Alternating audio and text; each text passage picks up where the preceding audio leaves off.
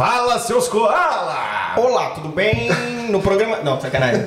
Fala, seus canguru perneta! Nós somos o Aqui na Austrália Podcast. Eu sou o Edgar. Eu sou o Diego. E esse é o episódio 23 do nosso podcast. 23. Já tô Vem chegando, vem deixando o seu like, comenta, compartilha que Boa. nós estamos. Pegaram a referência?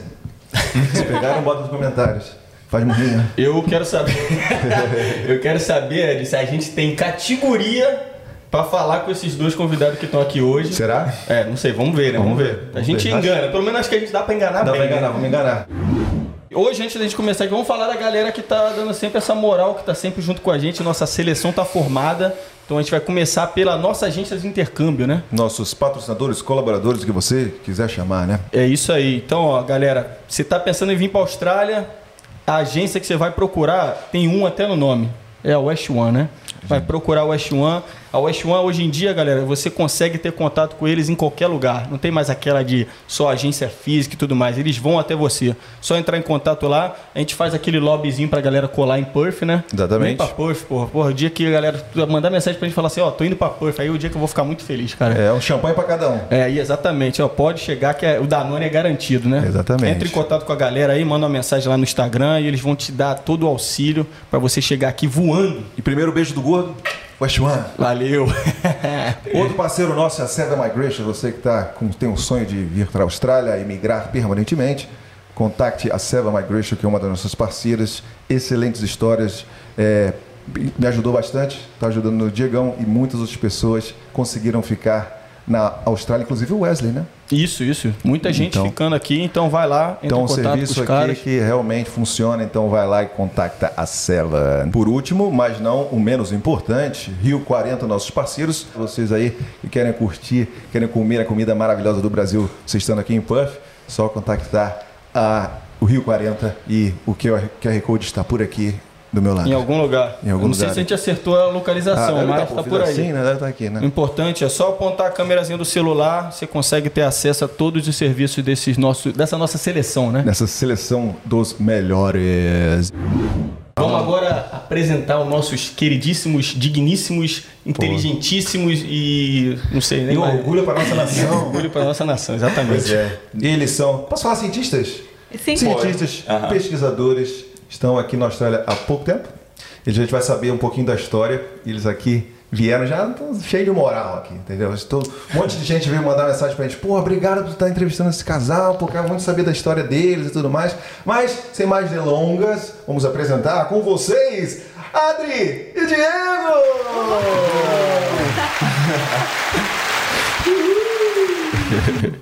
Casal, sejam muito bem-vindos aqui ao podcast aqui na Austrália. Como é Muito vocês estão? obrigado. Tranquilo? Tudo bom? E o prazer é nosso, né? De estar aqui no The Night da Austrália, com Vida Fora Aberta, falando. A fama chegou. Já a fama chegou. chegou, é.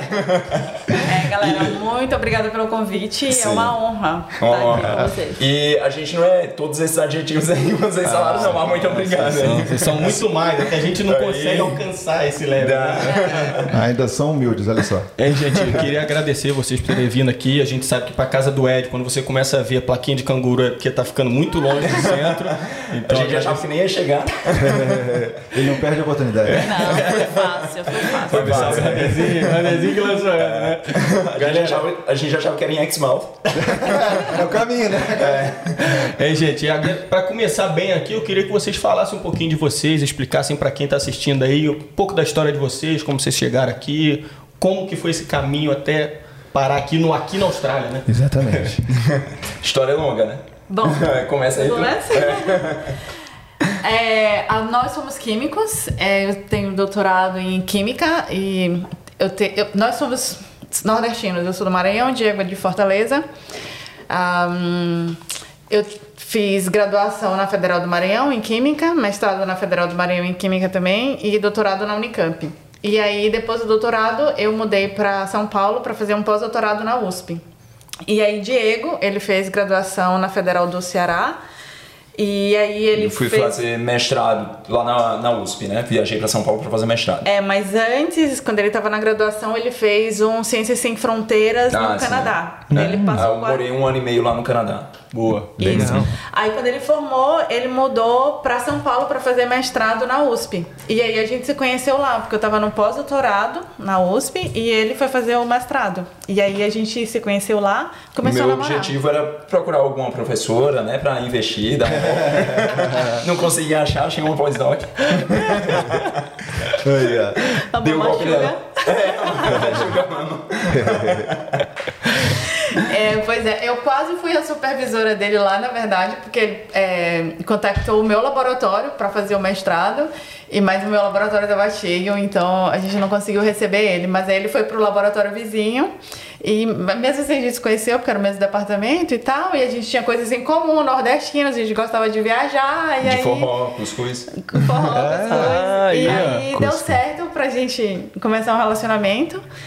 E aí é, ele f- tava no mestrado, coincidiu que quando ele terminou o mestrado, eu tava terminando o meu contrato de pós-doc lá na USP. E aí, antes de terminar, um ano antes, eu já estava pensando o que, que eu vou fazer depois disso aqui. E daí eu comecei a me inscrever para concurso. a- pra- a- era um concurso para federal do, do, Do ABC, ABC, né? paulista. E aí o Diego também estava terminando o mestrado e aí ele, ele já tinha falado para mim, ah, olha, eu não vou fazer doutorado no Brasil, eu só faço doutorado se for no exterior, porque não, não quero fazer, porque no Brasil tem muita dificuldade, né, na carreira acadêmica. E aí eu nem tinha essa ideia de sair para fora, sabe? E ele ach- tinha um edital lá para conseguir pós-doc na no exterior e também doutorado no exterior. Aí ele falou assim: por que, que tu não aplica para esse pós-doc aqui no exterior? Aí eu disse: é, tá bom, é mais uma opção, né? E era bem aberto, a gente podia escolher qualquer, Qualquer país. E aí eu que tinha essa ideia da gente vir pra Austrália, né? Porque, enfim, eu não praia. sabia nem onde ficava a Austrália. Eu sabia que a Austrália existia, né? Que tinha canguru e tal, mas assim, eu nunca tinha parado pra ver no mapa onde que ficava. Eu confundia o nome Austrália com Áustria. Só pra você ver o quão bom eu sou de geografia. Tem, tem gente da minha família que até hoje, quando eu vou no Brasil, fala assim: Ô, como é que tá a vida lá na Áustria? Um pouquinho mais frio lá. Um pouquinho mais frio, sabe? Isso. Aí eu comecei para fazer essa aplicação pro pós-doc ah, no exterior, eu preciso precisava da recomendação do aceite de alguém no exterior, de um professor ah, de uma universidade no exterior que me aceitasse. Então eu comecei a mandar o meu currículo com e-mail para vários países. É, eu estava pensando primeiro na Europa. Porque eu disse, não, ah, vamos pra, pra Europa, porque na Europa dá pra viajar para vários países, mas eu também tinha preferência por um país de língua inglesa, para desenvolver o inglês. Aí eu, aí eu comecei a mandar e-mail, comecei a mandar e-mail, aí recebi vários nãos, tipo, ah, meu laboratório tá cheio agora, não dá pra receber ninguém, outros nem me responderam. Aí o Diego veio, o Diego entrou lá na internet achou um professor que trabalhava exatamente com a minha área, aqui na Austrália, porque ele era doido pela Austrália, tipo, não, porque as praias e tal, não sei o quê. Aí E ele, o clima bom, né? Clima ele bom. Manda e-mail pra esse professor aqui. Aí eu, tá bom, vamos mandar então. Aí ele mandou também pro mesmo professor pra pedir vaga de doutorado, bolsa de doutorado. Aí nós mandamos independente, eu mandei um, ele mandou outro. E aí o professor respondeu assim, super rápido, né? Dois dias E, depois. e era na época assim, final de ano, época de Natal, e ele ainda respondeu. É, a gente achou que gente ficou ia ser difícil, porque eles estão de férias ah, sim. e tal. Vocês esperavam, daqui a um tempo vai vir a É. resposta. É. Veio rápido. Foi. Ele respondeu super rápido, dizendo que aceitava e que o meu currículo era se alinhava bem à à linha de pesquisa dele e que ele ia dar todo o suporte para minha aplicação. E aí também aceitou o Diego, só que ele falou, tipo, eu não tenho bolsa de doutorado ah, agora nesse momento, mas tinha a bolsa que a gente podia aplicar do Brasil. E, e aí ele deu o suporte também para nós dois. Aí eu, beleza, vamos lá. Aí a gente preparou a documentação, que foi projeto de pesquisa, é, em parceria com ele, currículo, o meu, o dele, é, o que é considerado também a reputação da universidade, só que foi a Universidade de Sydney, que é uma das melhores do mundo. É, a mesma coisa também para o Diego, né, essa documentação. A gente fez a aplicação da para essa oportunidade e aí deu certo. A gente foi eu fui aprovada, o Diego não, porque as bolsas de doutorado elas são mais escassas, né? Na verdade, essa de pós-doc também era, que foi o último edital do Brasil, na verdade. E foi um número super reduzido. Mas assim, eu acho que o que colaborou foi, como eu já tinha bastante experiência, eu já tinha seis anos de pós-doc na USP, depois do doutorado. Então já tinha bastante publicação científica, já tinha patente. Acho que isso influenciou. E aí eu fui aprovada. É, e também o lance é que tem uma competição maior, né, para conseguir uma bolsa de doutorado, porque é mais gente, né, É. que compete. Do que pós. E é, tinha menos vaga e. Opa! e, e também. é, na verdade, não era nem. Porque, como era essa bolsa do governo, você tem que. Tipo, passar o. O período de doutorado são quatro anos. Então, são quatro anos de bolsa você tem que voltar pro Brasil e morar quatro anos no Brasil. Então, talvez nem fosse vantagem para mim, para eu pegar essa bolsa, porque. Eu queria vir para a Austrália E e, meio que tá Austrália. aberto é, para possibilidade, oportunidade de continuar aqui na Austrália. É, porque essas bolsas de doutorado é, tem no mundo inteiro. E se você pega uma bolsa de doutorado do Brasil para estudar no exterior, você é obrigado a voltar pro Brasil. Fala, um- fala uns lugares assim que você pensa assim rápido, você já imagina, caraca, que lugar top, de repente seria pô, puta experiência fazer o doutorado lá, pós-doutorado lá. Tipo, alguns países assim, que vocês falam, vários países no mundo. Não tem, tipo assim, uma, uma linha assim, ah, tal país, não, qualquer país você quiser. Qualquer país. É, assim, eu acho que vai depender do perfil da pessoa, né? Se a pessoa estiver procurando, ah, eu quero um grupo forte de pesquisa, aí vai ser Estados, Estados Unidos, né? É, Inglaterra. Dependendo é, também da e aqui na pesquisa. É. Porque assim, tem país que se destaca num, numa área e outro se destaca em outro. É. Depende da, da área. Sim. Ah, sim. É. E Vocês falaram a questão da Europa no início, de repente, mas vocês não têm passaporte europeu, ou Não, tem? não. Não. Ah, Não, entendi. nossa família é bem. bem. Bem brasileira Brasil. mesmo, É, é, bem brasileira é índio. E aí você lá em São Paulo, você chegou pra ela, você já falou, pô, procurando um forrozinho aqui, tá difícil. Aí já puxar aquele, aquele assunto, vocês se conheceram lá, né? A gente se Foi. conheceu lá, foi. Você Paulo. meteu essa pra dar uma pra chegar ali, por perto. Na verdade, eu tava na- trabalhando num laboratório vizinho, e aí tinha uma amiga dela, que eu conheci primeiro, né? E aí essa amiga falou pra. Tipo, que a gente conversando, aí eu falava, ah, eu gosto muito de trilha, gosto muito de viajar. Aí ela, ah, eu vou te apresentar uma amiga que também curte, curte essas paradas. Aí beleza, aí ela apresentou, era aniversário dela, ia ser, né? Ela ia fazer é, uma, Uma festa, festa. no apartamento. Aí ela foi e me chamou, e aí, e aí pronto, a gente dançou forró, né? Dança bem, dança bem? É, esse aí. Girou pro lado, girou pro outro. Não, é porque é Conquistou. pré-requisito, né? Tem que gostar de cuscuz e saber dançar forró. Qual, qual é a melhor receita de cuscuz aí? Fala aí pra gente. A, a receita de cuscuz.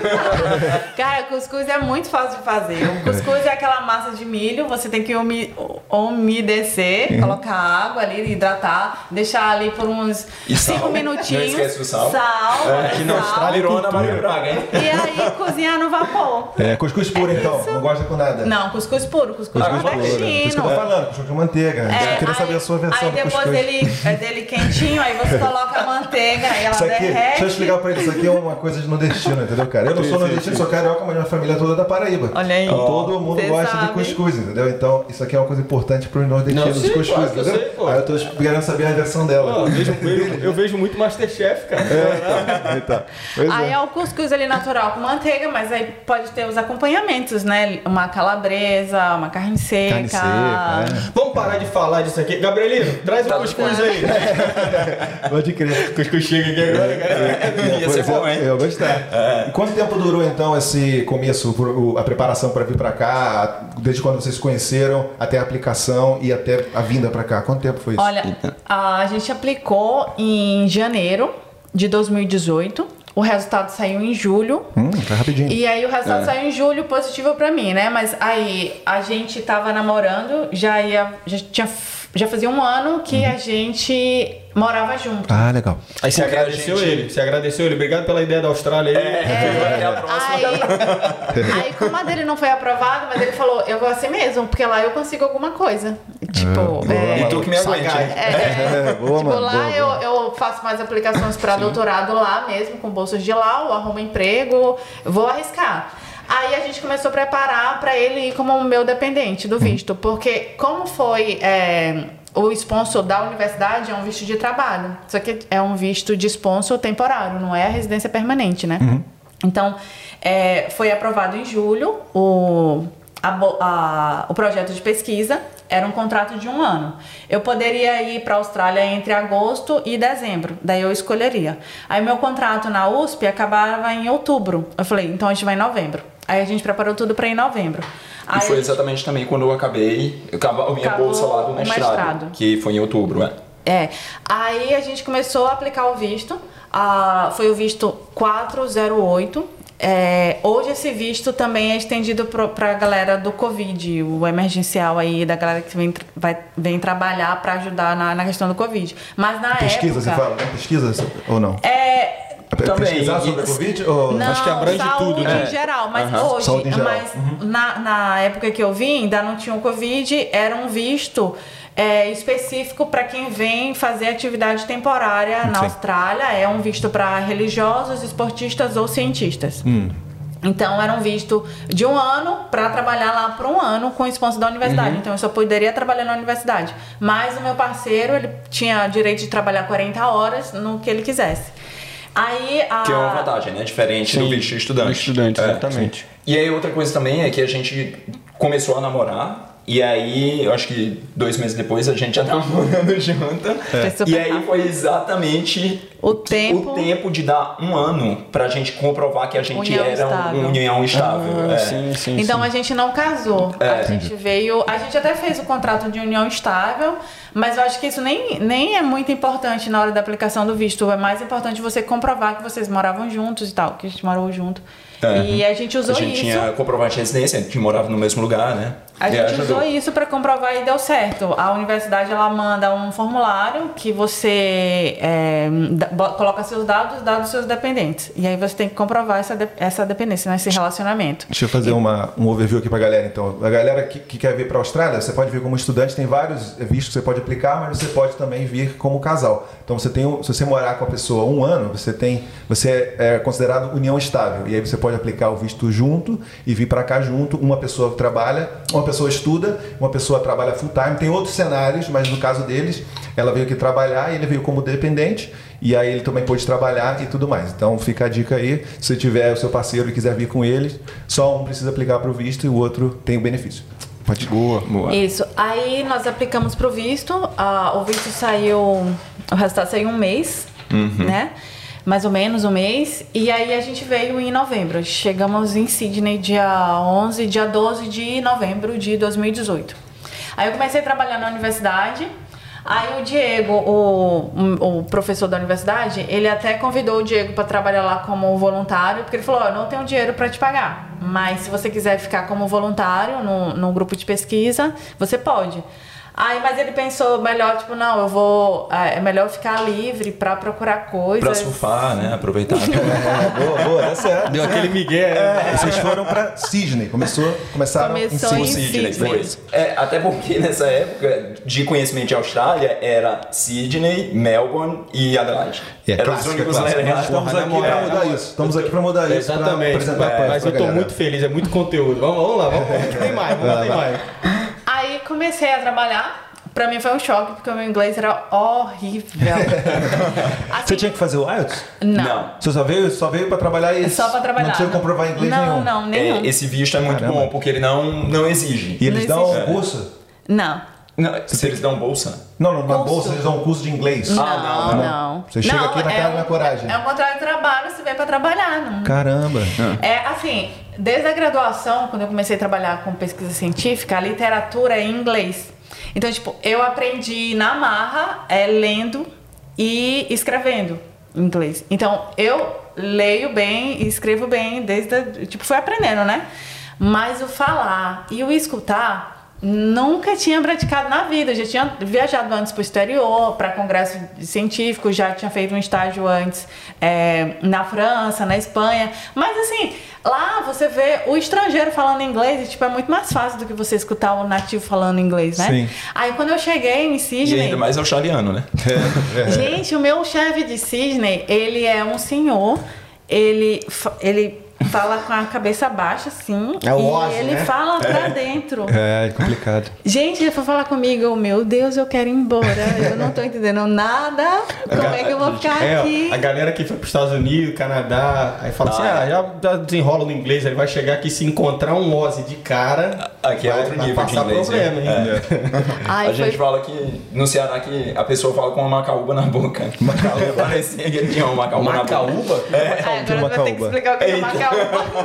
Que aqui na Austrália é cultura, hein, gente? O que que é macaúba? É uma, uma, acho que uma fruta, né? Gabriel, Eu acho. É uma fruta, gato. Gabrielina, bota uma foto de uma macaúba aí pra gente aí. Que na verdade é o gado que come, mas tem gente que come também e aí você bota na boca e fica só, tipo, roendo ela. Ah, entendi. É, seria tipo, ah, tá, parece que tá com ovo na Olha aí, ó, essa daí? É, é. Ah, Boa, aí, Gabriel. ó, é, Dá um isso aí. ó. O homem quer, o homem quer jogo, hein? Aí, ó. Frutas exóticas. Macaúba. Essa não é que a gente não. fala, já ouvi muita gente falar, pô, parece que tá com ovo na boca. É, isso mesmo. Lá no Ceará é, É macaúba. Ah, tá com a macaúba na boca. Vou usar, vou usar. Vai lá, vai lá. Pois é, aí foi complicado pra mim nesse início. O Diego ele já tinha um inglês muito bom. Tipo, Sim. falava. Ele que resolveu tudo, a aplicação de visto foi ele que fez. Ele, ele precisava ligar pra alguém, era ele. Ele resolveu tudo. Mas assim, É um time mesmo, né? é, Ela com contrato, você com inglês, juntou e vieram, né? Muito bom, Isso. deu certo. É. E, e é, eu tinha um inglês menos ruim, porque eu morei no Canadá, né, antes. Isso. Mas quando eu cheguei no Canadá, meu inglês era péssimo também. Tipo, de acordar e pensar, putz, eu vou ter que falar inglês, eu vou ter que desenrolar isso, porque E esse pré- esse pré-embarque de vocês, assim, você já tinha mais ou menos um inglesinho e É. ela nada. Vocês ficaram meio que assim, pô, de repente vale a gente eu melhorar meu inglês e tal. Você falou assim, ah, vamos ver como é que é lá no, no dia a dia e tudo mais. Como é que foi esse pré-embarque, a questão do inglês? É, ela até pensou, né, em fazer algum Pra curso. mim foi bem isso. Só que, tipo, eu sou muito ruim em matérias de linguagem. Línguas, Então, sim. tipo, eu não tenho paciência pra estudar, sabe? Aí eu tentei por mim mesmo procurar é, es- escutar mais, assistir coisas. Porque assim, minha dificuldade era mais não entender e não Sim. falar. Porque, nossa, eu pronuncio tudo errado até hoje. e aí o Diego me ajudava um pouco, às vezes a gente se irritava, porque um professor muito. Linha dura. dura. E aí eu, ai, não, não quero mais aprender, não. E aí a live viram. Aí, mas assim, foi ruim pra mim, sabe? Eu acho que se eu tivesse uma base melhor, eu teria desenvolvido mais. Mas assim, no final deu tudo certo. Porque com o tempo você vai pegando a. a, a Até porque a foi bem coisa. rápido, né? Você disse que aplicou, em sete Foi. meses você já estava aqui, né? É, eu não tinha, não tinha é, ideia nenhuma, assim, de, ah, eu vou pro exterior, vou me mudar. Esse negócio de, esse desejo de sair do Brasil, eu não tinha, sabe? Sim, Foi uma coisa ah. que aconteceu. E, e eu não, não tinha me preparado pra isso.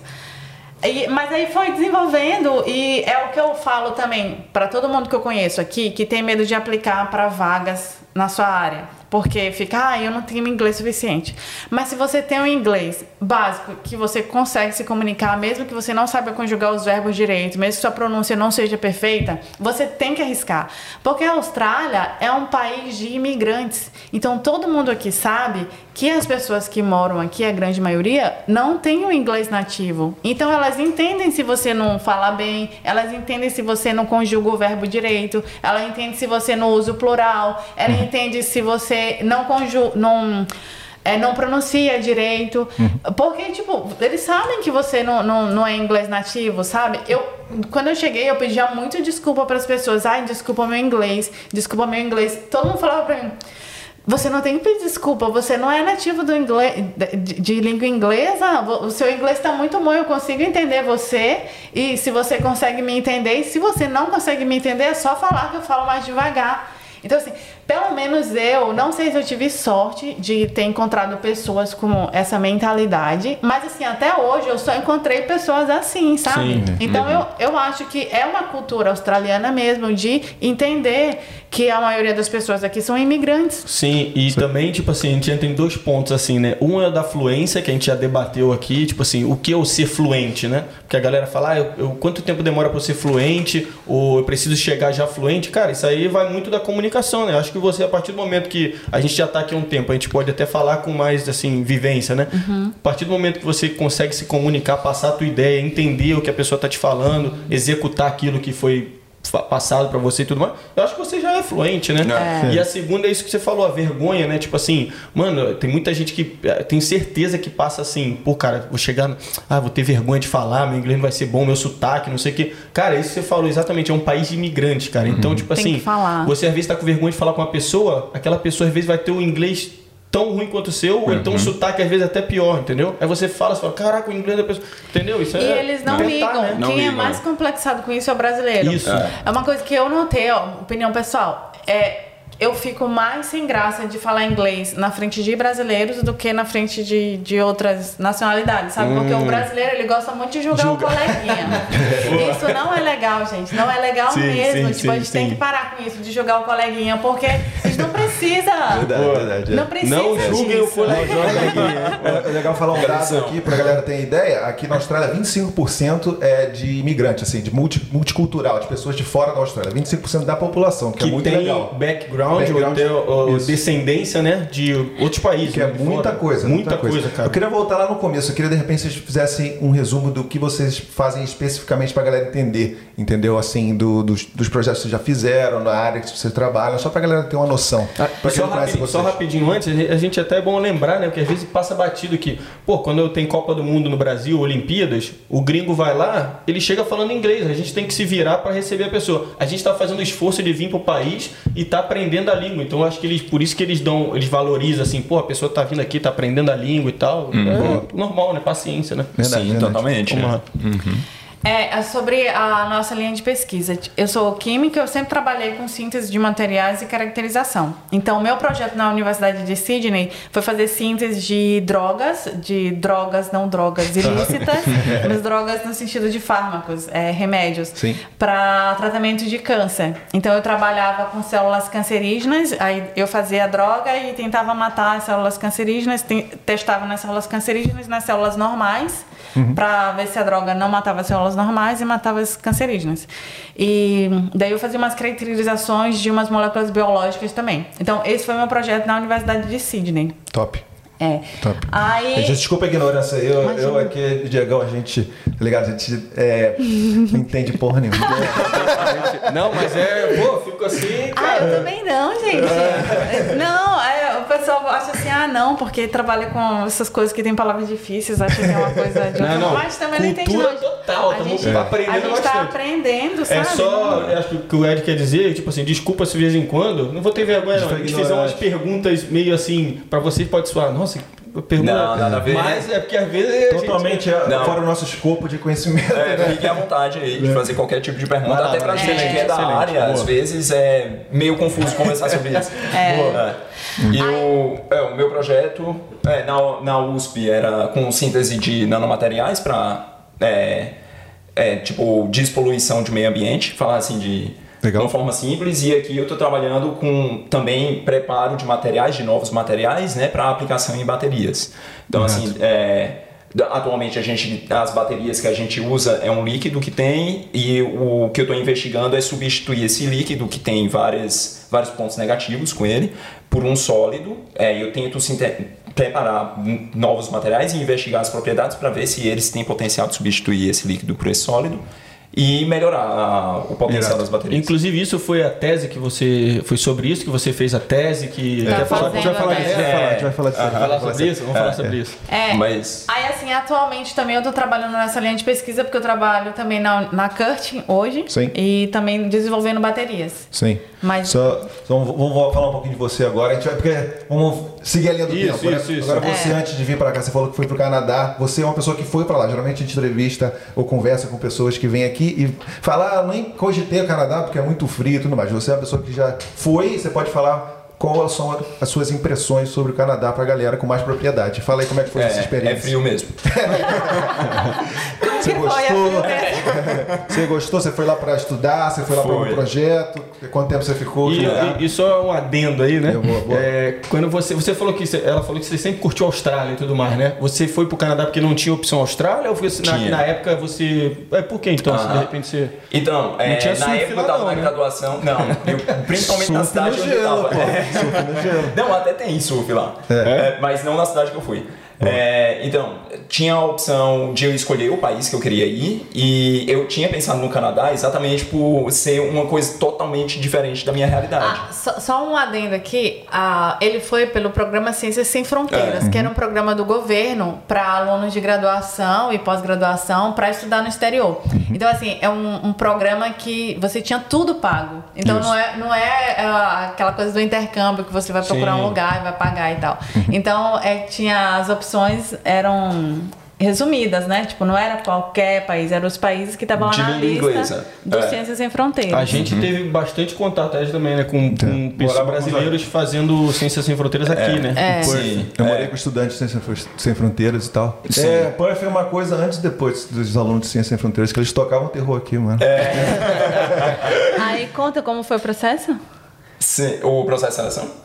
Não. É, o processo para te escolher o Canadá. Então, é, a, a gente tinha essa liberdade, a gente podia. Na verdade, eu escolhi Portugal porque eu não tinha inglês.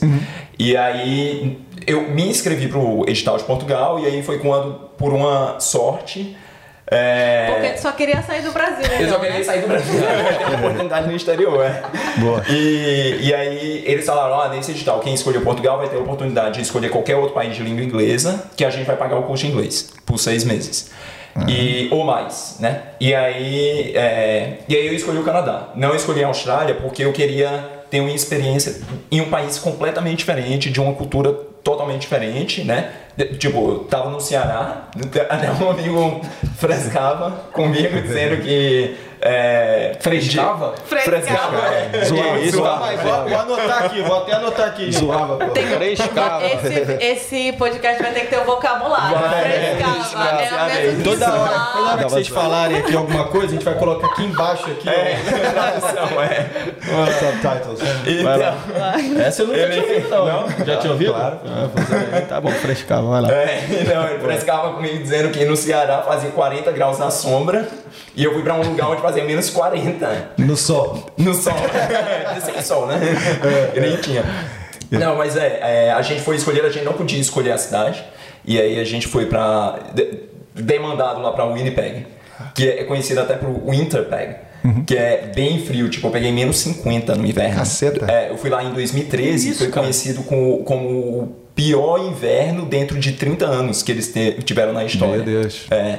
E tipo, era menos 50 de temperatura real, né? Só a sensação térmica não, era bem frio. E. Aí tu falou Austrália.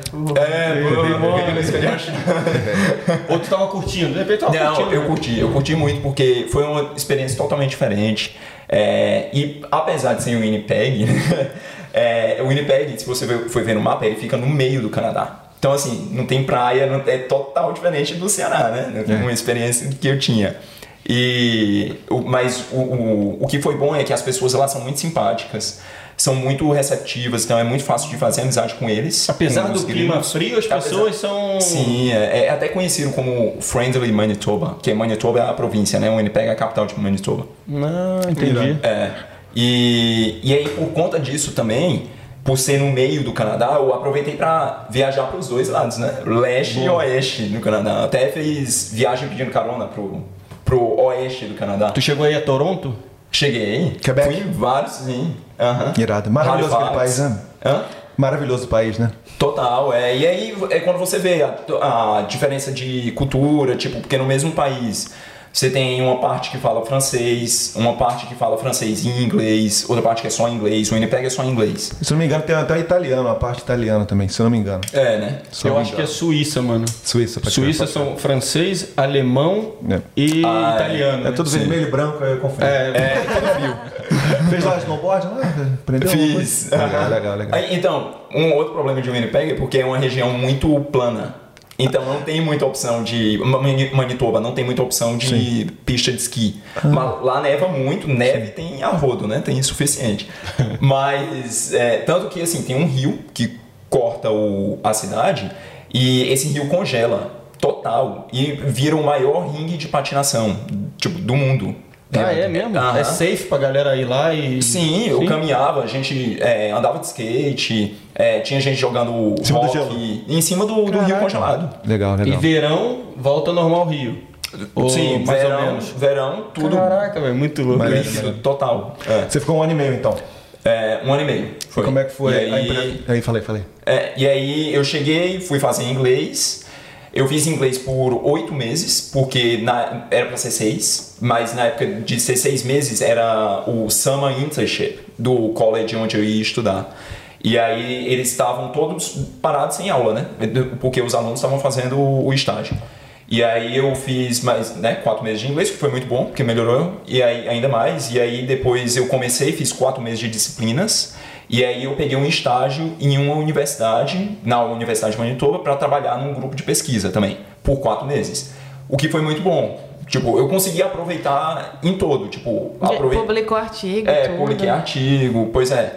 Porque assim, teve muito preconceito com esse negócio dos alunos sem sem fronteiras, porque muita gente viajou e tal, mas assim, viajar também faz parte, mas se você souber fazer tudo, viajar, aproveitar as oportunidades de estudar e, e aprender e trabalhar, foi um excelente programa que com certeza não era um gasto, era um investimento que o governo estava fazendo nas pessoas, nos brasileiros. Quando você fala de preconceito, o que que você quis dizer com isso? Você está falando do pessoal que impressão de alunos do Ciência Sem Fronteiras, é Não, isso? é porque, como foi um programa pago pelo governo, muitos alunos foram, viaja viajaram para o exterior e só aproveitaram. Tipo, Hum, só fizeram turismo. É. A gente, na época, no Brasil, a gente falava, nossa, muita gente é, confunde Ciência Sem Fronteiras com Turismo, Turismo Sem, Sem Fronteiras. Fronteiras. É. Porque não tinha uma fiscalização forte, sabe? Tipo, ah, você vai lá e você vai, me, me volta um relatório aí científico do que você fez. Ou, Uhum. Eles não pediram nada, sabe?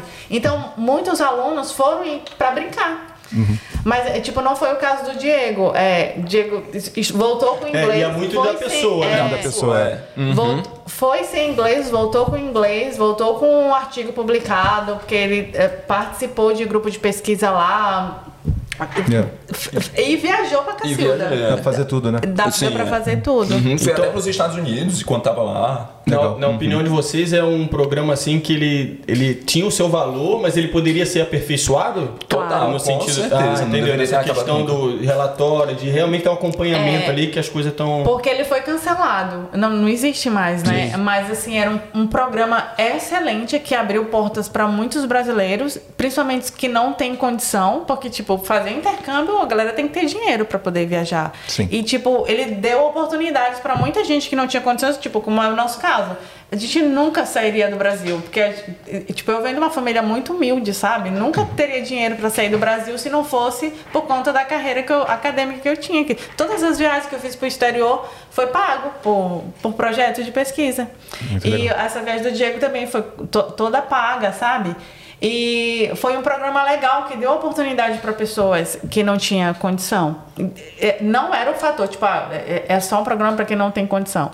Era um programa para quem Abrir tinha os, É. os pré-requisitos lá da, da graduação e tal, de, de nota e blá blá blá, mas abriu porta para muita gente. E assim, se você sabe aproveitar, é uma coisa legal. Então, eu acho que é um programa que deveria sim ter continuado, mas assim com mais rigor. É, ah, me mostra um relatório, ah, você tem que ir, você tem que cumprir isso, isso, isso, isso. Tinha que ter uma fiscalização melhor. Pra não deixar assim a galera também bagunçando, né? Porque aí bagunça, acabar, ah, não, é um, vi- virou um turismo sem fronteiras, vamos cancelar esse programa, não tem mais. Entendi.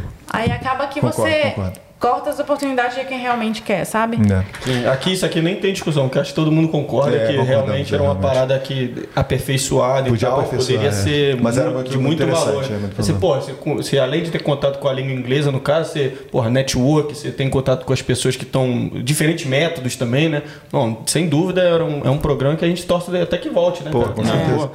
Aí como é que foi? Você voltou para o Brasil, como é que foi o choque aí? Isso, é. E aí eu voltei porque era uma das Choque regras do programa. É, choque térmico. Sim, teve bastante. e, e o. É, assim. Foi Primeira impressão quando você chegou lá, você, foi, foi a primeira experiência internacional? Foi. E aham. você sentiu assim, como é que sentiu muita coisa? Você, você viu. Frio. Só, só frio. Mas a questão do dia a dia. É, Da- senti da- de tipo é, ser difícil a comunicação, porque Sim. meu inglês era bem ruim mesmo. Sim. E, e eu ficava toda vez preocupado pensando, nossa, tem que, tem que desenrolar o inglês que eu não sei e tal. É, Que ano que foi? Que ano foi isso? De novo? 2013. 2013. 2013. Foi quando eu cheguei aqui em Perth, na real. Caramba. 2013. É. Foi bem, E aí- bem novo, né? Hã? Quantos anos você tava lá? Quando você foi pra. Quantos anos Ah, você eu tinha? tinha 23. Ah, 23, beleza. É. E aí, é, Mas e você- aí é isso, tipo... Mas você tipo assim, olhou assim e falou, pô, esse aqui é país organizado, que diferença ou não? Tipo, Foi, Ti- tive essa impressão de país organizado, mas assim, eu também tive a impressão de que, ah, esperava mais. ah, é verdade? É. Ah, é? Qual foi? É. Por que isso? Porque eu acho que brasileiro tem muita mania de vangloriar o que é de fora Sim, e não o verdade. que é nosso. E assim, eu vim de Fortaleza e eu, eu acho que eu aprendi a valorizar muito mais é, a minha cidade quando eu morei fora, porque eu vi, eu, poxa, Fortaleza tem muito um potencial incrível e que muitas vezes não é valorizado por a gente, também não é reconhecido internacionalmente e tal, e a gente fica vangloriando aqui as coisas Grama, grama do vizinho é sempre mais verde, né? É. Pra tudo, né? Pra algumas coisas é mesmo. né?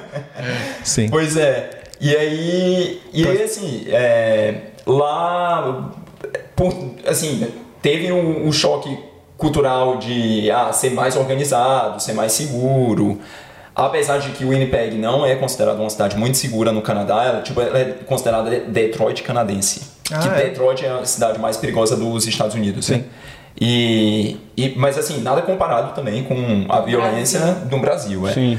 E, e assim, e coisas de tipo pontualidade do ônibus, realmente, isso, e segurança. É. Você chegou a ter problema com alimentação lá ou foi de boa? Comida, assim, Ah, dificuldade? é de- alimentação sim, porque totalmente diferente, né? Eu acho que Tinha a comida cuscuz, brasileira é pô. o melhor que tem. Não tinha cuscuz, pô. Não tem, é, não tem cuscuz. Aí você voltou pro Brasil então com uma, com uma realidade diferente. Você achou você, você aprendeu a valorizar mais o Brasil quando você voltou lá? Sim, com certeza, é. Entendi. Não, é. Não essa parada de, tipo, eu acho que ônibus era uma coisa que me chocava muito, porque os ônibus em Fortaleza pra ir na universidade é atrasado, é lotado, enquanto Sim. que lá no Canadá era organizado, né? Você ia sentado. Eu, eu- vendo assim, eu, eu tenho a impressão que você voltou pro Brasil, assim, porra, dever cumprido, foi legal pra caramba, mas não é tipo assim. Não nossa, voltaria lá pra pra voltar. Não, então, É. Mas Legal. assim, eu aproveitei muito também, tipo, Vancouver pra mim é uma das cidades mais tops, tipo, mais massa mesmo que eu já visitei. E, e mas assim, eu acho que eu não moraria também, mas por causa do frio.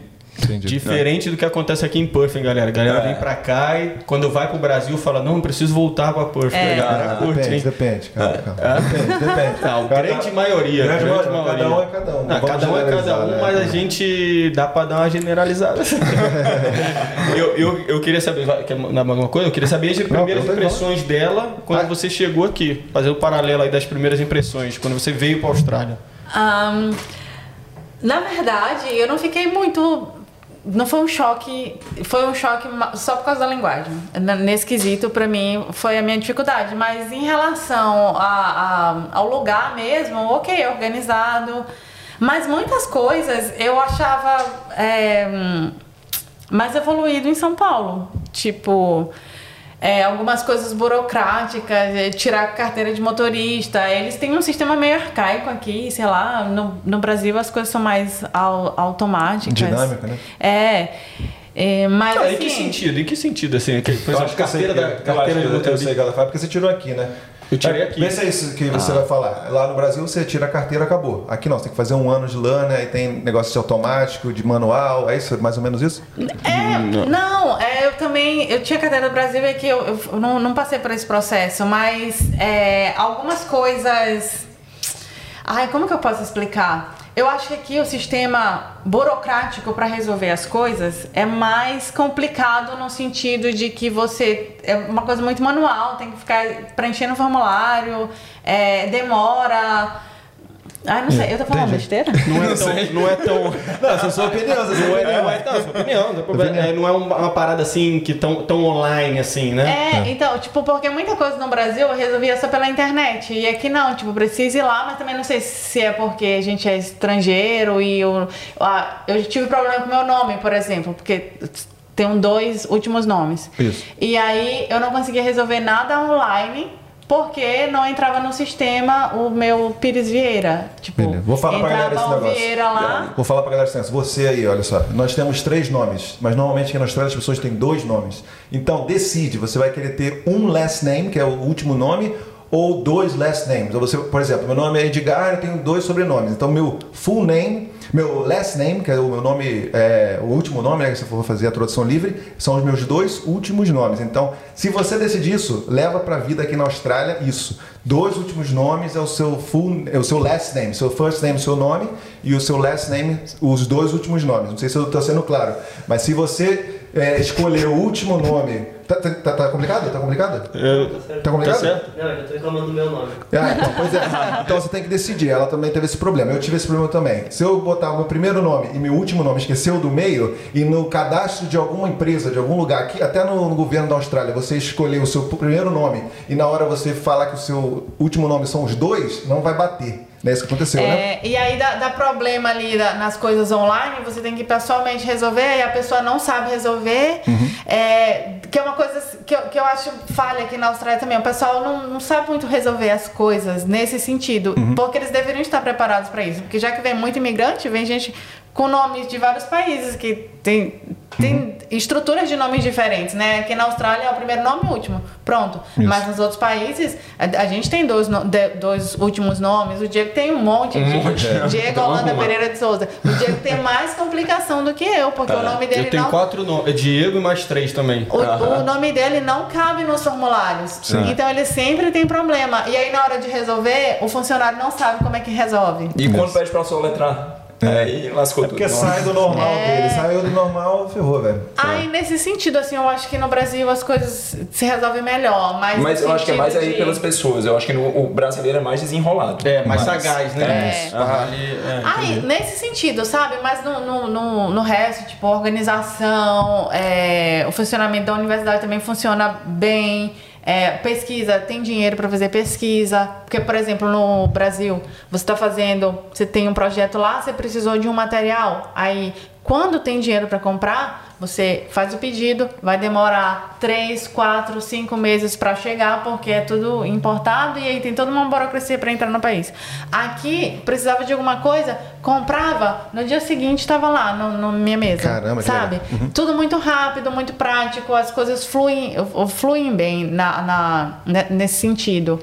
Outra coisa que me chocou aqui foi a, a segurança, tipo. Até hoje eu ainda não tô muito acostumada com a segurança daqui. Eu ainda fico, passa uma pessoa correndo es- escuro, quando tá, de noite que tá escuro, passa uma pessoa correndo, eu me assusto porque eu acho que ela vai me assaltar. E na verdade ela tá só se exercitando. É, Eu não isso foi uma consigo coisa que me ainda. chocou muito também. A eu fazia ia- Uber Eats quando eu tava no, em Sydney, e aí às vezes eu passava de bicicleta, né? É, com a bag e no escuro à noite por um parque pra cortar caminho, e eu via menina caminhando é, com o cachorro à noite, tranquilamente, nem se assustava que eu passava. Num parque escuro. Num parque é. escuro, é, por Isso exemplo. da gente ir pra praia, deixar nossas coisas na areia e nadar, a- atravessar o oceano nadando e de- voltar e nossas coisas estão lá. Isso é incrível, gente. Isso é incrível. Incrível. Mas eu, não, ficava- eu, não, eu não largo Meu Deus. certas coisas, não. Eu fecho minha casa, eu fecho meu carro. Ah, é. Não interessa. Ah, é sempre bom, isso- né? Eu, Sim, posso sempre bom, ser- eu posso, pode ser seguro, mas eu posso ser o, o escolhido da vez, entendeu? Não, exatamente, é, é exatamente. verdade, sim, E tem porque casos, não, não né, é de- 100% seguro, mas em, em comparação ao terror que a gente vivia no Brasil, porque no Brasil Sim. eu não consigo andar com o celular na mão. Sim. Na minha casa em São Luís, eu não consigo ficar no, no- na área da minha casa com o celular na mão, porque é capaz de chegar alguém e entrar na casa e me tomar um negócio dentro da minha casa, sabe? Sim. Não, não dá. E aqui não, a gente anda. É. Eu lembro que em Fortaleza, eu no ônibus, eu pensava se eu ia tirar o celular do bolso ou não.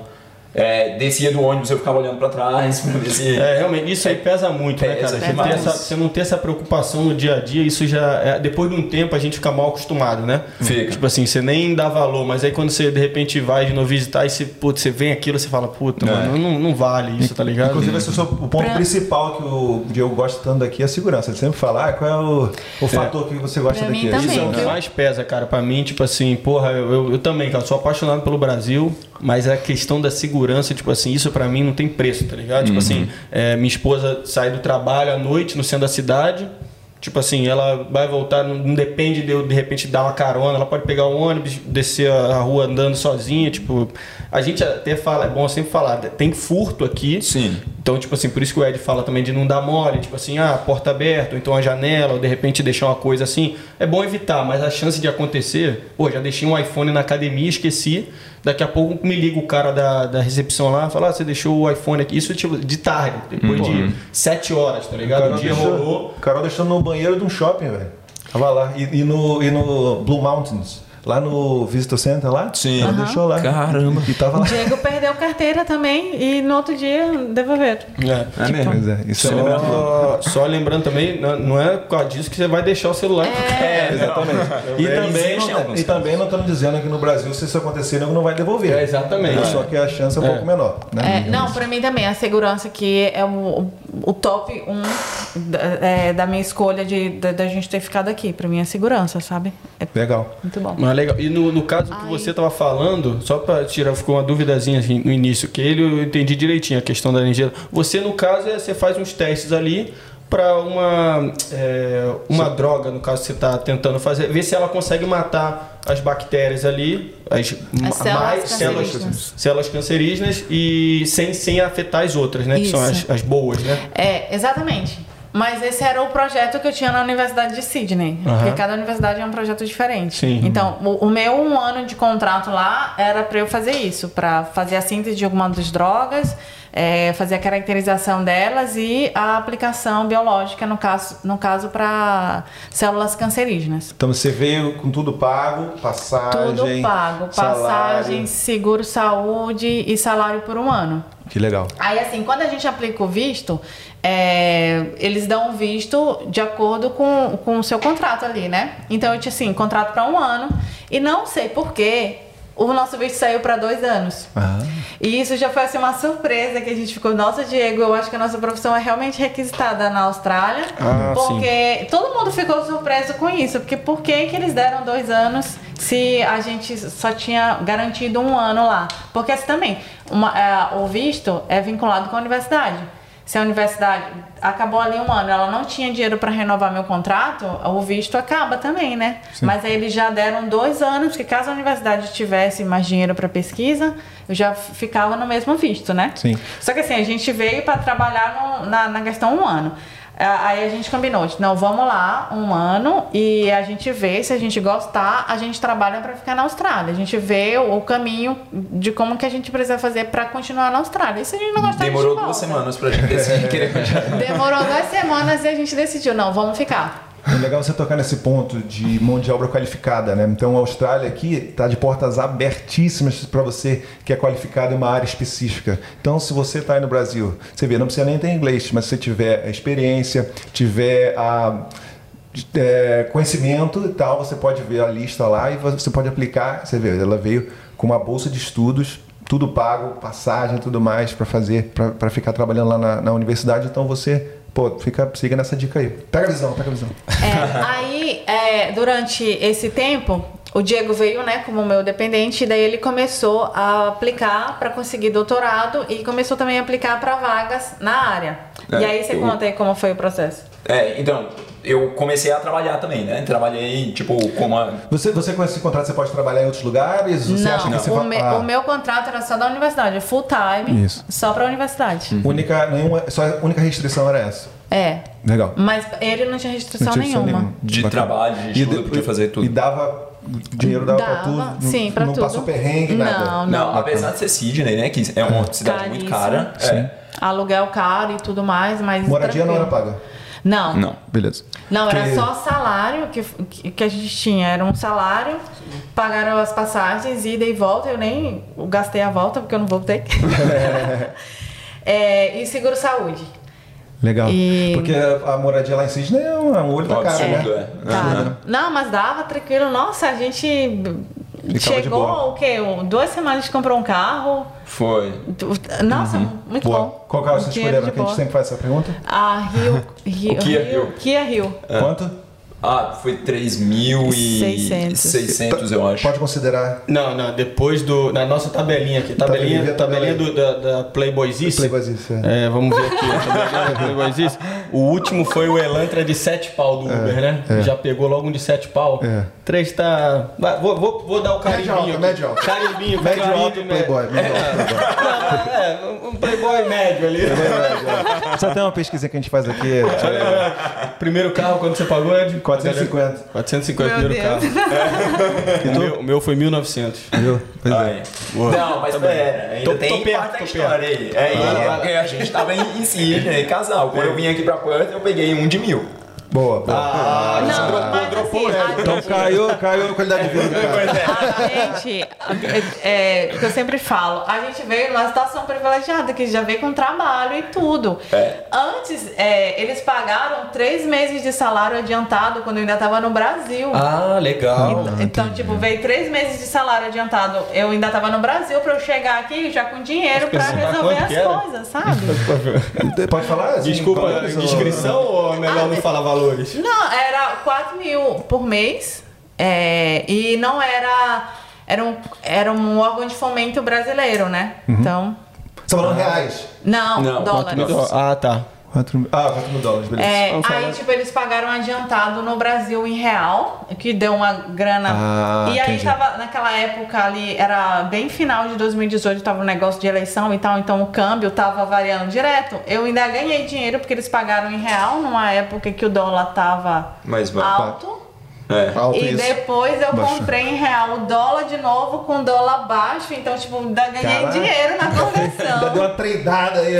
Foi. Foi. Não, aí foi muito bom pra gente, sabe? Uhum. E aí por isso que a gente chegou, comprou o carro. Por isso que a gente Boa. playboyzou, né?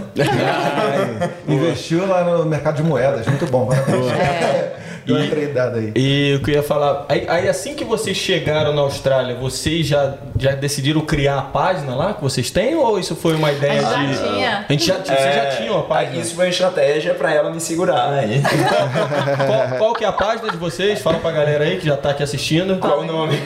Nem a gente sabe. Tripping Couple Underline Austrália. A gente vai colocar aí pra Mas vocês aí. antes era só Tripping Couple beca- porque- because Não, não, não. não, a não. Sempre. A gente gostava muito de viajar. A gente começou a ficar. Já foi assim, a gente ficou e. Ah, no final de semana seguinte, como a gente tava em São Paulo, aí eu gostava muito de explorar os lugares, né? Tipo, ah, vamos pra praia ali no litoral e tal, pegar o carro, descer. Então a gente começou Fazer a fazer trilha, trilha. E a gente tirava umas fotos, aí eu, eu tinha o meu Instagram pessoal. Eu falei, cara, eu não vou botar foto de menina no meu Instagram pessoal, porque depois que termina o namoro, eu vou bagunçar meu feed todo. Meu feed era todo organizadinho. Eu falei, vou criar um, De um. Instagram. Vou criar um Instagram de casal pra nós. E aí, se acabar o namoro, o relacionamento, sei Ó, lá. desculpa. Aí a gente só acaba com a página e pronto. Eu não preciso estar tendo esse trabalho de apagar foto de menino da, da minha página. Aí a gente criou Tripping Couple. Era só isso. Aí pra postar foto, tanto que a primeira foto que tá lá é uma viagem pra Búzios, que foi a viagem que eu conheci a família dele, que a família dele foi pra Búzios e tal. Porque minha irmã mora aniversário da irmã dele e tal.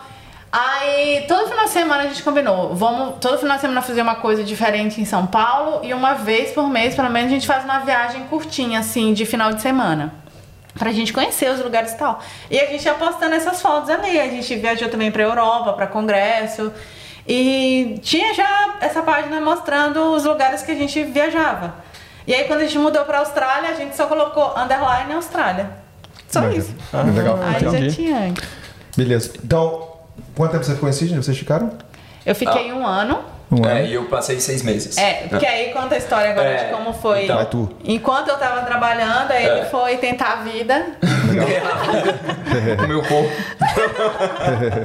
então, eu fui, eu fui procurar, né, algum serviço, tirei o white card, fiz serviço de label por um, um tempo, é, e aí depois eu consegui, porque eu já tinha inglês, eu procurei vaga como vendedor de loja, não sei porquê, mas fiz isso, trabalhei numa loja Você grande. trabalhou em obra então no início. Sim, E quando, quando- lá em Sydney, quanto que Em eles Sydney. pagavam a Ah. obra assim, você trabalhando? Não, mas, mas quantos foi, gente? Ele não É. trabalhou muito, não. Acho que foi dois dias. Foi, mas calma, calma. E era Foi- varrendo. Tá no currículo, tá no Era, currículo. era varrendo o negócio lá da obra, né? É. E Ah, ele queria manter um de 27. pedreirão, É, demolidor. não. Tava só lá. ainda os negócios de container, né? Que eu passei um Mas quase mês não é obra, gato.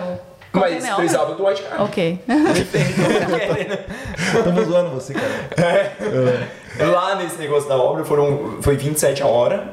E no negócio do container que eles chamavam de moving box, que é carregar a caixa, botar na esteira, enfim. É, eu acho que eles pagavam 23 a hora. Boa. Tipo isso. Legal. E aí, aí depois eu apliquei para trabalhar como vendedor de uma loja grande de eletrodoméstico aqui.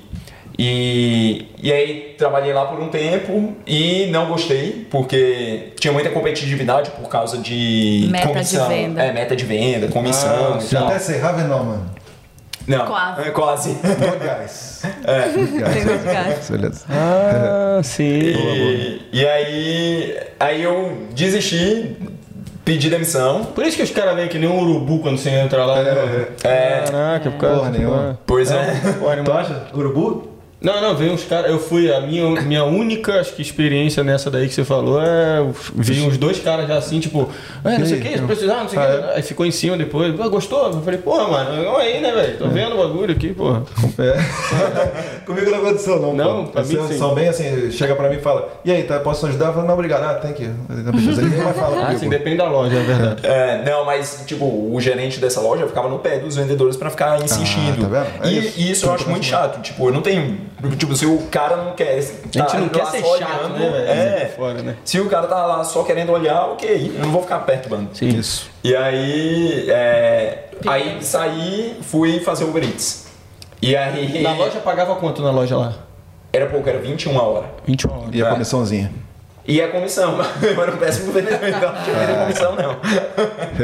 Eu sempre dava desconto. Mas foi bom, de repente, pra, pra desenrolar, pra melhorar o inglês. Melhorar novo, o inglês. na... Isso, é. Uhum. Apesar de que eu tinha muito receio de atender telefone, porque. Ah, isso aí todo mundo. Eu, inclusive, até hoje. Eu É. odeio o telefone. Quanto tempo você ficou na loja? Ah, eu acho que eu passei uns três meses, Três quatro. aí. Mas, pô, não é melhor fazer Uber Eats? O que, que você acha? Muito melhor. Foi, virou, virou a minha profissão do, O do Uber Eats é sonho. macete, o Uber Eats. Como é que foi essa experiência? O, no Uber Eats eu gostei muito. Comprei uma bicicleta elétrica lá. E aí lá tem muita ladeira em Sydney. E aí foi uma experiência ótima, porque eu aproveitei, conheci vários parques, né? Rodei vários lugares de Sydney. E, e também você faz seu horário. Você, tipo, eu, como era uma bicicleta elétrica, eu fazia assim: eu fazia 3 horas na hora do almoço, voltava pra casa, carregava a bateria. E aí fazia 4 horas da noite. Aí comi o almoço do- da pessoa que não Dá- pegou, Isso. é. né? Não pegou a entrega. Dá Isso é um clássico, lá, né? Aí, Até hoje é a profissão do sonho do Diego. Ele falar que vai terminar o doutorado e vai trabalhar de Uber. porque É a Nossa. profissão do sonho. Que ele adora esportes, então tipo, andar de bicicleta pra ele. É, não, é a bicicleta um esporte. elétrica, né? Não, não é muito esporte. Quanto você tirava então? Isso aí. Era, dava uns 700 por semana. Boa. Legal. E, e assim, porque eu ainda trabalhava só de segunda a sexta. Sa- Seis sexta à noite, Seis não... horinhas por dia. É, era, 6, 7 horas. É, decente, né? 718. É. Decente. Dá pra pagar o. Dá mais de 3 mil dólares por mês, pô.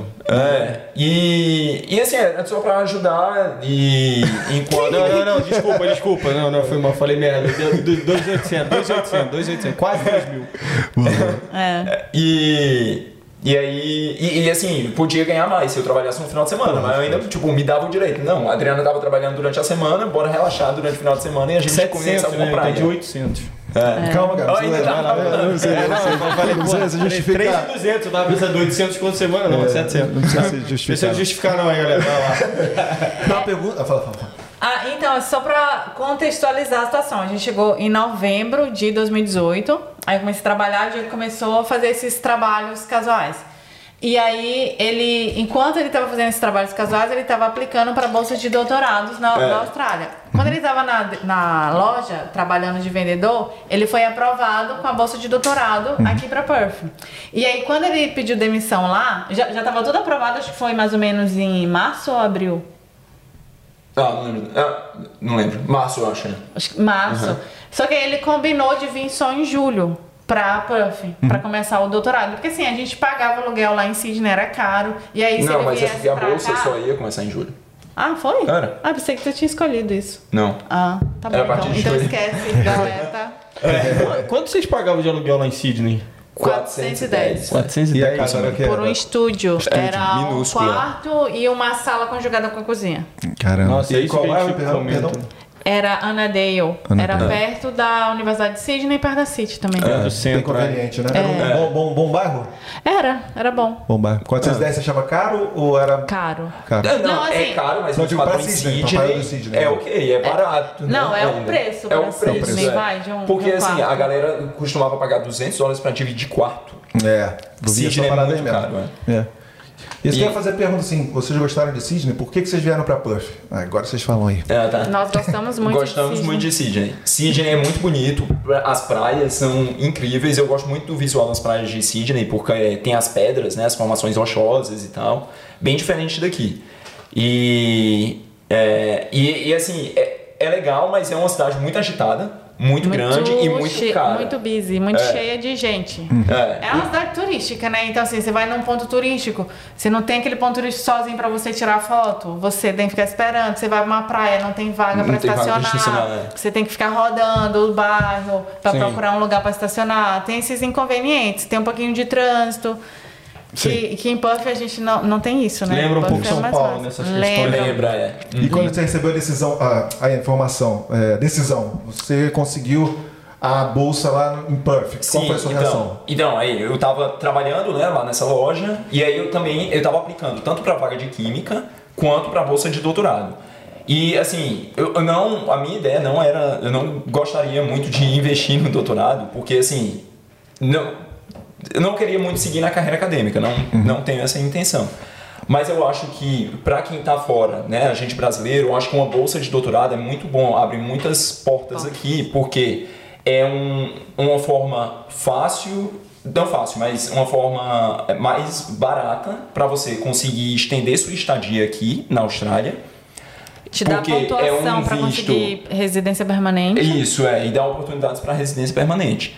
Então, assim, eu apliquei é, Só pelo... rapidinho, porque esse tipo de bolsa não é uma aquela bolsa que paga a universidade para você. Ela é uma bolsa que além dela pagar as taxas do curso, ela paga o seguro saúde e te dá um salário para você só estudar. Só porque o estudo do doutorado é um trabalho, porque você está fazendo pesquisa durante ah, o doutorado, né? Então assim, eles pagam um salário mais as taxas da universidade, mais o seguro saúde e ele, no caso da do Diego ainda pagou o, a mudança de Sydney para Puff, ou as Porra, passagens viagem. minha e dele, sabe? Top então demais. assim, para quem ah, quer uma maneira de continuar na Austrália sem gastar muito, é, esse é ideal, porque você ainda ganha um salário, sabe? Sim. Então, tipo, quando a gente imaginou, tipo, não, vamos ficar na Austrália, é, a gente não, não, não foi procurar intercâmbio para fazer, sabe? Vamos pagar um curso para pegar um vídeo estudante.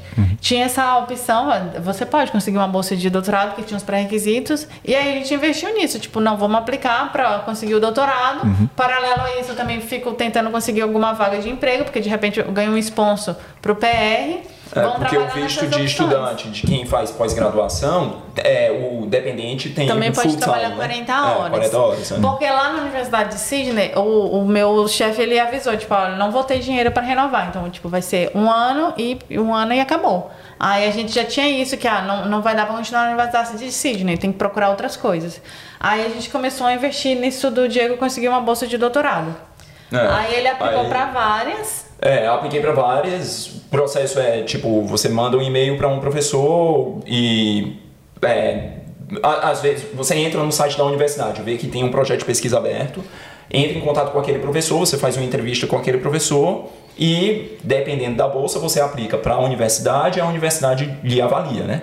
Algumas universidades têm critérios diferentes. Tipo, teve universidade na, na New South Wales University que um dos requisitos que eles tinham para saber se você é um aluno potencial para ganhar uma bolsa é o nível de ranqueamento da universidade que você se formou. Então, assim, isso vai depender de cada universidade. Vou contar o processo aqui como eu consegui a, a bolsa para vir para cá. Eu entrei no site findaphd.com e aí é, eles têm várias oportunidades, você pode procurar por país, no mundo no mundo inteiro. inteiro. É. E eu procurava por Austrália na área de síntese de materiais ou química de materiais. Então, Pode repetir o site, por favor? Bem É. devagar. findaphd.com. findaphd.com. Yeah. hã? É, a gente pode botar Yeah, depois. É, a gente pode. É. Boa. E aí, e aí a- achei, vi essa vaga, né, pra fazer um doutorado numa área que eu me interessei e aqui em Perth, né? E aí nessa época eu nem sabia o que era Perth. Nem sabia Você refinou a busca Austrália e aí Foi. caiu Perth. Aqui você Não, achou. é, uma das opções. Apareceu, Apareceu todas as opções é. da, na Austrália inteira. E Boa. aí tinha E aí essa que tinha, era da área que ele Que eu queria, queria, é. aqui em Puff. Uhum. Porque, tipo, tinha a área, sei lá, assim, é, tinha a área química orgânica lá em Sydney, mas não queria trabalhar com isso. Aí eu vi essa, que era a área que eu me interessava, e aqui em Perth, né? E aí eu primeiro fui ver no Google Maps, né? Onde é que fica Perth. E aí eu vi que era né, aqui o Western Australia, vi as praias, e eu vi que tinha praia, porque se fosse uma cidade sem praia eu não iria. E, e aí eu vi, não, tem potencial. Surf, surfzinho tem que rolar, né? O surfzinho, né? E aí tem potencial essa cidade. E, e aí eu entrei em contato com o professor, fiz a entrevista com ele e ele falou, ó, é, a bolsa é sua, se você quiser e tal. E aí pronto, aí eu perguntei pra ele quando que era pra começar, aí ele falou, a partir de julho que a gente vai começar. Mas assim, entrou em contato já mandando a documentação, né? É, Currículo, é, o que eu é mandava histórico. currículo histórico traduzido, né, tanto do mestrado quanto do, da graduação. Eu mandava também a prova do TOEFL só pra Que ele já tinha, porque para essas bolsas de doutorado precisa ter a prova de inglês É. e cada universidade ela tem exige uma nota diferente. Então uma coisa também que o aluno ele precisa entrar no programa da universidade e ver qual é a nota que precisa. É, cada cada é, departamento tem uma nota diferente, então você tem que ter essa nota também. Aí É. ele já tinha, aí mandou toda a E documentação. Mandei até carta de referência que eu tinha de alguns. O, o- cara que eu trabalhei lá no Canadá, ele escreveu uma carta de referência pra mim, eu anexei isso. Um, um, um cara que eu trabalhei, né, num laboratório lá na UFC, também tinha, mandei e tal. Enfim. Geralmente, quando aplica para esse tipo de bolsa, o professor responsável ele faz uma entrevista com o aluno. E daí marcou a entrevista com ele, que seria online. é, mas aí na- acho que o negócio lá não deu O certo. Skype não aí funcionou, ele ligou, ele ligou. Aí foi pro telefone. E aí eles conversando por telefone, ele já falou: Ó, a bolsa é sua então. A gente quer você aqui. Né? É. Você vê só, Diegão, a gente tá querendo, fala de investir na Austrália, investir na Austrália, casal tira onda. A Austrália que está investindo neles, entendeu? Né? Outro nível. Outro nível, Outro patamar. Não, não é assim não. Você nunca tinha ouvido falar de, de- ouvido falar de Puff antes? Não, nunca. Interessante. E aí, e aí beleza, eu né, apliquei e tal. Depois que eu tive essa conversa com ele, eu, eu resolvi entrar no site da universidade, porque pra mim nem sabia da existência, né, na, da Curtin University. E aí entrei e resolvi procurar por outras bolsas, pra saber se eles tinham outras oportunidades. E eu achei uma outra oportunidade que se encaixaria comigo, que é que o nome da bolsa é ATN South American Scholarship que é uma bolsa que é exatamente só para pessoas que têm cidadania da América do Sul. E É aí, uma bolsa australiana, é um É. programa australiano que dá bolsas para quem tem cidadania da América do Sul. Isso, então é para para incentivar. fazer doutorado, Bolsa As- de 100%? 100%. 100% mais salário, mais é, um as monte de coisa. tuitions fees, né, eles cobrem todas, eles me dão um salário de 30 mil por ano. Não, é, tipo, é menor que o salário mínimo. Sim. Mas assim, Só não é gasto estudar. nenhum, é para estudar, é, é full-time student, né? E é, eu também, além disso, eu posso trabalhar na universidade como tutor, por exemplo. Posso fazer 8 horas por semana como tutor e eles pagam 50 dólares a hora como tutor. Ah, esse, esse- essa grana aí seria por Extra, fora, fora. extra, né? É. Esses 30 mil é como se fosse uma ajuda de custo, né? Isso. É. É uma ajuda mas de aqui em Perth é suficiente para viver É, com porque essa você não é- tá pagando escola, entendeu? Não tá É, pagando sim, escola. Sim, sim. bolsas, elas variam muito, porque tem várias modalidades. Então, tipo, a primeira que o, o professor falou pra ele, não, essa bolsa é sua, era uma bolsa de projeto. Então, essa bolsa cobria As tuitions é, fees, as, as taxas da universidade, tuitions fee, É. salário, que era 28 mil por ano nessa só outra salário, bolsa. né? Só isso. É, Era. Aí essa outra oportunidade que ele viu da ATN, que é essa que dá bolsa para aluno da América Latina, que, que essa que ele aplicou também e conseguiu, essa cobria as tuitions fee, o salário, que é 30 mil o por ano, é um pouco seguro maior. saúde por cinco anos, É. que é uma, uma bolada, seguro saúde e O a, a passagem do deslocamento para chegar na, na universidade você vai fazer isso. Tem bolsas de pesquisa que cobrem isso tudo e ainda paga o seu aluguel. Pô, É. vai. E Não é, é meu Fica a caso. dica. é, que não, não foi essa que ele conseguiu, mas tipo, é uma bolsa muito boa, que é que, que essa bolsa é só para WA, que é um magnata aí das minas, que ele investe, que ele dá dinheiro para pesquisa. E aí tem essas bolsas que são muito boas. Inclusive, recente, a última pessoa que ganhou essa bolsa foi um brasileiro. Aí. Chegou agora, um mês Pra atrás ou doutorado dois. em oceanografia. Brasileiro Doutorado em é oceanografia. É. Porque a gente pensa assim que. Ai, o brasileiro tem aquele complexo de vira- vira-lata, né? Não se valoriza. Mas, se você for ver, na Austrália, tem muitos, muitos bolsistas de doutorado. E assim, a- se você aplica, você tem muita chance, sabe? Porque a gente, o nosso currículo acadêmico do Brasil é muito melhor do que vários países. A gente tem iniciação científica durante a graduação, que é trabalhar com pesquisa já durante a graduação. A gente tem um mestrado de pesquisa, que a maioria aqui te- é mestrado É Bachelor of Honors. co- courseworker, como é que chama? Ah, tá. Que é, um, que é um mestrado que você não faz pesquisa, que é, é estudo, sabe? E... Que é tipo um mestrado profissional. É. Mas aqui tem os dois tipos de mestrado. O Bioresearch e o Consul. Mas o outro é mais comum. E, tipo, para concorrer às bolsas de doutorado, o currículo do Brasil é muito forte. Então, tipo, tem muita chance, sabe? E o pessoal fica achando que não, porque é muito difícil, é uma coisa inalcançável. E não é. Yeah. Não é mesmo, tipo...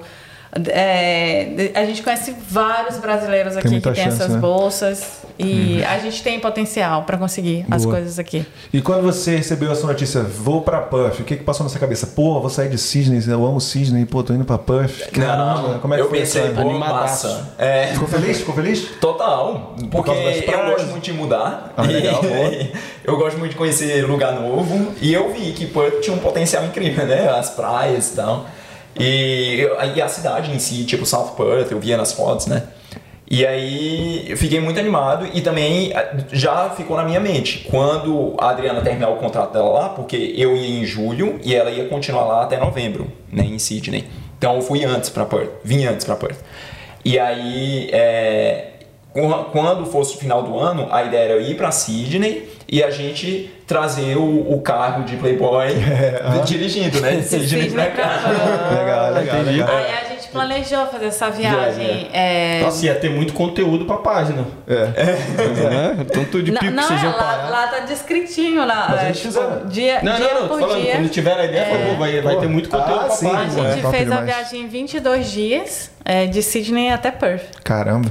Parando, conhecendo carrinho. tudo. Veio Foi. veio pelo litoral? Pelo litoral. Iradíssimo. Que Fugindo do. Bushfire. Fugindo do Bushfire ainda. Caramba, foi nessa época do foi. Bushfire. Foi. Caramba, que legal. A gente ficou preso em Porto Lincoln por causa Foi do na Bushfire. época daquela queimada, daquelas É, queimadas foi. que chegou até no, a- no Brasil a notícia disso. Aham. Que Eu tava no Então- Brasil nessa época, todo mundo, ih, como é que Eu tá? tô- É, Como é que é? Quem manda teve na Austrália né? tá acabando, Tava de não sei o boa. quê. É, não teve, né? É, mas Sydney, tanto que quando eu fui pra Sydney dessa última vez, era cinza. Era um visual totalmente diferente que eu não conhecia. Tava um Exato. cenário Tava apocalíptico. apocalíptico. Tristeza. E em todo É. lugar, sabe? Na City, mesmo lugares que é longe, de onde tem floresta e tal, a fumaça tava. a gen- gen- eu saía do laboratório e a- aquele cenário cinza, as, as cinzas caindo assim. Nublado como se 100% fosse- do dia, com cheiro de queimado. horrível, gente. Era No horrível. meio da city, assim, no meio da cidade. Sim, Triste. você ia pra praia desse jeito. Caramba, fogo. Você via as cinzas na água, sabe? A água clarinha Sim. e as cinzas lá boiando. Poxa, essa, triste essa essa realmente foi uma das mais pesadas dos últimos anos, né? Que a gente Foi. Eu lembro, eu também estava no Brasil e o pessoal, quando eu cheguei, a primeira coisa que muita gente perguntava era isso. Pô, e teve gente mandando mensagem pelo Facebook falando, pô, como é que estão as coisas aí na Austrália só pra saber se tá bem. Eu falei, cara, tá, tá aqui por enquanto tá tranquilo, tipo, é lá na outra parte. Aí até explicar e tudo Ah, mais, né? Aqui não teve nada, né? Porque eu, eu conversava com o Diego aqui, ele me mostrava o sol claro. Aqui é muito lindo, né? Mas tipo, é, é- sempre o é- sol Ah, é. azul, o céu azul e tudo. Ah, bem- é, foi Porque uma é impressão que eu tive quando eu cheguei em Perth é que o sol aqui era mais forte do É, que em né? Queima, né? É, aqui eu cheguei no inverno. Que é uma moca, Aí. dá moca o seu aqui, né?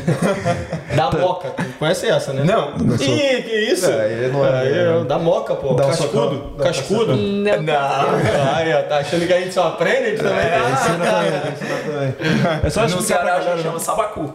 Sabacu. Caraca. Gabrielino, te dá um sabacu Essa nem mais eu tarde. sabia. No Maranhão é coque. Então, colocar. Ih, aí. Coque, te dá um coque. É, pra gente colocar Aqui, cabelo, assim, né? É. No É. cascudo. É só explicar pra galera pô, o que que é o bushfire lá, pô. É que teve, não sei se Sim, vocês sim, sabem, sim. souberam, aqui na Austrália teve um problema com queimadas, né? Que aqui fica muito Naturais. seco. É, queimadas Foi no naturais. final de 2019. Mas acontece todo ano, né, na verdade. É, mas assim, no final de 2019 foi muito, muito pesado, pesado. muito pesado. fechou rodovias, foi bem complicado. A gente tem aqui a temporada de queimadas, né? Aí você vai ver, tá dirigindo, tem placa dizendo aqui, é, dizendo qual é a situação. Tá em muito risco de queimado ou não? Aí eles têm, assim, geralmente as pessoas fazem fogueira na praia, sei lá, é, pra fazer luau, assim. Aí tem uns períodos que é proibido fazer isso, porque se alguma fagulha, né, é, tocar uma área queimada, assim, pode. Grande chance. Pode, grande chance de, de ter um desastre natural, né? Então.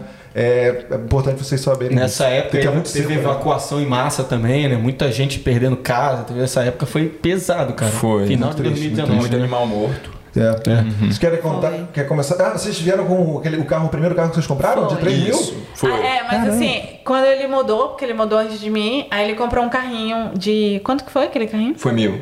Mil. É. Aí que ele ficou usando aqui, né? Até a gente chegar. Sim. Porque- Até eu chegar. É. Algumas coisas que chamaram bastante atenção nesses 22, 22 dias. Algumas coisas que chamaram Ah, é, bastante a atenção pô. nessa. Muito. Eu tô tentando, a gente tá entrando na, na- na linha do Na tempo, linha do né? Que você tempo. veio pra cá, ela tava lá, né? Aí você comprou o carrinho de mil dólares, deu o, o tempo, você foi, via, voou pra Sydney pra buscar ela? É isso? Foi. Foi. Legal. E aí a gente voltou com o carro que a gente tinha em Sydney. Boa. Qual é esse carro aí de novo? Só pra pessoal falar. É o. Que é Rio. Que Rio. Kia Caramba, Rio. vocês vieram com Kia Rio pra cá. Caraca, velho. E não só isso, ainda mais dois Sensacional. amigos É. atrás do. Vieram E também? com as nossas coisas, né? E as malas deles. Não, também. não, ah, mas assim, a cara. gente vendeu tudo que tinha lá, que a gente É. não tinha muita coisa também, e ia- veio só as malas de roupa e algumas coisas básicas pro Não, camping. porque isso é muito normal aqui entre os, os australianos e os backpackers, né? Que eles compram um carro 4x4 É. e fazem essas viagens. Vão pelo meio do deserto ou A fazem essa gente- viagem no a litoral. gente, é, Vocês- mas é tá um no- carro mais, maior. Vocês vieram É. Kia Rio, pirado. Aham, a gente- tá nos planos de comprar um 4x4, mas ainda não. Ó, mas tá nos planos. desse. Mas, não- mas vocês dormiram no carro ou não? Não, a gente Não. levou barraca pra acampar e a Barraca gente pro ficou. queimate. A gente, a gente revezou entre Airbnb, é, uns hotelzinhos e É, barraca. Do Booking. A É. gente legal. foi vendo o que, que era melhor em cada lugar, porque a gente ficou também, nossa, acampar todos esses dias a gente vai ficar cansado, Quebrado. estressado e não vai aproveitar a viagem. Dirigiam quantas horas por dia vocês dirigiam?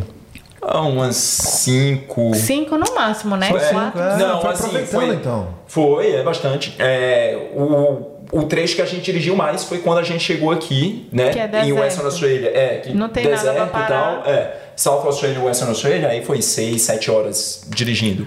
Que legal, Mas foi né? o Foram máximo. né? A gente foi parando muito e. Aproveitando o lugar e tal. Sim. E, e assim, eu acho que, na nossa opinião, o melhor trajeto é esse, de Sydney pra cá, porque vai aumentando A a, sua surpresa de belezas, né? Conta agora as histórias aí pra gente. Umas que marcaram, assim. Ah, é, a gente foi pelo litoral, aí tava na época do bushfire. E aí a gente meio que tava fugindo de onde tava tendo fogo, porque as, as rodovias estavam fechando, né? Mas a gente até que teve sorte no início da viagem, porque teve um trecho que a gente passou, aí a rodovia fechou, porque aumentou o fogo. E aí foi tudo muito bem, a gente se surpreendia, porque, cara, já tava maravilhoso. Nossa, essa Austrália é muito linda, É. não tem mais como ver coisa mais bonita que isso. E, É, a- cara, a gente passou pela ia, Great Ocean Road. a gente né? ia nos Melbourne, lugares e massa. eu disse, nossa, Melbourne, velho. É Melbourne. Isso, aí Isso eu aqui é muito fazer, né? lindo. Quando você pensa, já viu uma coisa linda que não vai mais superar e você encontra outra mais linda. É vários animais e tudo. Aí a gente Os desceu Doze Apóstolos. toda Muito massa. Essa aí é a, top a costa. Quando a gente chegou em Porto, Porto Lincoln, Lincoln. que é em South Austrália. Em South Austrália? É. Em Porto Lincoln, A gente Ah. continuou a viagem, né? Aproveitou o Aproveitou continuou lá. a viagem. E quando a gente tava indo. pro é, próximo destino. é, aí a gente parou no supermercado, aí a mulher do supermercado falou: olha. Vocês estão é, indo pra vocês- onde? Aí a gente É. falou, a gente tá, tá indo ali na direção de WA. Aí ela falou, não, a rodovia fechou, tá tendo bushfire, vocês não vão Nossa. passar não. E é melhor vocês voltarem pra Porto Lincoln, porque aqui é muito pequeno, não tem como acomodar todo mundo que tá voltando. Porque quem conseguiu passar tá voltando agora, porque a rodovia tá fechada. Aí a gente ficou, meu Deus, o que a gente vai fazer? É. E assim, nessa cidade que a gente parou, já tava cinza. Tipo, É. as cinzas voando. Atualiza- eu, atualização em tempo real da galera na rua. Foi. Hum, Por ali não é. Porque não, não tinha muito acesso à internet, não. Então a gente tava meio que por fora, tava indo. E uma coisa que ela falou também é que tinha uma cidade de Western Australia que já estava ilhada. Tipo, que eles estavam tendo que receber mantimento por helicóptero. É, Caraca. porque não tinha nem comida. Caceta. Aí a gente voltou pra Porto Lincoln, que era maiorzinho, e aí a gente ficou preso lá por sete dias, até a rodovia abrir. E aí nesses E é- sete dias a gente ficou aproveitando E a gente sem saber exatamente quando ia quando abrir, ia né? abrir, porque eles, eles não dão previsão, tipo, n- tá fechada e tá fechada. E aí a gente ficou pensando, ai, porque ele tinha, a gente tinha prazo pra chegar em Perth, porque ele tinha, tinha o doutorado, né? Aham. Eu não tinha nada nessa época, eu ia procurar emprego aqui ainda. Vez dela, né? tinha. De farrear. Aí, É, e aí a gente ficou, nossa, e se, se não abrir, o que, que a gente vai fazer? A gente vende o carro, pega um avião, e a gente já tava pensando no plano B, no plano C e tal. E a gente até chegou aí numa concessionária pra ver quanto que eles davam no carro. Hum. E tipo, aí a gente se desfaz das coisas aqui mesmo, pega um avião e vai pra Puff, porque não, não vai, tem que chegar lá, né? Mas é, depois de. No sétimo dia, a, a rodovia abriu de novo, a gente seguiu viagem. Aí, mas aí a gente continuou normal, vamos, vamos parando nos lugares, vamos aproveitando e tal. Basicamente é isso, né? 22 dias, galera, de lá de Sydney até Perth. Mas tirou sete dias parados. Sete Foi, dias parados, por causa disso, então, Porto Por causa do- das queimadas. É muito bom de passar sete São dias. 15, 15 dias dá pra fazer essa viagem de carro. Se você Ah, vier é. direto, você faz É, em três, três dias. dias. É, É, não, mas aproveitando, é, dá pra fazer. Aproveitando. É, 15 dias. isso eu ia dizer. Pode até, enquanto a gente vai falando aqui, Gabriel, se botar o Instagram deles aí, de repente a gente dá uma passada numas fotos aí, num É. rolê que eles fizeram aí. Volta lá na parte do. Na parte do perfil Então a ali, que gente eles comprou conseguem esse direcionar. hackzinho, né, pra levar em cima. Ah, entendi. Legal. Esse carrinho. E aí tem até uma história, né, de quando a gente tá Ali é o que tem o- os dias ali do, do, do rolê todo que vocês estão É. fazendo. ó. Ali, Porque ó, eu gente. vou Passa aí, passa aí. e vou organizando o que a gente fez em cada dia de viagem. Ah, que Ah, bonito. lá, ali, ó. No, dia. Olha o marzão lá atrás. Excelente, Olha o marzão excelente. lá atrás. Dá pra ver até a cor da. É isso. Olha aí que irado, gente. Várias fotinhas. Tá tudo lá registrado no Instagram de vocês, É, então. tá tudo Tri- lá. Tripping Couple. A gente vai colocar aí no, na Trip, descrição. Trip and Couple com o N, é um. Nzinho, né? E underline Austrália, Foi, gente. foi bem aí nesse lugar, ó. A gente tava em Porto Lincoln, a gente chegou em Mortana. E aí é um deserto que tem essas pedras que tem é, umas esculturas. assim, né? Nesse dia a gente tava um vento quente que parecia que tinha um, um secador, de cabelo, gigante, soprando em você. E você toda Aquele- plena. né? Aquele vento foto quente. engana, né? Ah, tá. E aí é isso que causa o bushfire, né? O, o calor quente, o calor quente é bom, né? O vento ali quente e tá tudo seco, e aí a, a vegetação é seca, e aí pega fogo mesmo, Aí, incendeia. ó, o Wave Rock de Port Lincoln. aí, ó. Legal. E, É, então, isso é um pouco depois de Port Lincoln. Ah, tá, beleza, beleza. Mo- Isso aí, Montana, eu Montana. dei 9 lá, o Gabrielino daqui a pouco vai. Tá só resolvendo alguns problemas técnicos ali. Ele já vai continuar passando ali, ah lá, lá, lá. Boa. Ih, vamos aí. Cadê? Acabou a internet. Aí, ó. Daí- Ah, mas é, vamos deixar um pouquinho também pro pessoal. É, sim, Vai lá sim, no Instagram e segue lá o é, casal isso aí, e tamo junto. Beleza, então foram 22 dias de pura aventura. Nenhum animal assim na estrada, nenhum perrengue, nada? Ah, teve. Vários Teve animais. vários animais. É, Va- vários e cangurus atropelados, Até- não pela gente, mas a gente via muito canguru atropelado na, na até na camelo pista. atropelado a gente. Camelo. Camelo? Gente, Porra, tem camelo um, nunca vi. um pedaço que você começa a ver placas. É, cuidado camelo, cuidado canguru e cuidado dos animaizinhos, né? Aí, camelo, eu fiquei, camelo na Austrália? Como assim? E aí E a gente viu um camelo atropelado. Caramba, velho. Mas é, então, eu perguntei isso é, de que é Rio, porque é perigoso pra caramba as estradas É. aqui, muitos animais Não, selvagens. mas Se você isso, a bater o carro desse. só dirigia de manhã, manhã, é. e no máximo assim 5 horas. Entendi. Então a gente É acordava cedo e dirigia de manhã e aproveitava a tarde nos lugares, sabe? Uhum. a gente não viajava de noite escuro, porque é a hora que os cangurus começam a pular Uhum. na- nas rodovias. Justamente para evitar isso, porque o carro Boa. Então, E quanto aos animais, teve uma ilha que me chamou muita atenção, que foi, eu acho que foi uma ilha em Victoria. Eu acho que ela nem, nem muito conhecida. É legal, você pega uma ferry e aí lá você roda, você tem vários koalas. Não é uma coisa assim zoológico, é uma coisa bem natural. E tem vários koalas, tem vários. a gente viu até perneta também, Equitina. Hã? Canguru perneta também? Não? Canguru perneta não. Uma, uma, uma balsinha, assim, você vai. É. Chega lá na ilha. Chega lá, roda na ilha, a pé e tal. É tipo a Pinguim Island aqui. É. Mas, mas É. lá tem qual? É, mas lá tem mais variedade. Mas é, Com aqui só tem- na aqui só tem gaivota. Aqui só tem gaivota. pois é. Vou falar disso rapidão, já contei a história aqui no podcast, pelo menos da, da Penguin Island. Já contei quando eu fui lá? Ah, acho que não. Mas Se você conhece? muito agora. Você conhece essa história? Conheço, conheço. Tá, então outra, outra hora, outra hora eu vou É, contar, outra hora eu vou outra- contar. É. Mano, a gente quer saber. Não, não, vou rapidão, rapidão. Conta. Eu fui pra Penguin Island, né? E aí quando a gente chega lá, você tem a opção de pagar. Teve muita gente. Eu cheguei, era tipo meio-dia, então a maré tava bem baixa. E você tem a opção de pagar ali, aí você vai de barquinho, né? Ou então você. Eu vi muita gente indo a pé, né? Pô, maré, água no, no joelho, na coxa. Eu A falei, gente viu isso. Falei, 50 conto pra cruzar isso aí? E, pô, eu tava vendo a ilha, né? Eu falei, não, vamos vamos embora. Aí a gente já tinha pago, a gente foi lá e falou, não, não sei o que e tal. Aí a gente falou, não, vamos, vamos assim de a pé mesmo. Fomos, cruzamos, aí ficamos lá, pô, aproveitando a ilha, pá, olhando com os snorkelzinhos assim, bem pertinho, assim, nem tava indo muito longe, não, porque tenho medo, né? Aí eu tava ali olhando, falei, cara, que lugar top, mano. Aí, beleza, perdemos uma hora. Quando a gente olhou ao redor assim, ó, não tinha mais ninguém na ilha. E eu, minha irmã que estava aqui de turismo, é, curtindo aqui e tal, conhecendo, a minha esposa e um colega, um brotherzão meu que é o Rodrigo, né? Carioca também e tal. A gente tava aqui curtindo. Daqui a pouco a gente falou, gente, foi todo mundo embora, vamos voltar, pra gente tem que voltar. E tipo, é, é qual a distância? Sabe mais ou menos a distância? Deve ser uns 2 km, você pá? Caraca, Deus, não sei, velho. Eu acho que deve Só ser uns fui lá 2 uma km por aí. E aí a gente falou, gente, tá na hora de, de voltar, vamos embora que tem mais ninguém. Aí beleza, né? Foi aí que eu percebi que o negócio tava ficando meio feio, porque eu olhei A um maré surfista, subiu? a maré subiu pra caramba, e eu olhei um surfista, quando ele ia voltar, o último cara, ele, quando ele ia voltar, ele subiu na prancha e ele fez assim, ó, e aí ele foi. Aí eu falei, gente, vambora, vambora. A gente tinha que voltar, não tinha mais balsa, a gente não tinha ticket, não tinha nada, então a gente tinha que voltar a pé, né? Caramba. Mano, a gente botou a mochila aqui e foi todo mundo com a, água, com a água aqui, todo mundo com a água aqui. Eita. Mano, cruzando. tipo assim, a gente pensou, mano, a gente tava numa ilha, tem vida selvagem, não sei o É quê. louco. E na Austrália, atravessando. Dizendo, é, que é perigoso por causa de Mano, marama. aí a gente começou a olhar ao redor, mas tipo assim, a gente meio que prestando atenção e tal, beleza, conseguimos voltar. Depois de uns 20 minutos, demorou uns 20 minutos. Voltamos e tal, fomos embora. Dia seguinte encontrei um australiano que é de Rockingham, que é onde fica a área da Pinguinhada, né?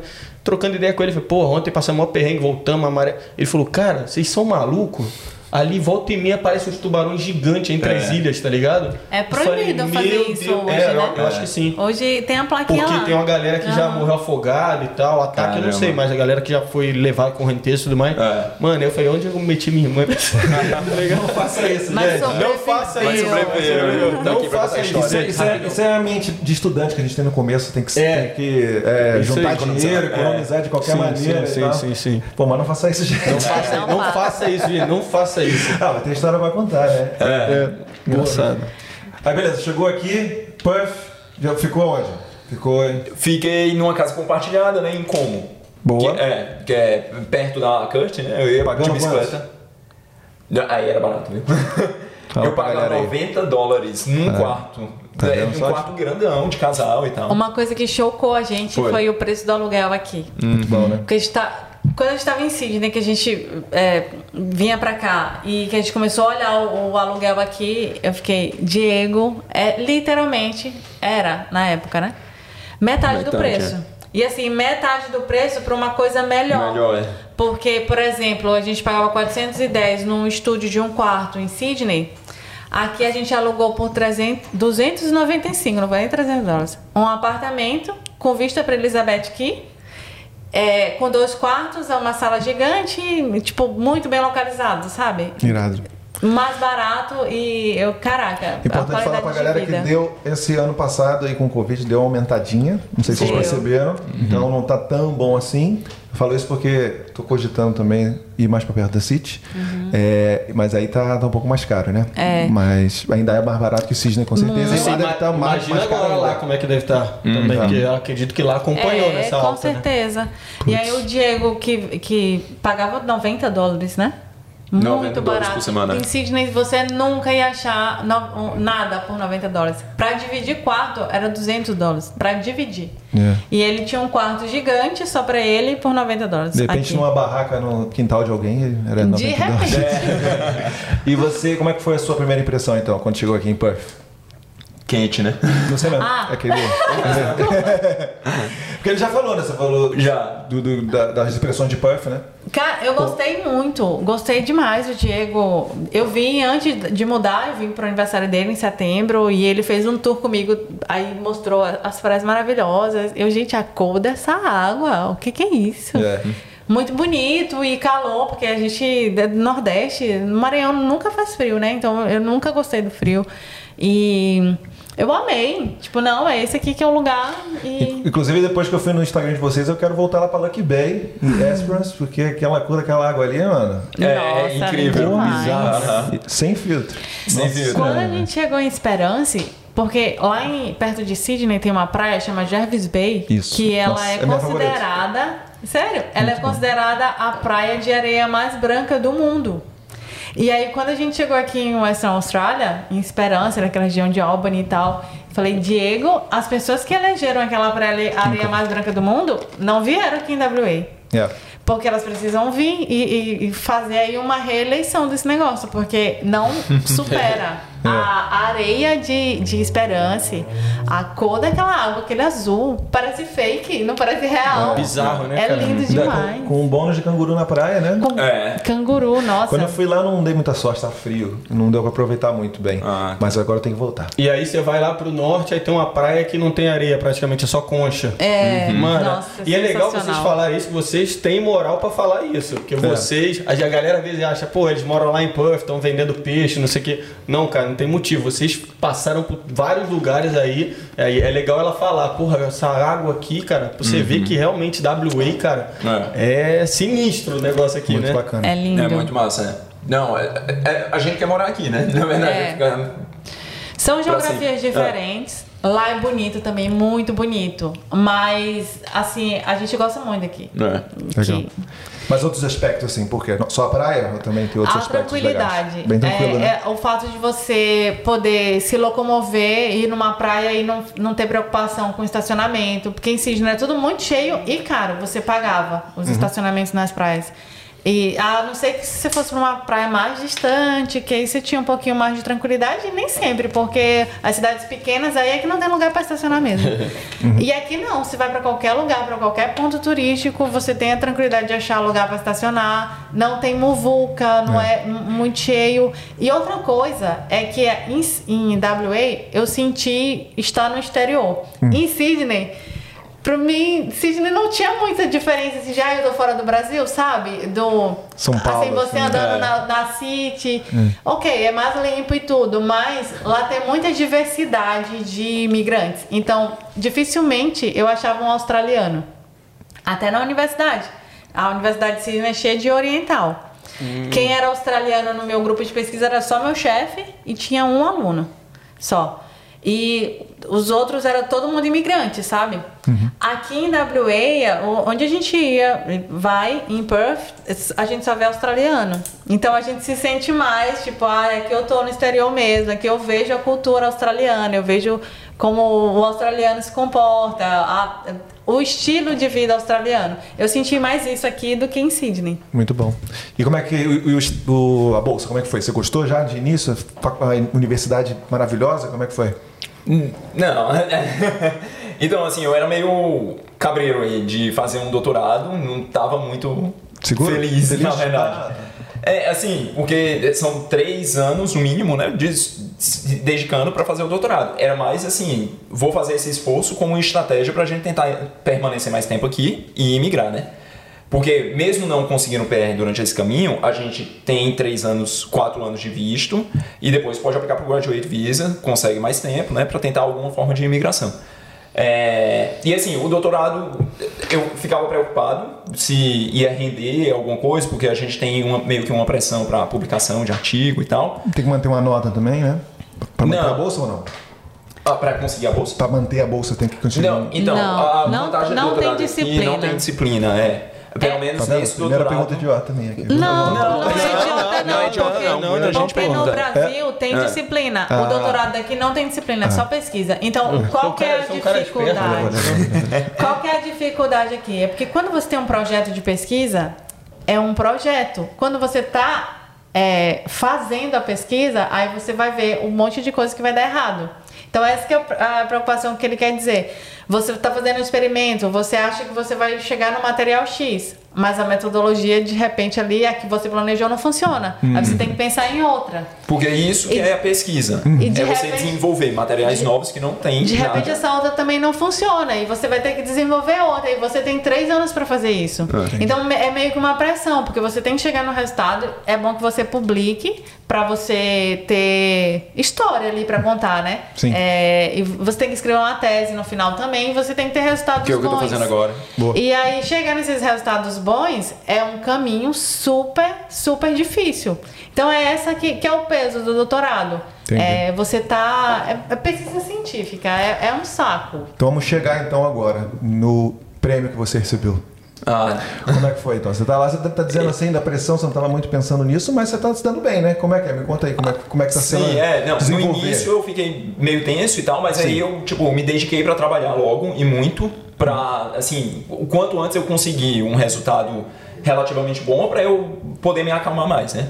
Consegui publicar um artigo e tal, e aí depois a, a gente recebe e-mails da universidade falando de opo- outras oportunidades, né? Outras coisas.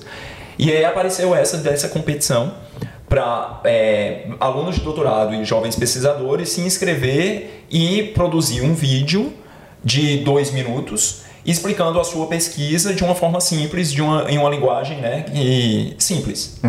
E, e aí eu vi esse e-mail e pensei, ah, legal e tal, mas ok. E a Adriana estava trabalhando lá já. E ela recebeu esse e-mail também. E aí ela viu isso e resolveu. Aí ela falou: Ah, Diego, por que tu não faz e tal? Aí ela, então, assim, ela motivou a fazer. E aí a gente. Ela deu a ideia, né? Ah, eu já tô pensando em várias Ele coisas. não queria fazer. Eu não queria fazer, é.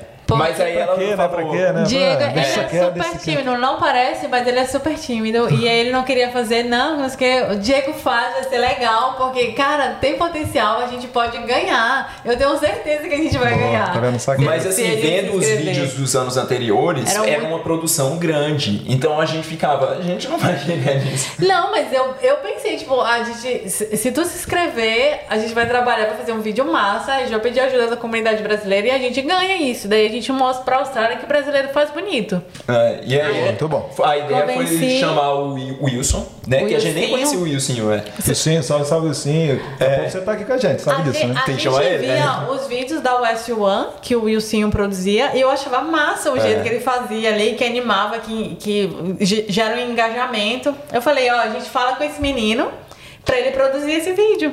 E aí a gente pensa aí no- na história que a gente vai contar e aí a gente faz a inscrição.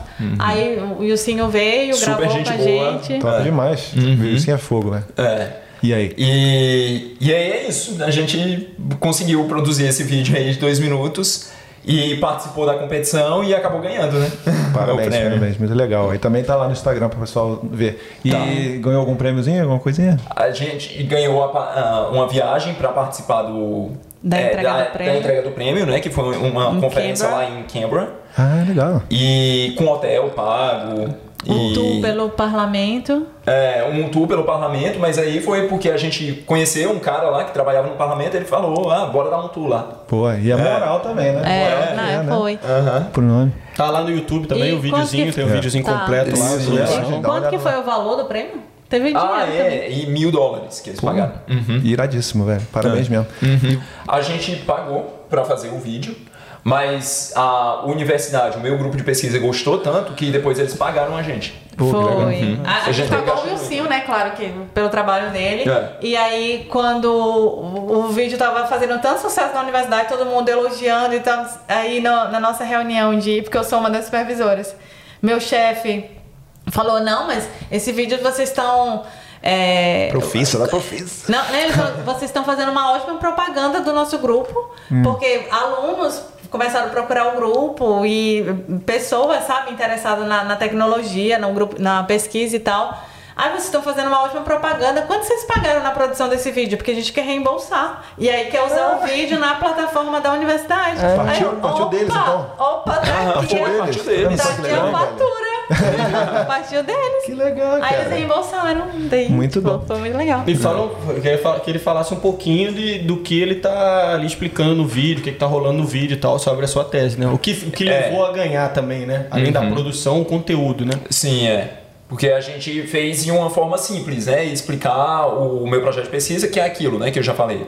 Que é desenvolver um material que possa melhorar a performance das baterias atuais, né? Substituindo o líquido que a gente tem hoje em dia por um sólido.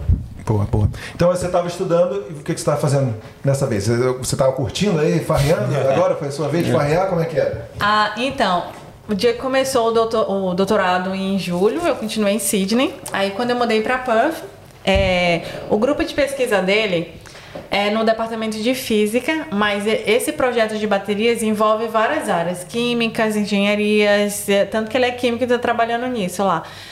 E na época, o grupo de pesquisa dele, dois pesquisadores saíram, é, que eram pesquisadores, né? É, saíram para outros trabalhos e abriu duas vagas lá na- no, no grupo dele. E aí, nos, nos happy hours do grupo, eu já tava indo, né? Já tava conhecendo o pessoal e tal. E o chefe do grupo me conheceu e sabia da, da, da nossa história, né? Sabia que eu já tinha trabalhado na Universidade de Sydney, que eu era química também, trabalhava com síntese de materiais. E daí ele falou assim, olha, vai abrir duas vagas no meu grupo de pesquisa e a gente vai precisar de um químico, porque tem um problema da, da síntese dos materiais que a gente não sabe resolver, então a gente quer um químico para trabalhar nisso. Quando abrir a vaga, eu vou mandar o link para você. Não, antes ele pediu meu currículo. Ele me, me manda seu currículo, que aí de repente, se se encaixar com a vaga, quando abrir a vaga você aplica. Aí eu fiquei super feliz, né? Mandei pra ele. E assim, demorou um pouco, porque foi na época que começou o Covid. Então, vocês lembram é, que o, a galera não sabia muito bem o que fazer, ficou em lockdown, depois abriu e as empresas meio que congelaram. Então, demorou um pouquinho, porque eu cheguei em janeiro. Aí, essa conversa que eu tive com esse professor, acho que foi em fevereiro. Aí a vaga abriu em março. Quando abriu a vaga, ele mandou o link pra mim. Falou: olha, aplica porque o seu currículo se encaixa na, na, na vaga. E aí a gente vê. Aí eu acho que eles me chamaram pra entrevista em abril. Aí esse tempo todo eu tava sem fazer nada. Porque eu também falei, eu vou me dar férias de seis meses. Depois de seis meses, aí eu saio que nem doido procurando qualquer coisa pra trabalhar, pra conseguir dinheiro. Mas eu vou me dar férias de seis meses que eu mereço. É lógico. Muito bem, isso aí. E aí tinha isso e é, é, ele mandou a vaga, né? Apliquei e tal. Antes deles me chamarem para entrevista, lá no grupo, que era o mesmo grupo dele, o professor dele, que não é o chefão, né? É um, um- um abaixo, falou para ele, tipo, olha, a Adriana ficou. A gente viu os currículos e a Adriana ficou no top 5 dos currículos, então ela vai ser chamada para fazer a entrevista. Avisa lá para ela se preparar. Aí eu já sabia, né? Eles me ligaram, chamaram para entrevista. Aí fiz a entrevista com eles. E aí nada de dar resposta, nem o Diego não sabia nada lá no, em off. E aí eu ansiosa, ai meu Deus. E aí deu junho. Aí acabou seis meses, né, de férias. Aí eu falei, ah, agora eu vou procurar alguma coisa pra fazer. aí eu tava ali no, no Facebook e tal, eu vi uma, um brasileiro procurando alguém pra fazer cleaner. Aí eu, ah tá, eu vou mandar aqui mensagem pra ele. Aí eu falei, ó, mas eu não tenho experiência nenhuma, eu limpo minha casa. Aí ele falou, não, não, vem que eu quero. E no dia seguinte ele já me mandou pra uma casa pra, pra limpar. E aí eu, caraca, três horas pra limpar uma casa gigante. Nossa, foi horrível. Foi horrível. É, Hoje em dia, Mas- se, você tiver, se você tiver disposto, qualquer pessoa É. trabalha assim, né? Mas sim, Muitas fui. Aí eu tava fazendo cleaner hoje que eu tava na quinta semana fazendo cleaner. Aí a universidade liga falando que a vaga era minha. Hum. E aí eu comecei na universidade em agosto.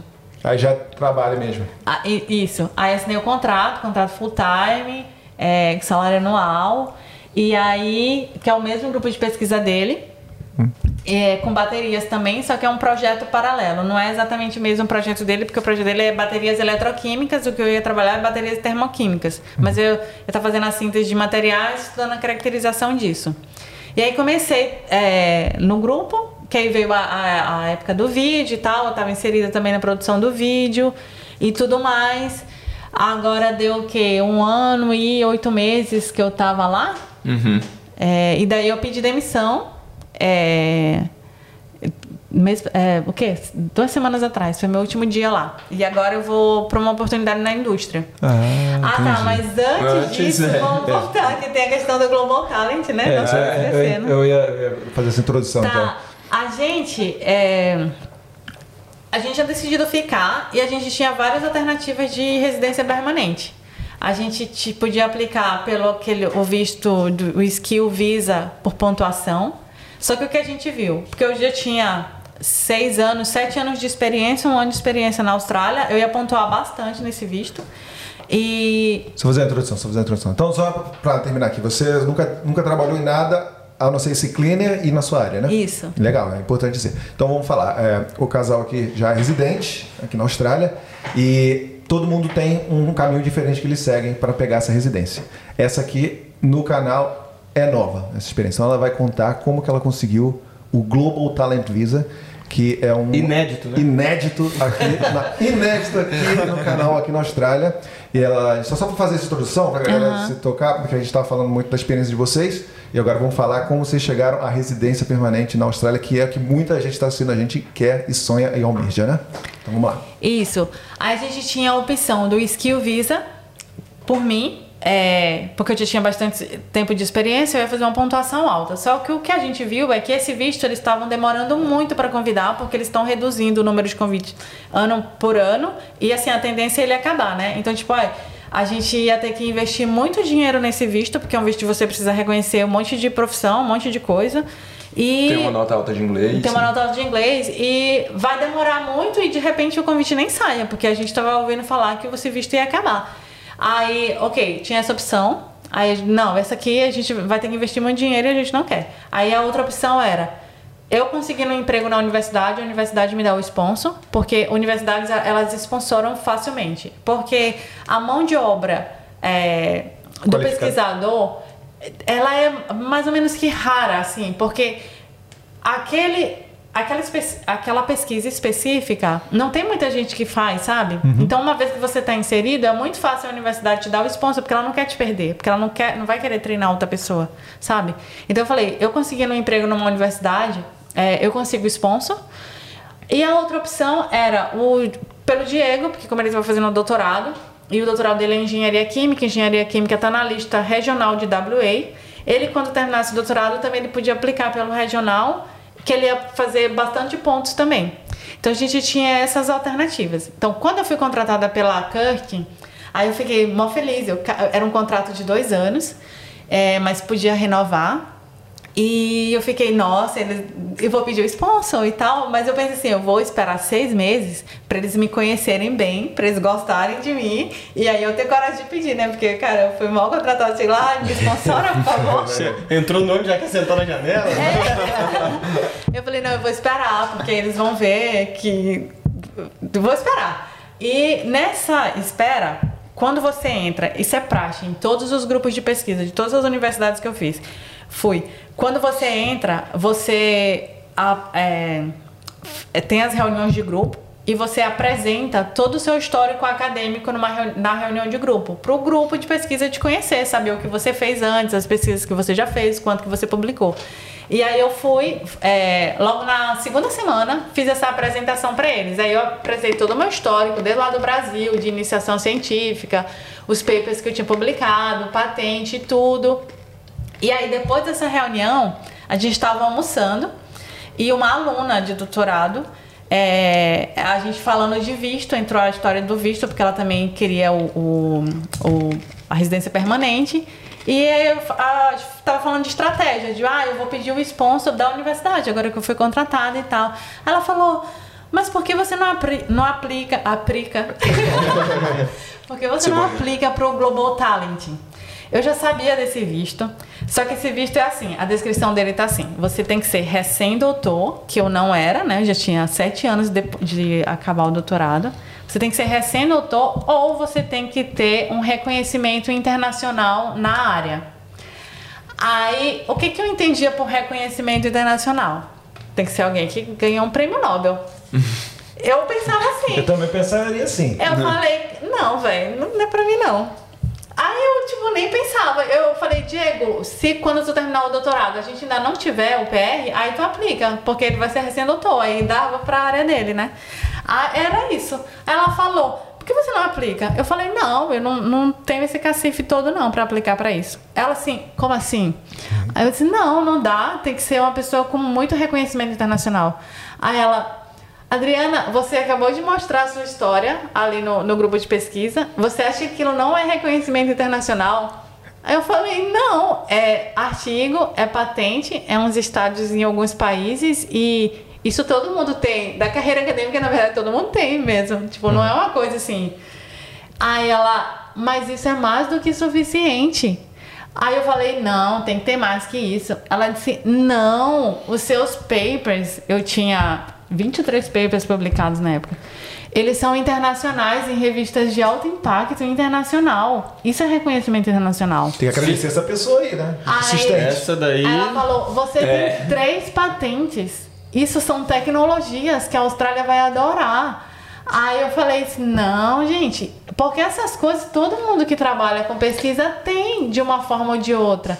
Ela falou, não, você pode. Cara, ela pegou, Ela pegou o ela celular. pegou o celular, sem brincadeira não, ela pegou o celular, ela falou, eu vou te mostrar aqui como é que é. Abriu lá a página do Global Talent. Ela abriu o formulário e falou: Você não precisa pagar nada, você só vai preencher seus dados aqui, colocar o número do seu passaporte, anexar o seu documento de doutorado, não precisa nem reconhecer, só bota a tradução.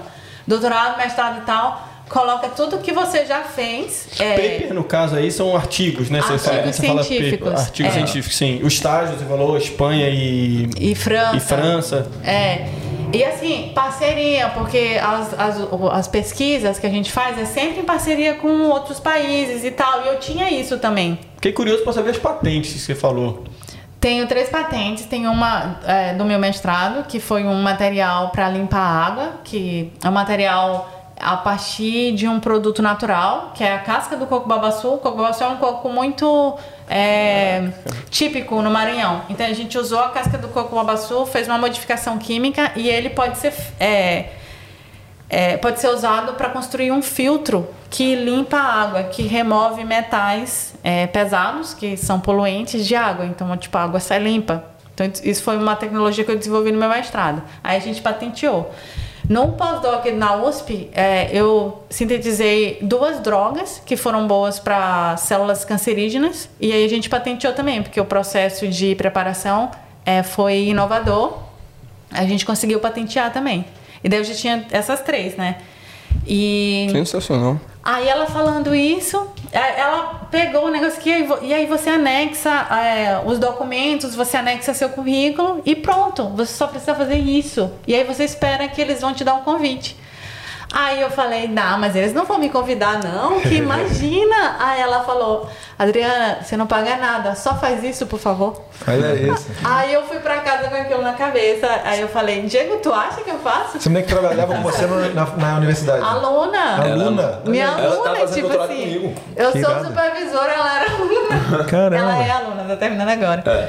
Aí eu falei, Diego, tu acha? Aí ele, faz, não, não custa nada. Tu tem E já... é, é uma expressão simples, realmente, É porque simples. você não paga nada, você não tem nada a perder, na verdade. E é a forma como você vende também. Você conta a sua história, é, tipo, falando de todo o seu, trajeto, Você tinha que se- os artigos e tal, que você tem Tinha que se descrever em 300 caracteres. É. Tipo assim, Irado. por que, que, a, que a Austrália te quer? Aí você. Por que você é importante pra Austrália? Você escrevia lá em 300 caracteres. Tipo, bem pequenininho. Bem pequenininho. Agora já mudou um pouco, tá um pouquinho mais. Ah, Precisa um pouquinho de mais E trabalho. tem espaço época pra eu você anexar coisa, né? É. Currículo, diploma e tal. Aí anexa lá as coisas que você tem pra comprovar o currículo. Sabia que era tão simples assim? Interessante, né, cara? Foi. Legal demais. E aí o convite veio. Quanto tempo? Há oito meses. Oito Mas aí, então, nesse processo, porque demora, né? Tipo, demorou oito meses pra gente receber o convite. Porra, demora. Oito meses, caralho. Não, depois se você submete, né, a aplicação, é, demorou aí. É, não, assim, ó, Mas, eles, assim, eles ainda, antes de ser o convite, eles mandaram um e-mail pedindo carta de referência e a comprovação das tecnologias. que dá, das patentes. E aí eu mandei, que eu não, nem carta de referência eu tinha colocado, porque o pessoal fala que é bom mandar carta de referências e tal. E eu nem tinha colocado isso. Aí eles pediram. Aí eu pedi uma carta de referência do meu chefe. Meu chefe fez uma carta linda, tipo, é, falando o, o quão profissional eu era, que eu fui selecionada em, dentre vários candidatos para essa vaga, e que o projeto era importante para a Austrália porque é energia renovável e que eu tinha capacidade de atingir altos salários, porque um dos pré-requisitos também é você comprovar que você pode ganhar até 150 mil por ano aqui na Austrália. No e aí ele futuro, falou- não precisa ser agora. não precisa ser É. agora, mas tipo, a sua qualificação tem que atingir isso. Aí ele escreveu lá que eu poderia, é, tinha qualificação para atingir é, o plano de carreira da universidade, vai até 200 mil por ano. Então, tipo, já tava no caminho, né? E ele, e mesmo na indústria e tal, ele fez uma carta mal bonitinha. E aí minha, minha chefe no Brasil também fez uma carta bem legal. Aí eu anexei só essas duas, que tem gente que bota umas 10, tipo, foi só essas duas. E botei lá o comprovante das patentes. E aí isso, aí o, o convite chegou, quando eu mandei isso, o convite chegou no outro dia. Caramba. Foi muito rápido. Então você vi- virou residente na hora. Não, Como é o que é? convite. Convite. O convite para aplicar o visto. Beleza. Aí começou o processo de aplicação do visto. Para aplicar o visto, a gente poderia ter aplicado na hora. Só que o Diego morou no Canadá. Um dos documentos que tem que ser anexado para o visto é o. 10 anos que você mora. 10 anos de, da, da residência, né? 10 anos de lugares que você morou, é isso? É, o certificado de antecedentes criminais. Você precisa do, Ah, ante- tá. do certificado de antecedentes criminais de todos os lugares que você morou por mais de um ano nos últimos 10 Uhum. Dez anos. anos. E aí a gente tinha os do Brasil, do, do o nacional e o dos estados. Mas o Diego morou no Canadá e ele precisava do Canadá. E, aí foi uma burocracia. É, mó difícil. É mesmo, velho? É. Não é só ir online assim, chegar lá e fazer? Não, gostaria Ele, muito que ele você. precisou ir numa polícia aqui na Austrália, tirou as digitais, aí a Austrália mandou por correio pro Canadá e o Canadá analisou as digitais dele lá e mandou o antecedentes criminais. clearance. Aí demorou quanto? Mais ou menos um mês, não foi? Foi. Pra esse documento chegar. E você paga ainda. Eu acho que Paga. é, Eu paguei 125 dólares canadenses, eu acho, por esse serviço. Caraca. É. Aí, Bem, pelo menos você não teve que ir lá, né? aí a gente aplicou o E também visto. eu não cometi nenhum crime, né? Aí eles pe- pedem também para esse visto é, o comprovante de inglês. Só que assim, eles falam que se você trabalha, tem um contrato é, na Austrália, não precisa do comprovante de inglês. Então eu não coloquei para mim. E aí o, o do dependente também precisava, o Diego já tinha, porque ele é aluno da, da CUST, isso, isso é, Já prova, né? é a prova. Suficiente. Aí a gente mandou, aplicou o visto. Aí duas semanas depois E veio. tinha também um, um negócio do nominator, né? Pra esse visto você tem que ter um nominator. Ah, você tem É. que ser nominado por um australiano com relevância na sua área. Uhum. Aí o meu chefe me deu a nominação. Sim. É. É. Aí saiu a residência em dois, duas semanas. é, depois desse um mês, duas semanas depois. Tipo, no total, quanto É, tempo demorou a- então? Pera, pra a gente aplicou pro visto. Aí duas semanas depois eles pediram mais documentos. Eles pediram pra eu fazer a prova, Hum. que eu achei tipo um mau golpe, porque não faz sentido nenhum. É uma prova que você não, não precisa nem uma nota alta. É uma, uma nota irrelevante que qualquer pessoa pode tirar, mesmo se você não sabe inglês. Sim. Foi a nota mais baixa, a pontuação mais baixa do PTE. Caramba. Era só mesmo pra Só você, pra você fazer pagar a prova pagar pra fazer a fazer. prova. Tipo. Aí eles pediram isso pra mim, aí eu tive que fazer a prova e eles pediram também um certificado de reservista do Diego que a gente não tinha colocado. Aí, e a gente, todo o processo a gente fez por nós mesmos, a gente não teve nem agente de imigração envolvido em nenhuma etapa. Aí a gente anexou isso, quando anexou isso foi duas semanas. Poxa, tá a só? residência saiu. É que eu falei oito meses por oito meses, é porque, é, por exemplo, quando eu apliquei, lá no site estava dizendo 25 meses para sair. Eu saiu, no caso, 11 meses depois, né? Mas assim, tipo, e foi rápido. Sim. Então você pode ir lá no site, tem o tempo de espera. Oito meses eu achei bastante rápido. E quanto tempo no total vocês demoraram aqui na Austrália para pegar a residência? Dois anos Dois e meio. Você viu só? Bem rápido. É, eu, tava, eu, eu, assim, acho que eu peguei rápido, que foi, foram três anos e. Três anos praticamente, né? Sim. Mas assim, quanto mais especialista você é numa área e se a Austrália precisa, é, mais rápido você vai pegar a residência. Você pode até vir para cá como residente, né? E foi Sim. uma grata surpresa para vocês, né? Tipo, essa Foi. Global Talent Visa. A gente nem esperava. Nem existia, né, esse visto quando a gente veio pra cá. Ah, é? Foi uma coisa Ele nova. foi criado no ano que a gente chegou. Ele, ele- no primeiro ano ele era até mais simples, porque se você era no ano que a recém-graduado. gente chegou aqui em Perth, né? O Global Talent Visa. 2019 foi, acho Ah. que foi. você, se você era recém-graduado, você podia aplicar, se você era recém-mestre, você podia aplicar, ou se você era recém-doutor, também você podia aplicar. E Exato. aí, a- hoje, ele tá mais complicado. Quando eu apliquei, você só podia aplicar se você era recém-doutor ou se você tinha já uma reputação internacional. Aí eu entrei na categoria de reputação internacional. Aí agora, e assim, ele varia. Eu levei oito meses para receber o convite para aplicar. Tipo, não foi oito meses de processo de visto. Mas tem gente que recebe em duas semanas, depende da área, sabe? Então, sua carta, a carta de referência, de repente, foi foi. crucial para você É, demo- de pra demorar repente, se eu tivesse colocado melhores documentos no início, talvez o processo né? teria sido mais rápido. Aí.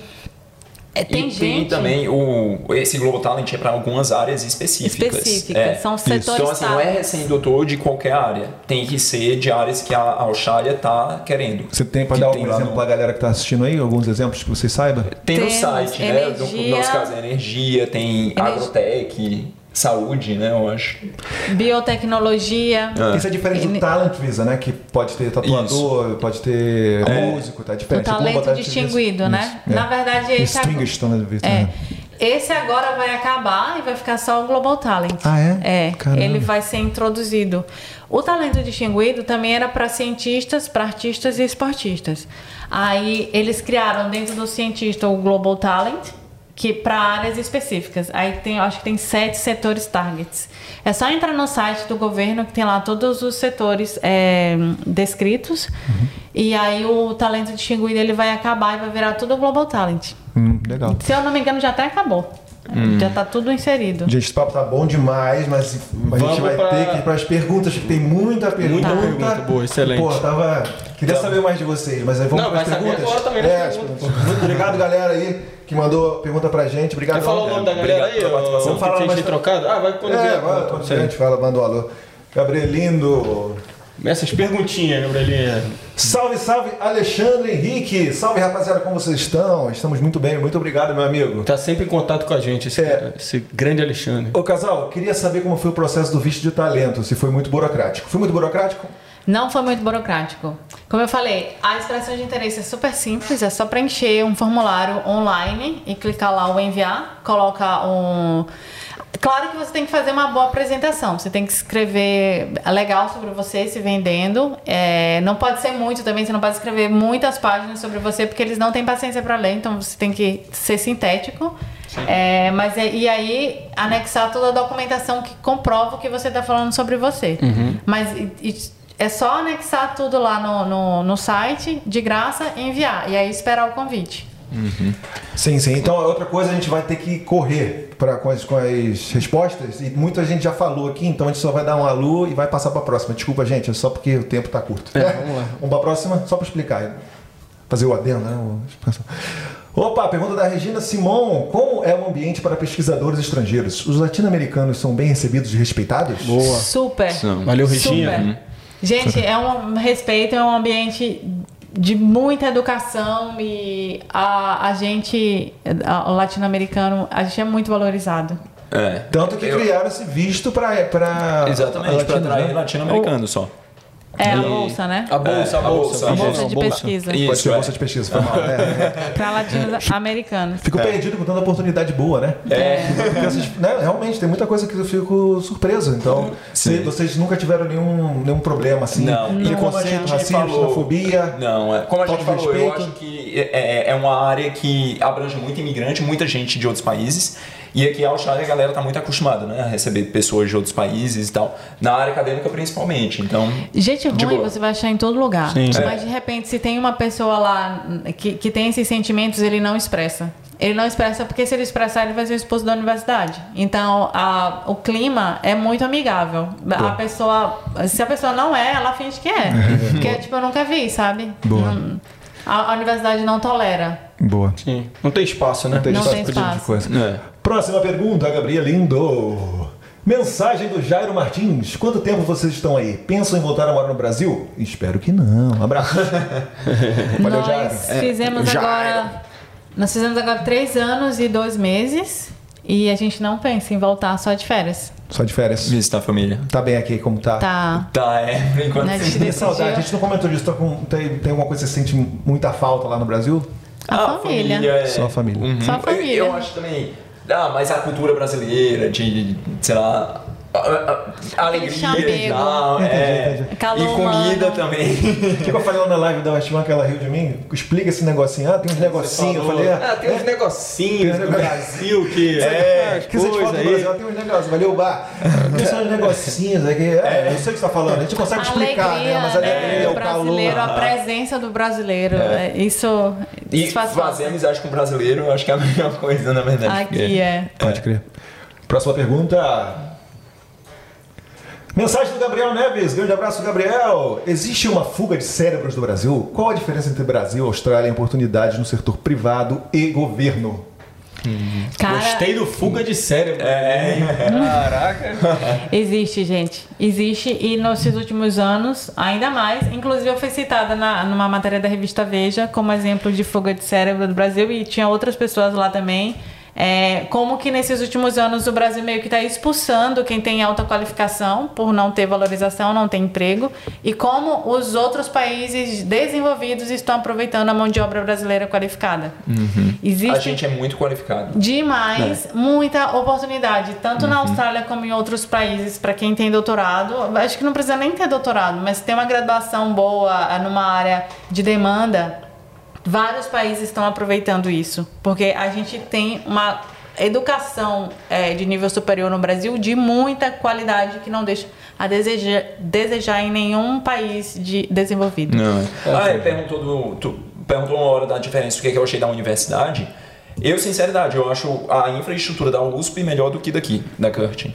Sim. É, eu tenho Não- essa impressão também. é, assim, não deixa a desejar. Não deixa a desejar, né? Não deixa. É. É, eu tenho assim, uma opinião meio egoísta, não sei, me perdoem, seguidores, pessoas que estão assistindo assim. É, eu acho que a gente tem que pensar na gente, na qualidade de vida. Então, pô, se você aí tem capacidade e não está se sentindo privilegiado no Brasil, você acha que não está tendo oportunidade, cara. Vai, vem para cá, vem para um país desenvolvido, porque você tem que pensar no seu bem-estar, entendeu? Também. Sei que lá no Brasil a gente quer que melhore, quer que passe, que, que vive num país desenvolvido no futuro, mas, poxa, é, tem uma hora que cansa, né? Você pode até falar um pouco mais assim de experiências suas lá, É. né? A gente tem que pensar às vezes na, na gente mesmo. Então, você vê que tem uma oportunidade, porra, aproveita, vem para um lugar desenvolvido e, porra, é, mostre tudo que você estudou Pra, é um bem não só para o Brasil no futuro, também para a humanidade, né? Tipo assim, vocês estão com projetos super especiais, super importantes que vão beneficiar o o mundo, né? Assim, da- é, com, com o sucesso da, da pesquisa. Então, gente, é, tem uma hora que a gente tem que pensar assim, porra, eu quero ficar aqui martelando, batendo no- na, na mesma tecla e nada vai acontecer, ou eu vou sair da caixinha e vou para outro país, entendeu? É, de repente é uma coisa a se pensar, né? Ah, e é legal também a questão de vocês saírem quando você tomar essa decisão. Por um lado, você, pô, às vezes eu tenho certeza que tem um pouquinho de frustração ali de de repente querer estar ajudando lá no próprio país, né? Isso, exatamente. Mas, por outro lado, cara, você estando fora, você também leva o nome do Brasil. Pô, Sim. a gente conversa aqui, cara, maior, maior orgulho, não é. Exatamente. Não é conversa fiada, não, é realmente, porque vocês estão aqui levando o nome do Brasil, colocando o nome do Brasil num, num patamar, legal, né? Exatamente. Então, e, po- e a- por outro lado também é triste porque, tipo assim, a gente vê o potencial que tem, né, teria para pesquisa no Brasil. A, gente- a única Que coisa não da- tem investimento. É que a Nossa, gente é pode triste. se esperar Você e- tem, você tem um exemplo lá de que você, de repente, porra, batalhou bastante e não estava conseguindo um resultado? Resultado a gente tinha, não tinha era dinheiro para manter é, a infraestrutura, sabe? Se eu voltasse agora para o Brasil, eu ia estar desempregada, não ia ter uma universidade que que me absorvesse, porque não está tendo concurso público para as universidades. E no Brasil, a, o único setor que faz pesquisa são as universidades públicas. Então, assim, precisa de investimento do governo que não está tendo nesse momento. E assim, tem um monte de doutor no Brasil agora desempregado, porque não está tendo é, dinheiro para pesquisa e nem dinheiro para contratar professor universitário. E você mencionou aquela hora sobre a demora de, por exemplo, você precisa de alguma coisa, aí eles vão atrás, o negócio demora pra caramba. Isso aí também você acha que, além da burocracia, do negócio de trazer, importar e tudo mais, tem uma falta de vontade Tem. aí, ou então uma preguiça de falar isso aí? Total. Sim. Total, não existe nenhum incentivo para desenvolver A que a Produtividade. palavra é incentivo, sabe? Tipo Produtividade, incentiva a produtividade. É, Pelo, pelo contrário, é, parece que eles querem, tipo, denegrir a imagem da universidade pública no Brasil, sabe? Tipo, ah, eles estão lá só para brincar, para gastar dinheiro público. Porque, como os resultados não são divulgados, é, acaba que, ah, o que que faz lá? Tipo, o que que um, um doutorando faz? O que que um professor, Isso também, a ideia faz? do, da gente realmente, a motivação da gente fazer o vídeo de dois minutos foi exatamente isso, porque eu acho que falta muito do pesquisador falar em uma linguagem simples que abranja Sim. todo mundo. Porque é muito difícil, realmente. A gente trabalha com uma coisa muito técnica.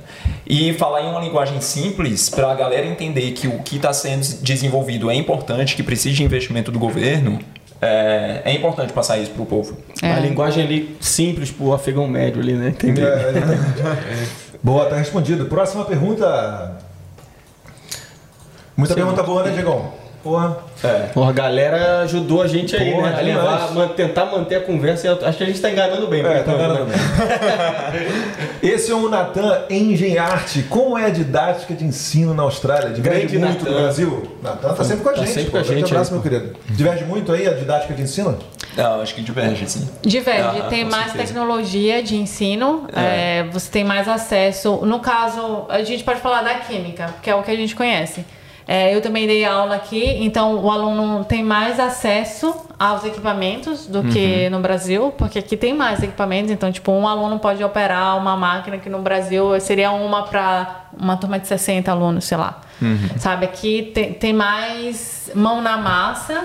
Mas eu também acho que o ensino no Brasil é melhor do que o daqui. Eles É, cobram muito aqui mais. eles passam é, muito a mão muito na a mão, cabeça. é. Aqui o, aluno, é que eu aqui vejo é o como cliente. É. Então a gente mesmo, como professor, a gente é treinado para, olha, não exige muito do aluno, porque ele pode se sentir ofendido. Então, Vixe. Então, no caso, no caso aí, posso estar falando besteira, vocês me corrijam. No caso aí, é, nessa situação que vocês estão falando agora de passar a mão na cabeça, seria como se fosse aquele, aquele sistema de aprovação automática? Ou não chega a ser isso que, que tem no Brasil? Mais ou A gente menos. ouve assim, né? Não muito, porque assim, eu acho que eles já fazem um sistema fácil que eles acham que o aluno vai conseguir passar. Tipo, Ah, sim, já sim, ali no sim. sistema de avaliação não é tão rigoroso, Mais sabe? com tratamento, É. assim, né? Uhum. De repente não se sentir ofendido. É. E também vai muito do aluno também, é, porque no Brasil você tem lá o professor, pô, lê esse artigo aqui, lê esse livro, Vai faz esse aluno. dever, não sei o que, não sei o que. Aqui não, aqui é, porra, tá aí a matéria, corre atrás e aprende, e me mostra. É mais ou menos assim ou nada a ver? Ah, não, os professores Vai aqui eles dão aula É, direito. dão aula, mas. Se o é, aluno quiser mas- mais, ele, ele, ele consegue, sabe? É, o, aluno que ele quer se fazer aqui, ele se faz. Boa. Porque Sim. tem muita oportunidade e a galera nem aproveita. né? Mas assim, só lembrando também, de novo, né, que no doutorado eu não faço disciplina. Isso é uma vantagem que eu vejo, né, em relação a, comparando com o doutorado no Brasil. Ah, ok. Não, eu digo isso porque tem alguns cursos, já vi histórias assim, que você vai pro curso, o cara não fala nada, tipo assim, ah, entrega aí o assessment, tá tranquilo, entendeu? Não, nem, nem, nem perde tempo na aula, assim, a aula é só um, entendeu? Mas enfim, Não, É, é só pra encher linguiça. Aham. Mas varia, né? Cada história Varia, é, é. uma história. Sim. Próxima pergunta. Mais uma do Natan. Meros mortais também conseguem uma bolsa de doutoran- doutorado na Austrália? Tchau! Consegue. Consegue, mas assim, o pré-requisito é você tem que ter é, já uma experiência em pesquisa. Então, assim, se você é do Brasil, de uma universidade. Tem que ser também de uma universidade boa do Brasil, porque também essas unisquinas da vida você não vai conseguir, não. É, Vendo de uma universidade boa do Brasil, que tenha pelo menos iniciação científica, você consegue. Se você fez a. o Mesmo sem ter mestrado. o seu se, se seu trabalho de conclusão de curso foi baseado na pesquisa se foi um, um trabalho tipo uma tese Uhum. E não precisa ter publicação, muita artigo publicação publicado. isso vai ajudar vai É, abrir vai portas ajudar, é, com mas certeza, também não é uma uma coisa melhor. assim tipo ah eu não tenho artigo publicado eu não vou conseguir a bolsa não você pode conseguir sim sem artigo desde Uhum. que você tenha a, o pré-requisito lá de já ter trabalhado com pesquisa antes É, porque uma coisa que aqui os grupos de pesquisa procuram muito são pessoas interessadas em fazer doutorado. E australiano não tem Não muito tem. interesse em estudar. Imagina fazer um doutorado. E, então, assim, acaba que é muita gente de outros países que faz né, o doutorado. E eles gostam muito de brasileiro pela proatividade e dinamicidade que o brasileiro tem. Desenrolar ali. É. Como é que é lá na, na, na universidade lá? Você é muito brasileiro, muito oriental, que nem ela falou que era lá em, lá em Sydney. Como é que é? Aqui Divisão, não tem assim? muito, muito oriental, tanto quanto lá Tem em Sydney. Tem mais Ah, europeu, mais verdade, europeu. é. europeu e Austra- latino-americano né É. É. Mas assim, no meu grupo de pesquisa é bem diverso, só tem eu de brasileiro, né? E, mas tem uma pessoa da Nova Zelândia, é, acho que uns três da Inglaterra. Australiano pouco. Australiano Só tem, tem um. É. Não, tem dois. Dois. É. Curioso, né, caramba? É. E se a pessoa quiser saber qual é o ranking da Universidade do Brasil, tem também um, um lugar que Tem. você pode Tem, ver, né? Tem um site QS World Ranking. QS World É, Ranking. E QS. tem, tem, vários, QS. tem vários outros. QUS. Não, QS. ah, QS. QS. Aham, Que- World Ah, Ranking. conhece. Fala de novo aí. QS World, World de mundo, né? Ah, Ranking. Ranking. Aí, a- Esse é um dos rankings. mas tem é- ah, tá, mas é, é mundial, não é só na Austrália. É mundial, é. Ah, entendi. Não, é. Tudo é o ranking mundial aqui. Ah, É. Boa.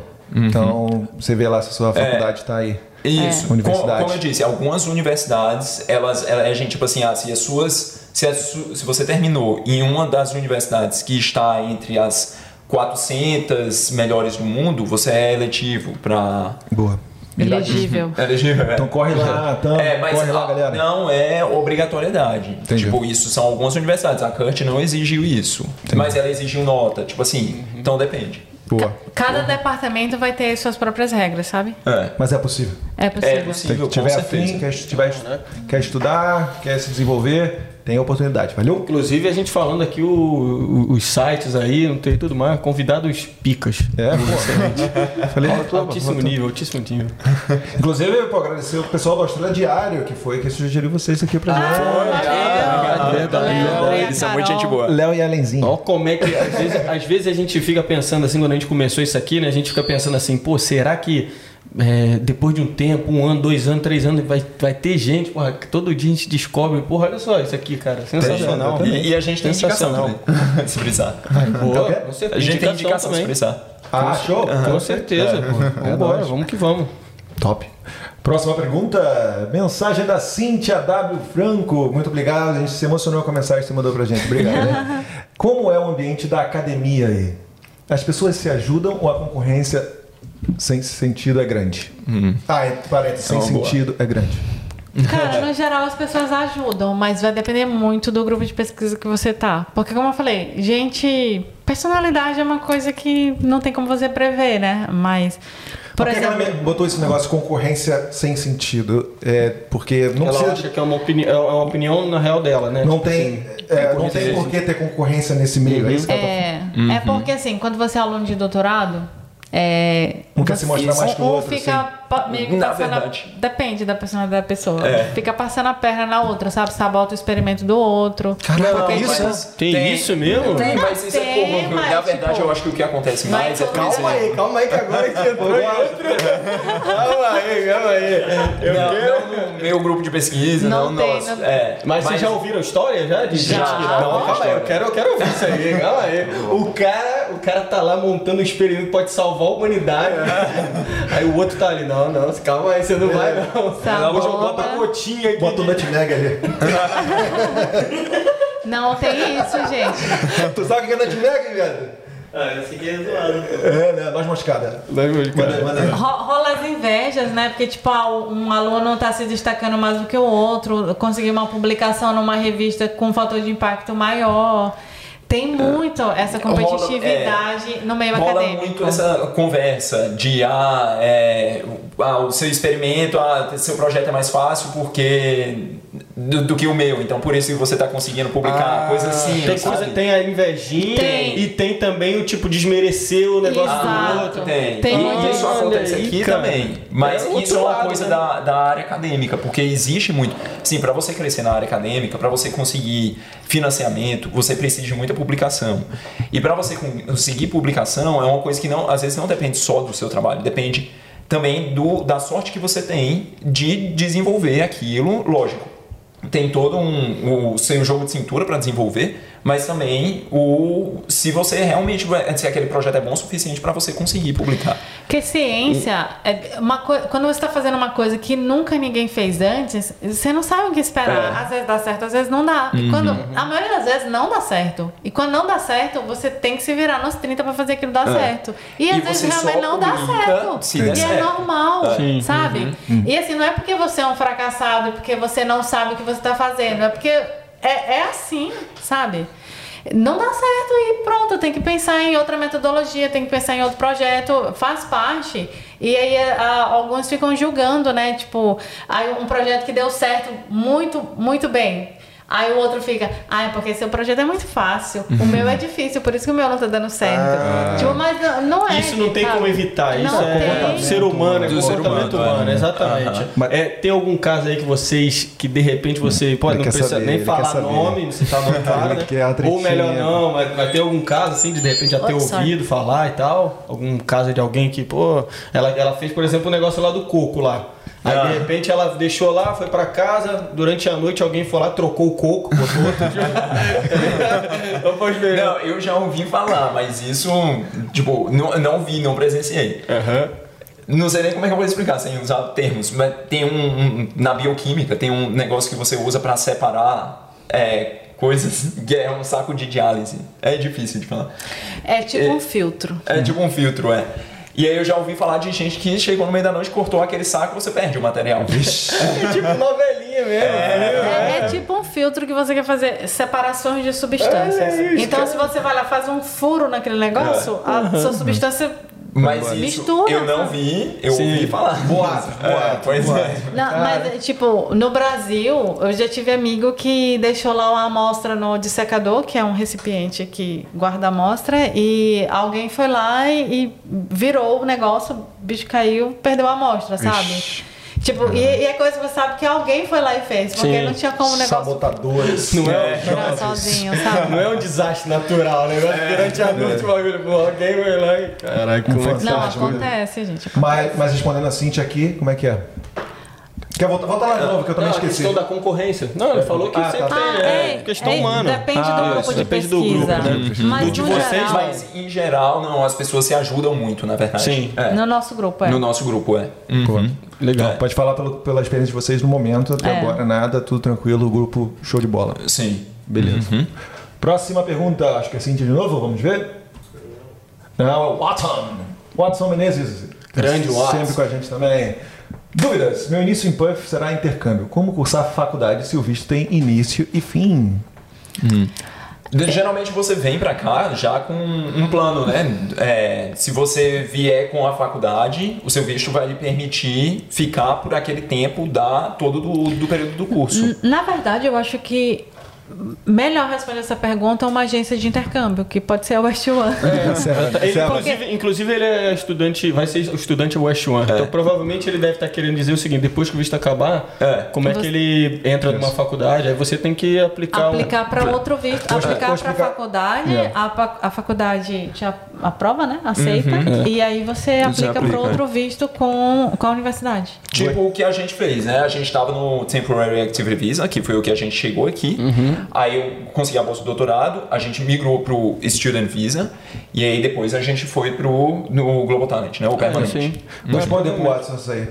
Watson, você vem com intercâmbio, vai passar, você vai fazer seu curso, aí quando acabar você vai ter que renovar seu visto. Aí, dependendo, você pode fazer mais intercâmbio, você pode fazer curso técnico, ou você pode fazer faculdade. Aí você vai ter que ter cacife, vai, né, procurar uma bolsa, né, para você.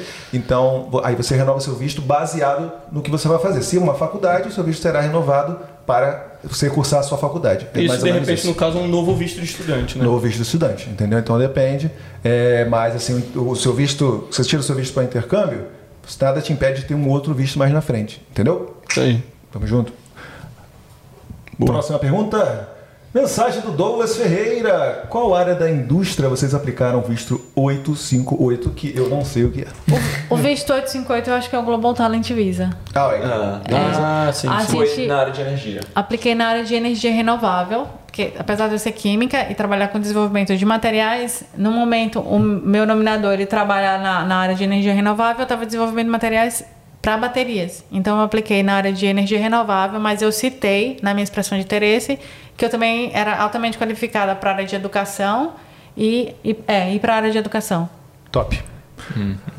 Respondido. Próxima. Valeu, Douglas. Valeu. Aí o Watson apareceu de novo. aí. Valeu, Watson! Orgulho! Orgulho do- do casal. Vai, vai, vai, vai. Vamos lá, vou, vou ler essa pergunta. Orgulho!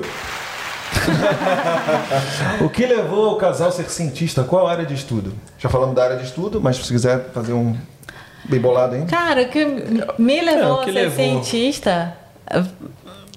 Assim, boa eu- pergunta, boa eu- eu pergunta. venho- Foi a vida mesmo, foi acontecendo. Não foi aquela Mas coisa desde meu pequenininho, sonho. não? Não. Fazendo uns experimentos. Eu sempre fui boa na área de ciências exatas, na área de Você matemática, via lá o mundo de Bigman química. gost... sabe do mundo de Bigman? Não via não, não, via não. Eu, Você eu sabe era que Mundo de Bigman? Já ouvi falar. Já ouviu falar? Já ouvi falar, já ouvi Eu falar. gosto de usar esse moleque, é novinho, só da minha época, época. Muito bom, muito bom, muito bom. Ele zoa e depois é legal, pô, ele ele passa passa a mão, né? ele- zoa e passa a mão, É, Porque é faz muito bom o monte de Bigman, como você não sabe, cara. Tem um já ratão ouvi e tem um cara com o cabelo pra cima com paletó verde. Ah. Entendeu? Mas ela não via, né? Eu não, não, não tinha esse- essa ambição, não, mas sempre gostei de ciências exatas. Daí eu entrei na, na universidade para fazer química. Assim, eu venho de uma família muito humilde. Vim de escola pública, não tinha dinheiro para pagar cursinho. E daí eu consegui entrar na, na Federal do Maranhão. Passei em segundo lugar no vestibular, o que foi assim, uma coisa muito surpreendente para minha comunidade. E aí, quando eu estava no segundo semestre, eu entrei na iniciação científica e a partir daí as coisas foram acontecendo.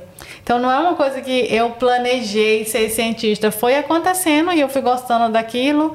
E eu meio que usei a educação para sair de uma situação é, de pobreza, vamos dizer assim, que foi o caminho que eu vi para eu conseguir algo melhor na vida, mas não é que tipo, ai meu Deus, como ela ama estudar, como ela, ela é nerd, blá blá blá. Isso, isso é não. legal, porque, porra, a gente ouve o que, é- que é leigo, assim, né? Pensando, pô, cientista, caraca, os caras não, não dá rolé, o cara fica dentro, dentro de um quarto trancado, estudando. Aí o cara vai dormir e fala assim: e se eu fizer aquilo, se eu misturar com aquilo ali durante a. Amanhã eu vou fazer isso, pá, Tem um. Não é- na cozinha, assim. Não é, Toma um café, não é o olhando, caso né? aqui, não. Tipo, a gente foi estudando. É legal passar isso, né? Terminei a graduação e eu pensei o que, que eu vou fazer agora. Eu, como química lá no Maranhão, eu poderia ser professora do Estado. E aí eu falei, não quero ser professora do Estado, o que, que eu posso fazer? Vou fazer um mestrado, porque aí eu consigo coisa melhor. Aí fui fazer o mestrado, quando terminei o mestrado, veio a oportunidade de fazer o doutorado. Depois do doutorado, veio a oportunidade de pós-doc. Eu- Cara, fui conseguindo coisas melhores, as coisas foram acontecendo. Eu vi mesmo, tipo, ah, se eu me dedicar a isso, eu vou conseguir coisas bacanas. Chegou momentos que eu pensei, cara, estudar não compensa, porque eu já tô há- anos nisso aqui e ainda não tô rica.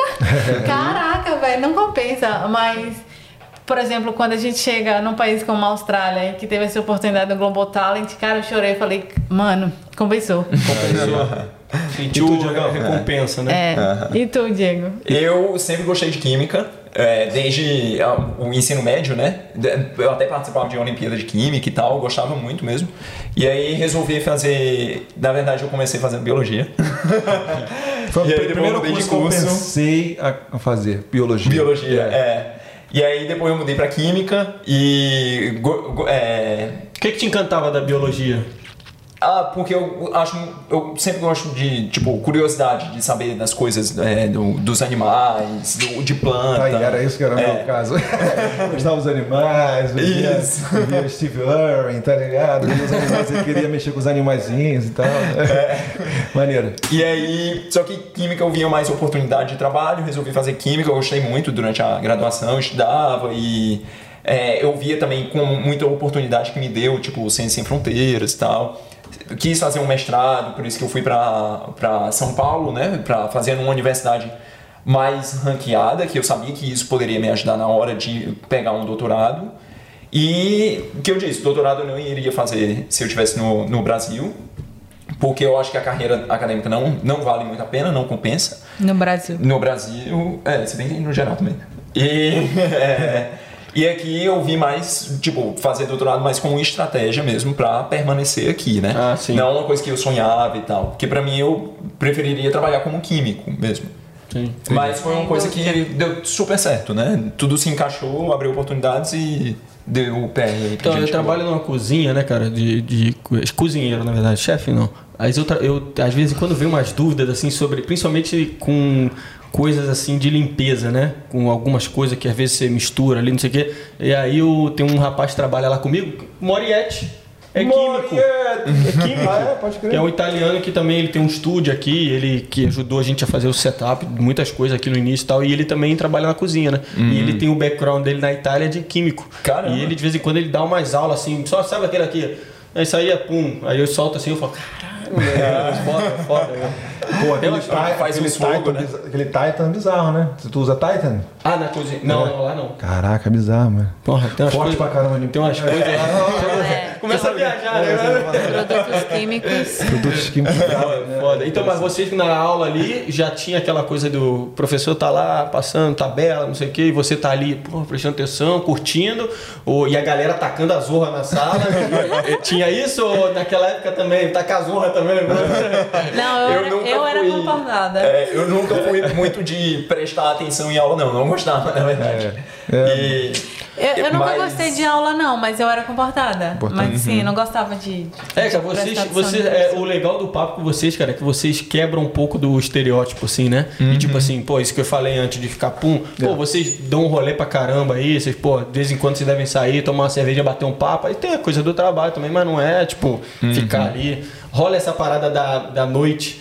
Ficar pensando no negócio, levar pra casa uma parada aí do dia seguinte e ficar, Rola. às vezes acordar e falar, caraca, Rola. assim, ficar meio Aham. obcecado com algumas coisas. Sim, né? com certeza. Porque imagino que é, mó- É. é uma pira muito legal, assim, cara. Umas coisas assim, Não, tá legal prestes a descobrir uma parada. Ah, não, é não. Não, Legal isso, pra mim, eu que tô de fora. isso rola, mas a gente tenta mas- mas se policiar, sabe? Ah, Porque sim. isso estressa. Senão isso afeta um pouco até em casa, né? É. Não, legal, legal.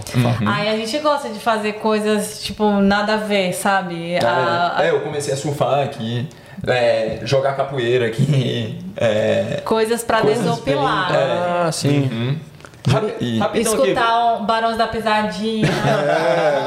sabe? Porque a galera fica, ah, não, mas eles devem gostar só de bossa nova. Não, a, a gente é, é o Wesley Safadão, Barões da Pisadinha. É isso aí, Boa. Pô, ela pode Pablo responder. Vittar. Ela pode responder aquela pergunta de ontem lá. Como é que é? Ele mandou pra mim lá no meio do trabalho, lá fazendo, fazendo uma preparação de alguma coisa lá. Aí ele vira pra mim e fala assim: O que, que você falou?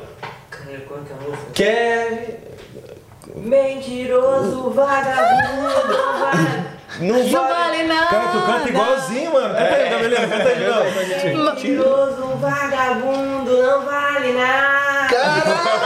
Não sei a música, E ele, não. Tem ele talento. perguntou, Que ele estilo é esse? Hã? Que estilo de música é esse? Cara, eu acho que é É pisadinha. Pisadinha? Deve ser, deve ser, é Eu falei, mano, não sei, é, acho que é pisadinha, é uma coisa lá do norte e nordeste. Lá, Boa, Gabrielino, agora É mostrando um os brega talentos. funk, sei lá, né? Não, brega, até tem Um isso. brega funk. Do nada, bota nos comentários. Bota nos comentários. Ajuda nós. Próxima pergunta. Mensagem do Quero Ver Austrália. Como que faz para conseguir participar de projetos de pesquisa? Valeu, galera. O primeiro passo é achar, o, entrar no, nos sites das universidades, achar um professor que trabalha com a linha de pesquisa que você tem interesse e mandar e-mail pro professor se apresentando. Tipo, olha, eu sou fulano, o meu background é esse, tipo, já trabalhei com pesquisa fazendo isso, isso, isso. Gostaria de uma oportunidade no seu laboratório, ou bolsa de doutorado, ou bolsa de mestrado, aí depende do que você está procurando. É, o primeiro passo é entrar em contato com algum professor. Boa. Respondido. E aí, como questões de bolsa, né? Tem aquele site que eu falei, tem no próprio SIC você consegue achar bolsas de doutorado também. Que é o nosso ca- Cato, né? É. Isso, é. Isso, É o site de emprego da De Austrália. emprego aqui porque Austrália. aqui na Austrália eles divulgam bolsas de doutorado, porque como tem salário, nos sites de emprego. Uhum. E também Ah, oportunidade legal. de pós-doc nos sites de emprego. Então vamos repetir de novo o site aí? O SIC. SIC, né? Não, não, do. do Ah, da, o da- Find a PhD. Find de achar, né? Find A a PhD. PhD. É. Find Não, a PhD. P HD. PhD. Find a PhD. Ah, ok. H, ok. PhD. Yeah. Aham. Find a PhD. Ponto com. Dot com. Find a PhD. Find a PhD. Gabriel vai botar na tela aí pra gente. Find a PhD. PhD.com. Muito bom. Excelente. E o SIC, né? Que é o. Ah, Pro Pegou, SIC né? também. E ele o não gosta de que é- trabalho hoje, ele não gosta, cara O SIC tá que é o seek.com. Ponto AU. AU. Ponto AU, isso aí. Próxima. No LinkedIn também. Consegue Ah, achar. LinkedIn Isso. também. Mensagem do Matheus Saraiva, saraiva.mateus. Qual foi a maior dificuldade que vocês enfrentaram no casal? Uma dificuldade de é Austrália? Pra mim É. foi o inglês no início. Boa. Sim. E tu, meu amigo? Só uma vida fácil. A vida, boa.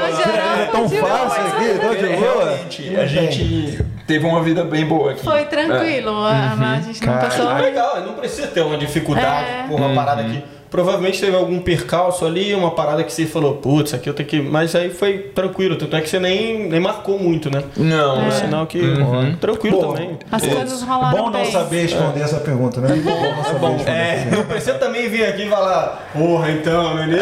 Sofri pra caramba. É, sofri muito, Fui né? no mercado comprar um Guaraná e não tinha. É, tipo isso. É, essa é a maior dificuldade. Boa, boa. Próxima pergunta, então. Mensagem do W Suede. Grande abraço, meu amigo. Vocês têm algum projeto de voluntariado? Não. Não. No momento, não.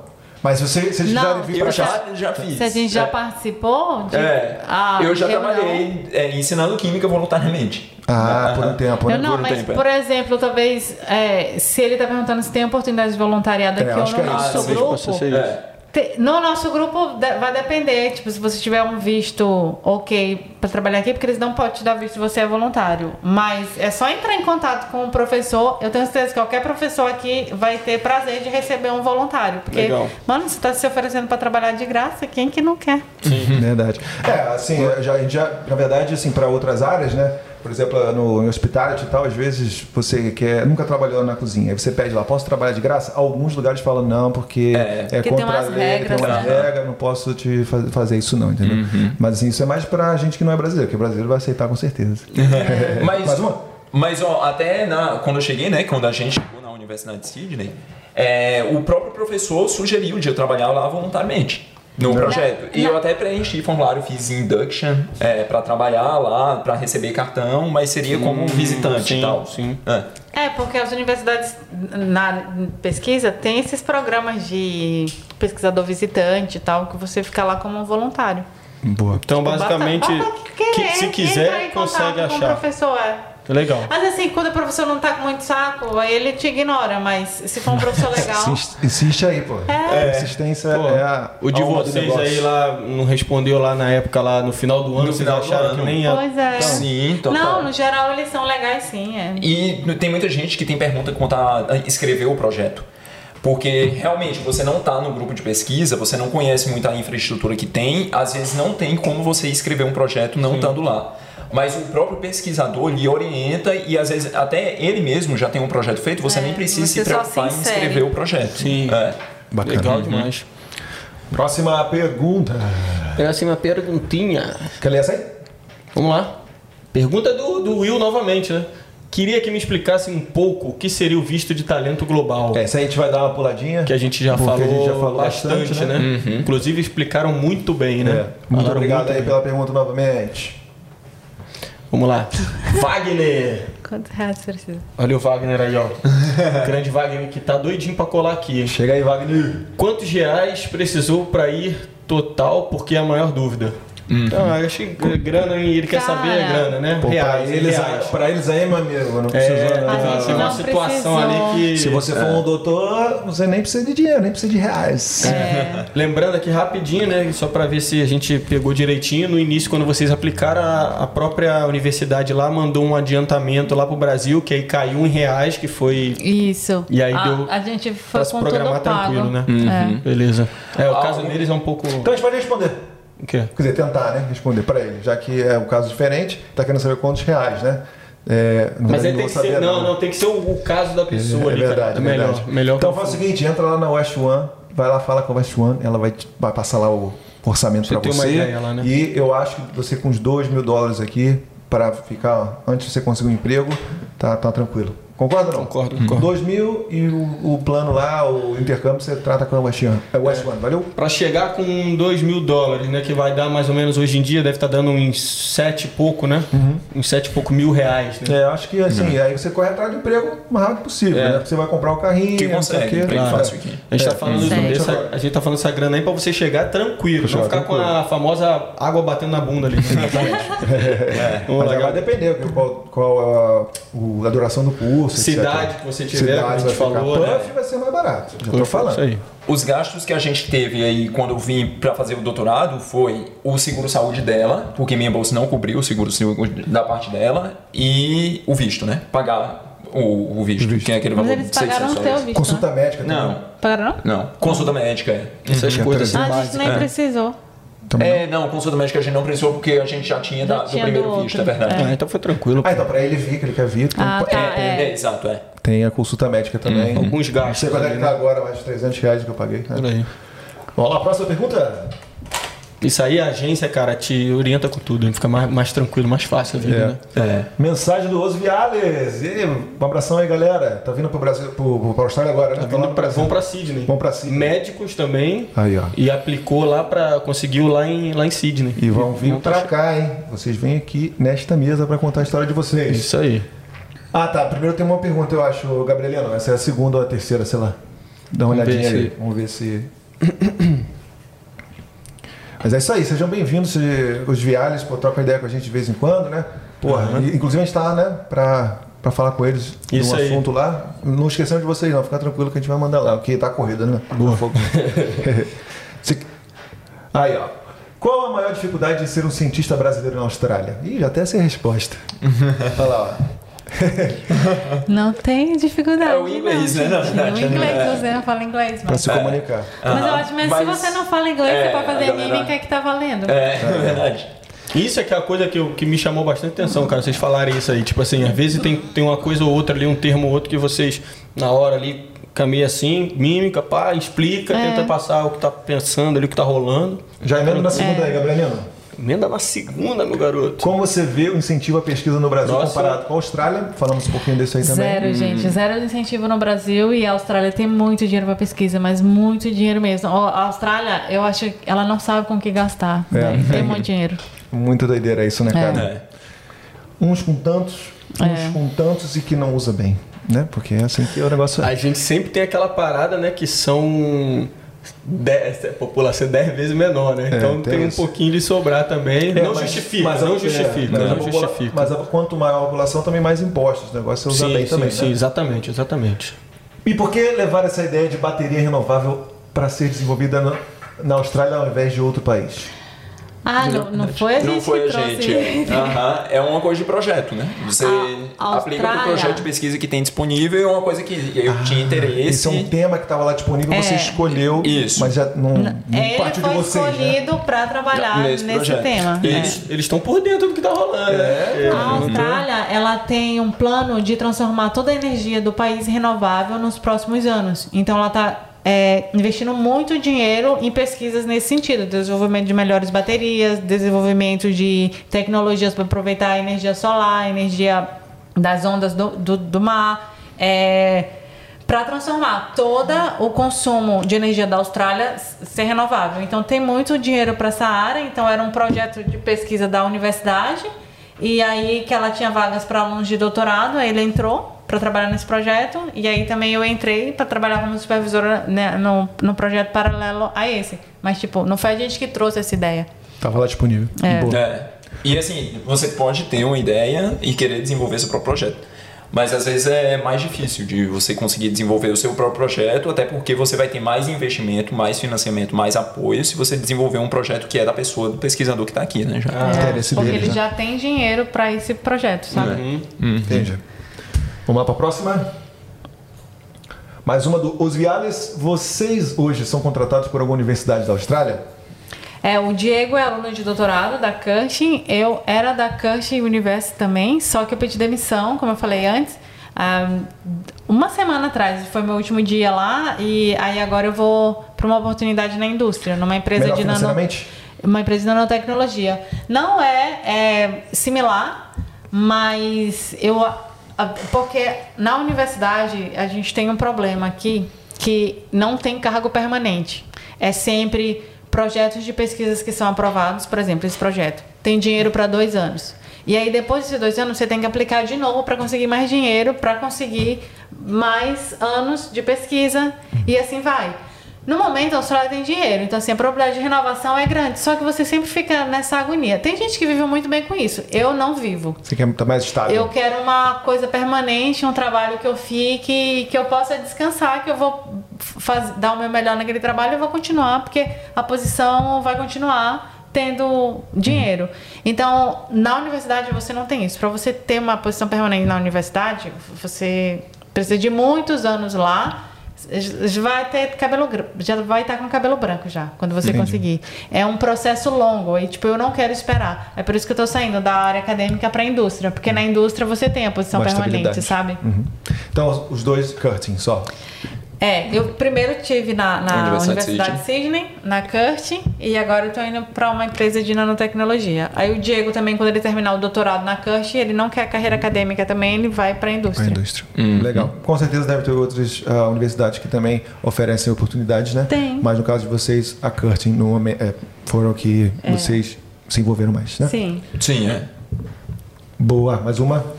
Desculpa apressar a gente, tá, Fogo? Hoje. Imagina. Ainda tem muita. Né, Gabriela? Não, estamos mandando bem, pô. Isso aí é 17. Aí, ó. o ramo para quem mexe com HPLC é bom Nilson Silva, grande abraço, meu amigo. O ramo pra quem mexe com HPLC, o que eu não sei, sabe o que porra é? Não sei. Aí é bom? H- a É High Pressure Liquid Chromatography. É uma técnica de cromatografia, uma técnica Ah, química. agora faz. Ah, croma. Fala aí. Entendi. Agora É uma técnica de separação de substâncias. Boa, boa. Tá, tem muita área pra isso. Nilson Safadinho? É, no o jogo Google aí. aí, olhou no Google um termo foda lá e falou, vou pegar aqui. Principalmente na Tô me indústria. sentindo na qualificação. Na indústria tem muita vaga para operar esse tipo de máquina. Na universidade você precisa também, mas depende do seu projeto de pesquisa se vai precisar desse tipo de equipamento, porque na num projeto de pesquisa isso vai ser só uma ferramenta, mas tipo se você for para a indústria tem tem cargos que é só para usar esse tipo de aparelhagem. HPLC. É, aqui tem muito, porque como tem é, indústria de óleo e gás, é, a técnica que a gente usa para analisar óleo e gás é essa. Aí, ó, Nilson, fica a dica, hein? Olha, é a nossa audiência, muito obrigado. Vocês estão, vocês estão com um nível excelente. Pô, tô orgu- orgulhoso de vocês hoje, hein? Muito obrigado. Porra, sensacional. Tô sempre, mas hoje em especial. Mais uma, duas Viales. Esse, Esse- bicho dá direito a PA? Sim. Sim. Inclusive, eles já estão com PA. Parabéns, É casal. um visto de residência permanente. É. Muito É. bom. Próxima perguntinha. Como foi a trajetória até o visto? A gente já, Já abordou essa. Me perdoe. Vamos só passar que a gente já falou sobre isso. Valeu, os Viales. Não, a gente falou bastante. É. Parabéns. Ah, tá dando parabéns pela pesquisa. Peraí, peraí, peraí. Valeu. A pesquisa que deu visto foi feita na- no Brasil ou tiveram que fazer na Austrália? Foi na, na Austrália, né? Ah, na verdade, a pesquisa não deu visto. Ah, é É. O que dá é o... O que deu visto Isso, foi é. o meu currículo Coletar acadêmico, que foi resultado do, do meu estudo no Brasil, Que deu da visto. minha experiência no Brasil e também da minha experiência aqui. Foi o junção de tudo. Um só tudo, a experiência fora também, né? É. Antes de vir pra cá. É, assim, tudo junto, coletou tudo, botou na bolsinha, contou também com a menina lá, falando, Pra vai lá, aplica, É verdade. Pô, manda um abraço pra ela ali naquela câmera. É, valeu, Jurci. Próxima. Até eu, agora, se vocês não tivessem brincado, eu já tinha falado agora. né? Olha quem tá aí, ó. Hey, grande Paulo Barroca. De 0 a 10, quão competente eu preciso ser para conseguir esse visto? Esse aí é surfista. É Eu acho que essa aí... Esse aí é surfista, hein? Aí. Tava pra ir pra, tá pra ir pra Gold, né? A gente tá falando, ele falou, pô, daqui a pouco eu vou pra Perth, não sei o quê. Ele falou, eu falei, cara, dá pra surfar aqui também, pô.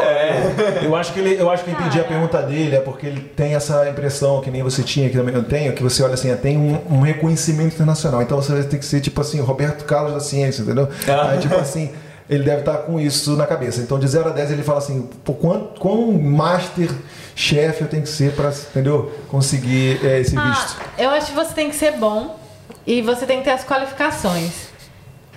É, mas assim, você não precisa ter um prêmio Nobel, não. Então, É. tipo, eu acho que o prêmio Nobel seria mais de 10, né? Não sei, mas. É. É, tem que ter os pré-requisitos que tá lá no. no- no- Não dá pra julgar assim por Na verdade. Tem que ser a parada que de 0 esteja a 10? na área. Tá, É, tá, então vou ajudar, o, vou ajudar o Paulo. Quão de 0 a 10 você se põe na escala, tendo, Ah. no, é, você- é, Sebastião, tendo na, na cabeça a impressão que você tinha antes, entendeu? Tipo assim, antes de você saber que tinha essa oportunidade, de 0 a 10, quanto você te daria, a nota que daria? Ah, acho que 8. Oito? ah, então. Então, É. nota 8, Paulo, pra você conseguir esse visto aí. Você Eu entendeu a pergunta, né? Tipo, Entendi. antes, se você saber, você, a menina mostrou pra você e falou: Não, não vou conseguir, não, não vou conseguir porque é muito difícil, você tem que ser muito bom, que não sei o quê. Aí você Não, fala assim, pô, é. nessa escala 0 a 10, Tá, para conseguir nessa cinco. impressão que eu tenho. Aí eu, aí eu diminuo, porque eu achava assim que É antes, precisava entendeu? de um prêmio Nobel, então, tipo, eu tava ali no 5. É, é, Entendeu? não Então- achava que eu tinha chance, não. Me corrija se eu estiver errado então. Então nessa, nessa sua escala, que é na cabeça diz você tem que ser um cara que tem um prêmio Nobel, é, na escala dela, que de antes de aplicar, ela tá no 5. É isso? Ou eu tô sendo, Não, você tá Não. sendo muito humilde. Você, você sarrafo alto mesmo. sei lá. Tenta se aproximar. Mas- Paulão, tenta se aproximar Sabe do o 10. que eu acho mesmo que é o objetivo desse visto de Não, talento de, de impressão, global? entendeu? Sim. O visto de talento global é atrair pessoas que possam ganhar bem aqui na Austrália. Porque o que a Austrália quer é dinheiro, vamos ser honestos. sim. Ela quer gente que ganha bem para pagar muito imposto. Quanto mais você ganha aqui, mais imposto você Ah, paga. sim, sim, sim, sim. Então, assim, se você pode comprovar que você tem um currículo para conseguir um emprego bom aqui, é isso que ela quer saber. Então, tipo, você tem carta de referência para dizer, nossa, essa pessoa é boa, ela consegue um emprego é, de um nível alto numa empresa que vai ganhar bem. É isso que a Austrália quer, sabe? Você acha também que a Austrália quer também inovação e também quer contribuir também para o mundo ou também é só questão de dinheiro, você acha? Ah, ela quer Os contribuir para o mundo É. sim, porque ela sabe que se ela contribuir para o mundo, ela ganha dinheiro. É, vamos- vamos- no final de tudo a gente volta é assim. dinheiro, é dinheiro. Aham. Boa, boa. Legal. Boa, lindão. Vamos que vamos. Próxima mensagem da Amanda. Ah, Mandinha, Amanda. beijo, Amanda. É, mensagem da Amanda Fraga. Não é pergunta, só dizer que eu amo esse casal maravilhoso. Pô, Legal, valeu, Amanda. Também vale, também vale. Vale, vale recadinho. Valeu, Amanda. Obrigado. Marcos Bento, na opinião deles, qual o motivo do crescimento dos antivax no Brasil? Ixi, pergunta polêmica. É, polêmica demais. quer ir querer. pro- Marcão, Marcão que é polêmica, Cara, hein? eu acho que é falta de conhecimento mesmo e um incentivo de uma pessoa que está numa posição alta no país incentivando esse tipo de comportamento, né? Porque. Gabrielinho tá indo, né, cara? E como é que isso chega aqui na Austrália? Porque a gente também tem vários grupos aqui também, né? Antivax. Como é que a gente fala disso também, né? É, né? Mas é uma onda velho. grande. Eu É- acho que é uma com mundial, a, a sei internet lá, fica velho. muito mais fácil de você disseminar uma informação falsa. E Alcança acaba que muito isso mais gera, gente, né? é, acaba que isso gera muito, muita força. Sim. É, porque quando não tinha muita informação, não tinha muita internet, a gente aceitava, ah, vamos vacinar e não tem problema, sem nenhum tipo de argumento, né? Aí- agora ó, tem uma nova coisa, um cara chega a falar, ah, não, isso não vai dar certo. E o aí, alcance da- das É falas isso. hoje é muito maior, né? aí o cara que tem opinião lá no coração, assim, começa a falar, pô, tem voz, tem uma pessoa aqui que também É, tem a mesma coisa, mesma opinião que Pensa eu. Aí, aí encontra outra, e começa a fazer o grupo e o negócio fica mais fica maior, né? Então são o lado positivo e é, o lado negativo É. da disseminação da informação. Né? Sim. É, mas valeu pelo. Valeu pelo é porque ele, acho que ele quis saber o lado de vocês por serem pesquisadores e tudo É. mais, né? Então. Nada. Não, mas a gente Nosso lado é vacina, Vacine, sim. Sim. com certeza. É, eu nem sei, na real, eu nem sei na real se essa pergunta pode. Hoje em dia o Por quê? YouTube sabe como é que o YouTube tá com essas paradas, né? Ah, pode sim. Acho que. Mas tudo bem, vamos ver. Se o vídeo tiver aqui ainda é porque pode. Não, você não pode disseminar é, informação falsa no YouTube, entendeu? Entendeu? Você não pode chegar e falar, dar uma opinião dizendo que é isso, sendo que não é. Sim, sim, Você tem que algumas ser- coisas que tá meio. Entendeu? Você está falando sua opinião aqui, um pouco de problema. nebuloso essa área, assim, né? É. Sim. Vida fora do BR! Quem não assistiu o episódio, assiste lá, que tá top, né? Não? Ah, eu assisti, viu? Daí, viu? Gostou? Legal. Até hoje, até hoje a gente já tá recebendo mensagem de. Minha mãe, minha mãe, velho. Minha mãe me ligou e falou: Olha, aquele casal lá do, do Fora do BR é muito legal, muito engraçado. Ri bastante. Aquela menina lá que é muito engraçada. Você é minha mãe, velho. Então assiste lá, gente. Episódio Legal. 21, 021, homenagem ao nosso Rio de Janeiro. Poxa, mãe do Edgar, eu tô esperando aí um comentário bacana também pra gente. é, é, mamãe, vê, você gostou? É, certeza. gosta da gente também. Boa. Certeza que vai rolar. Meu avô, certeza que vai falar. Cara. Pô, esses dois aí. Fala.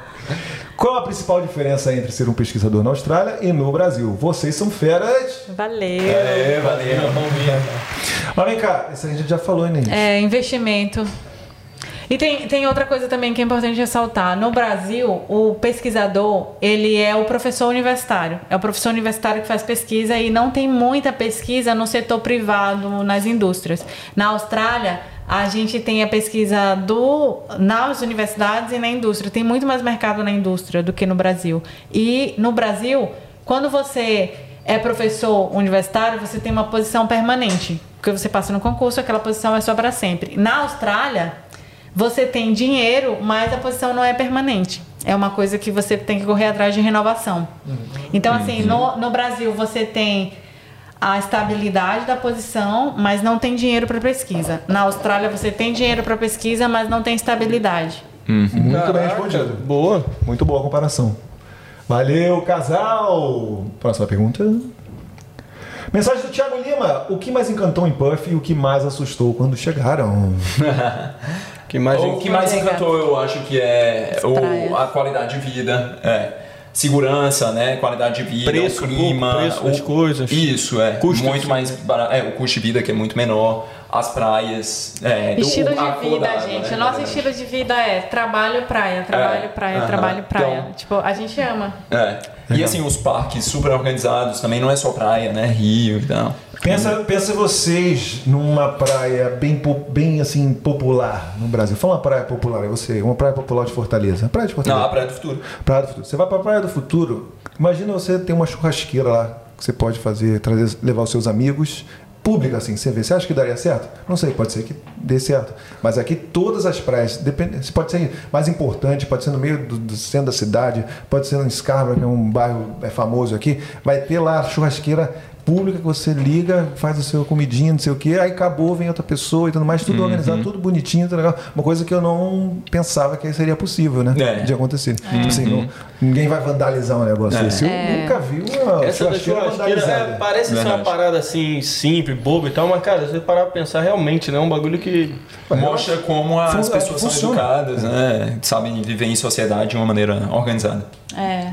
Isso aí, mano, Essa volta e meia. Já notei que você tem uma quedinha por essa, por essa coisa da churrasqueira, né? Com certeza. Pô, se, a gente, se a gente quiser agora, acabou o podcast. Vamos ali na Estrutura dos praia. banheiros também na praia. Estrutura das pra... dos banheiros. Banheiro, Inclusive, a pra gente caramba, depois ducha. podia marcar um churrasquinho numa praia. Na? Boa. Fechou. Chamar todo mundo aí, ó. É. Australianenses, Vida Fora BR, vocês, Triple and Couple. É, e todo mundo fazer lá uma churrasqueira. Caraca, vai ser. É. Um encontro que grava lá. Fazer um podcast no meio da churrasqueira. É, e o que me assusta aqui, mas me assusta no sentido positivo, é a facilidade, o quão amigáveis são os animais. Tipo, os passarinhos vêm na nossa mão, a gente vê animal muito fácil que geralmente não veria, tipo o leão marinho. É, É. mas Você de vez em quando tá surfando e chega um Golfinho. tubarão, né? Você vem amigável. Golfinho, tubarão, mas é tipo, até os né? tubarões, né? São amigáveis, eles vêm perto de você. Te leva, às vezes eles te levam, né? E te deixa sem uma perna, né? Mas Não, assim. não é amigável não, gente. Chegou um tubarão, sai correndo, por favor. Mas tem golfinho, tem pra caramba. E outra Golfinho. coisa, é se vocês vi- virem uma cacatua, não bote seu dedo pra ela. Eu tomei aqui, ó, tá, tá vendo aqui? Tem uma cicatriz que eu fui brincar ali, eu fiz assim, ela... É Pessoa tão que amigável fosse- também, não. O perigo tá na terra. Pensou que, não, pensou que fosse um alpiste, pô. Eu que fui idiota, botar meu dedo pra cacatua mexer, tá ligado? Mas é muito bom os animais ali lindos. O galá é, muito bonito, né? Conhece- Lembra, sabe o que é o galá? Aquele periquito cinza e vermelho? Sim. Ah, é, lindo. muito bonito. Lindo é. demais. E tem aquele outro periquito, aquele passarinho verde, com Verde, laranja. muito vermelho. bonito, Nossa. é. Ah, é, Muito isso aí irado. também, né? Aham. Ah, tem Canta que só corvos também, que são- mas assim, enfim. Mas aí, na verdade, assusta. Na verdade, assusta quem encanta, né? Então, é, assusta- Estão, estão curtindo demais, então. Vamos lá mais uma então. Mensagem do Douglas Ferreira novamente. Olá, casal! É difícil comprovar a experiência internacional pela vertente PHD do visto 858? A gente já falou, né? Não, Tem é- Negócio é das o- publicações. Publicações internacionais, em revistas internacionais. Não então é faz a sua difícil. publicação aí. É uma Se coisa você- Quanto mais internacional, Se melhor. você também é da carreira acadêmica, provavelmente você já participou de congressos internacionais. É, isso conta. E também você recebe convite para apresentar trabalhos em diferentes países. Eu acho que todo pesquisador recebe esse tipo de convite. Aí você pode anexar esse tipo de coisa. Uma, Top. uma coisa que eles também gostam muito aqui é coisa da mídia. Se seu nome já apareceu na mídia. Então aquele lance Ah, da eles gente fazer gostam. o vídeo. Também, é- é- essas premiações e tal, porque meu nome apareceu no, tipo, no jornal, né? Foi na, na internet Seven e tal. Não, mas eu fui chamado pra Deu uma convidado pra dar uma entrevista de entrevista na rádio, rádio. saiu em algumas 92, mídias. Pô, esse podcast aqui vai ajudar muito vocês.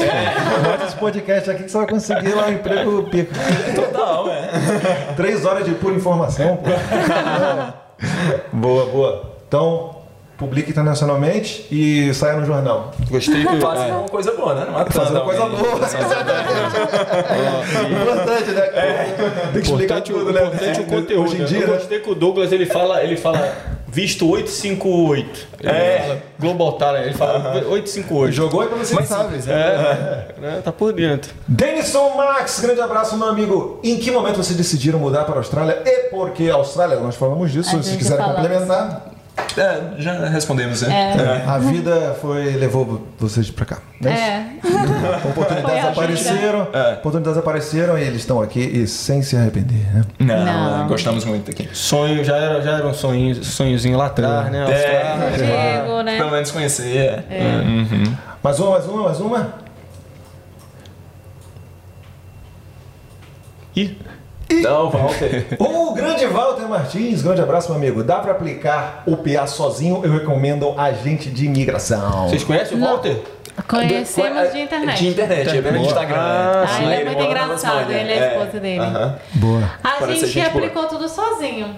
Tudo sozinho, Qual foi todos tudo? os vistos. Todos os Sobre a vistos. questão do visto de. Ah, É. Ah, se aplicaram sozinho, tipo É. com a Ah, gente de entendi, imigração. entendi, entendi. É. Mas Todos assim, os a vistos a gente aplicou gente, por conta. a gente, tipo, sentou a bunda na cadeira e leu tudo do, do site. pra Gastaram fazer as coisas lá. direitinho, É. sabe? Então, assim, se você não tem paciência pra fazer isso, é bom você procurar alguma orientação. Ou não tá Mas muito confiante, né? A gente foi de boa, a gente fez só. É, na verdade, você tem vários, várias vertentes, vários tipos de ah, vistos, né? O visto dele, o Global Talent Visa, é, e essa questão da oferta de trabalho é, é- diverge da, da maioria dos casos que a gente tem tratado até aqui, né?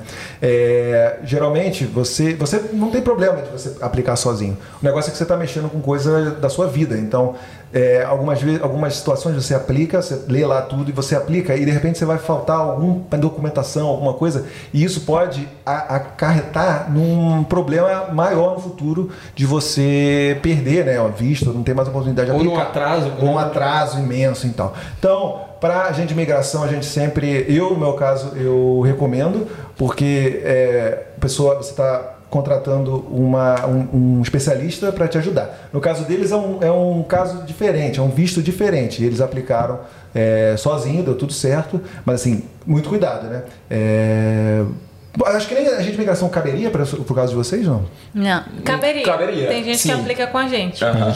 É. É. Próxima pergunta, Gadrielino. Olha, Cintia aí de novo. Vocês conhecem mais alguém que tenha conseguido o Global Talent Visa? Pelo site do governo parece que. Próxima. Parece que subiram a régua. Não pode mais Subiram. aplicar antes de finalizar o PHD. É. É, a gente conhece, inclusive brasileiros. A gente conhece. Tem uma, uma menina que está terminando o doutorado na Universidade de Sydney brasileira que ela conseguiu. Ela conseguiu antes de subirem a régua, porque antes, se você estava perto de terminar o doutorado, você também poderia aplicar. Foi o caso dela, Mas eu acho que conseguiu. pode de novo esse negócio, não? De você estar perto do doutorado. Não, perto de terminar. depois que se você submeteu, você pode, Ah, com a tá. carta de submissão. Assim, poder aplicar você pode, mas a É. chance de você conseguir agora tá mais complicado, tá menor, porque eles realmente subiram a. A régua. Antes, se você tinha terminado a graduação e o mestrado, você podia. Tanto que a gente conhece, E né? A gente agora- conseguiu só E, pelo agora, mestrado. e agora não mais, só com É. doutorado. Tiraram, tiraram isso. Uhum. Aí tem essa menina, tem um, um rapaz brasileiro também é, que veio com a esposa. Inclusive ela faz doutorado com bolsa na UWA. E ele conseguiu também só com mestrado, é, o Global Talent. É, tem uma amiga que está chegando agora aqui, ela conseguiu Uhum. exemption para entrar no- na Austrália. Ela já vem com PR, porque ela conseguiu pelo Global Talent. E o caso dela é super legal, porque Aham. ela foi recrutada no Brasil, uma startup aqui de Perth. Ficou insistindo com ela por um ano para ela vir e ela dizendo não. Para vocês verem que não é todo mundo que tem essa coisa de sair do Brasil, sabe? Porque ela estava considerando outras coisas no Brasil. E ela dizendo, não, não, não, não, quero ir e tal. E eles ficaram insistindo com ela. Ela é doutora em, em- na área de bio. Ela fez é, pós-doc no mesmo laboratório que eu. Lá- tinha parceria com o laboratório dela lá na USP. E aí ela trabalha com algas marinhas. É uma startup que desenvolve material a partir de algas marinhas. E eles queriam ela, sabe? E aí eles ficaram insistindo com ela pra ela vir, ela dizendo não. Aí até que ela lembrou que eu morava em Perth. E ela falou, ah, Adriana, tem essa empresa aí nessa mesma cidade que tu mora, o que que tu acha dessa proposta? Ela falou pra mim, aí eu, meu Deus, mana, você tem que vir, porque se tu disser não pra isso, ela disse, não, Adriana, porque eu não sei, tá, não, viver aí é bom. Eu, cara, viver aqui é maravilhoso, vem sim e tal. Ela tá aí, aqui. aí ela, Ela tá resolveu chegando. vir, e aí ela aplicou o Global Talent com a nominação da, dessa startup que é financiada pelo governo. Então, o Global Talent dela saiu rapidíssimo. Ela fez a expressão de interesse, duas semanas saiu o convite. E eu, ela aplicou o visto, saiu em menos de duas semanas. Tipo assim, em menos de um mês Mas ela pegou o PR, o processo A gente todo. não sabe se é porque o caso dela, ela tá fazendo porque é uma startup do governo que tá chamando ela pra contratar, tá recrutando É. ela, né? Ou se foi porque teve algum intermédio da- do agente de imigração. Que Porque- ela tá fazendo por agente de imigração. No caso dela, a empresa pagou o agente de imigração para fazer todo o processo. É. Então a gente não sabe assim, se foi rápido. Porque o agente de imigração tem alguma influência, não sei. A gente não Irado. sabe. É. Enfim, mas aí, aí ela conseguiu a exemption para entrar, porque a borda de, as bordas de WA nesse momento aqui ainda tá fechada. É, e Fronteiras. aí as fronteiras, as bordas. As bordas. Eu também, eu falo também. eu falo também. E aí ela conseguiu a exemption, ela tá chegando dia 18 Boa. aqui para trabalhar. Já, Será muito já tá vindo com contrato de trabalho e com PR. Nossa. Sendo recrutada lá no Brasil, tipo, pelo LinkedIn. Meu Deus. Eu sempre falo pra galera que tá lá, tipo, ó, faz um LinkedIn bacana, porque o pessoal que precisa de uma mão de obra específica, eles vão procurar no LinkedIn. A galera E usa ela LinkedIn aqui. não é a primeira amiga que recebe proposta lá do Brasil. Um amigo que fez doutorado na mesma época que eu na Unicamp, ele recebeu proposta também pra vir para o Instituto de Pesquisa de Sydney e ele disse não. Ele falou: tô feliz com meu emprego no Brasil. Legal. Não veio. É. Boa. E tipo, é uma Legal. proposta muito boa. Pô, ela inclusive é isso, depois que der bater um papo, acho que vai ser Sim, legal também. Nossa, a Sim. história dela é super interessante. Legal. Uhum. A gente já dá um welcome aqui. Boa. Dá uma, uma porrada de pergunta aí louca aí pra se vira.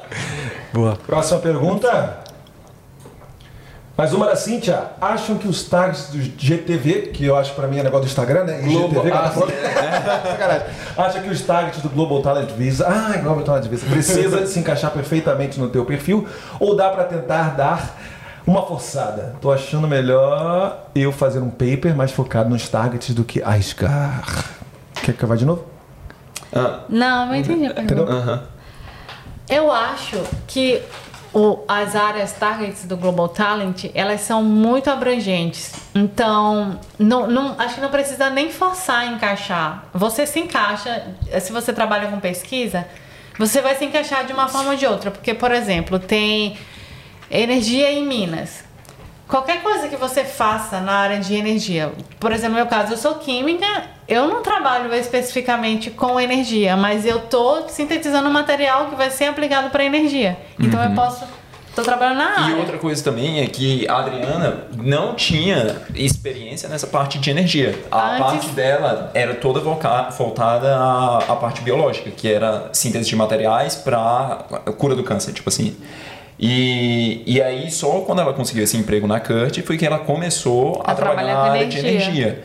E mesmo assim, com esse pouco tempo de experiência, né? E assim, o background dela era totalmente outro. A gente conseguiu aplicar pela área da energia, né? Não. É. E assim, tem, por exemplo, a área de recursos. A área de recursos, qualquer coisa que você faça entra nessa área. Tipo, síntese de materiais, é, o desenvolvimento de uma tecnologia para limpar água. Sei lá, se você trabalha com, com isso no seu projeto de pesquisa.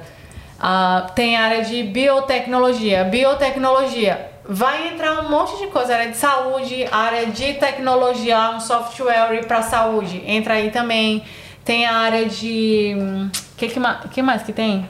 Ah, É, não lembro. Tem educação, né? Educação. Agritech. Educação. Educação eu acho que abrange tudo, porque se você tem doutorado, você vai ser um professor universitário. Então você é um professor altamente qualificado. Então você entra na área de educação. Então assim, acaba que são, sei lá, acho que são sete áreas, mas que essas sete áreas são tão abrangentes que acaba que entra tudo aí. Uhum. Eu acho que vale a pena tentar, de qualquer forma. Se você acha que tem um perfil parecido, tenta, porque é de graça. Não custa nada fazer uma expressão de interesse. E eu acho também que ela falou de artigo. Eles não vão ler o seu artigo. Então, assim, Não, nem é. se preocupe com esse negócio de, ah, eu tenho que fazer, Fazer um artigo mais- na área. Ah, sim, sim, Porque, sim. como eu disse, O- né, a Adriana, eu acho que ela só tinha um artigo nessa parte de energia. Era. E assim, o, que, que ele- o que eles vão ver no artigo é: o artigo é numa revista internacional, que significa que você tem alcance internacional a sua pesquisa. Isso que eles vão ver. E aí, é, a área, você tem que mostrar aqui na Austrália. Tipo, olha, eu posso trabalhar nessa área target na Austrália, fazendo isso, isso, isso, porque eu tenho essas qualificações. Aí você comprova isso. E aí você tem a nominação de alguém dessa área que atesta, tipo, ó, eu sou cidadão australiano, renomado nessa área, e eu tô dizendo que essa pessoa é boa nessa área. Então, pode dar o visto pra ela. Muito bom. É isso.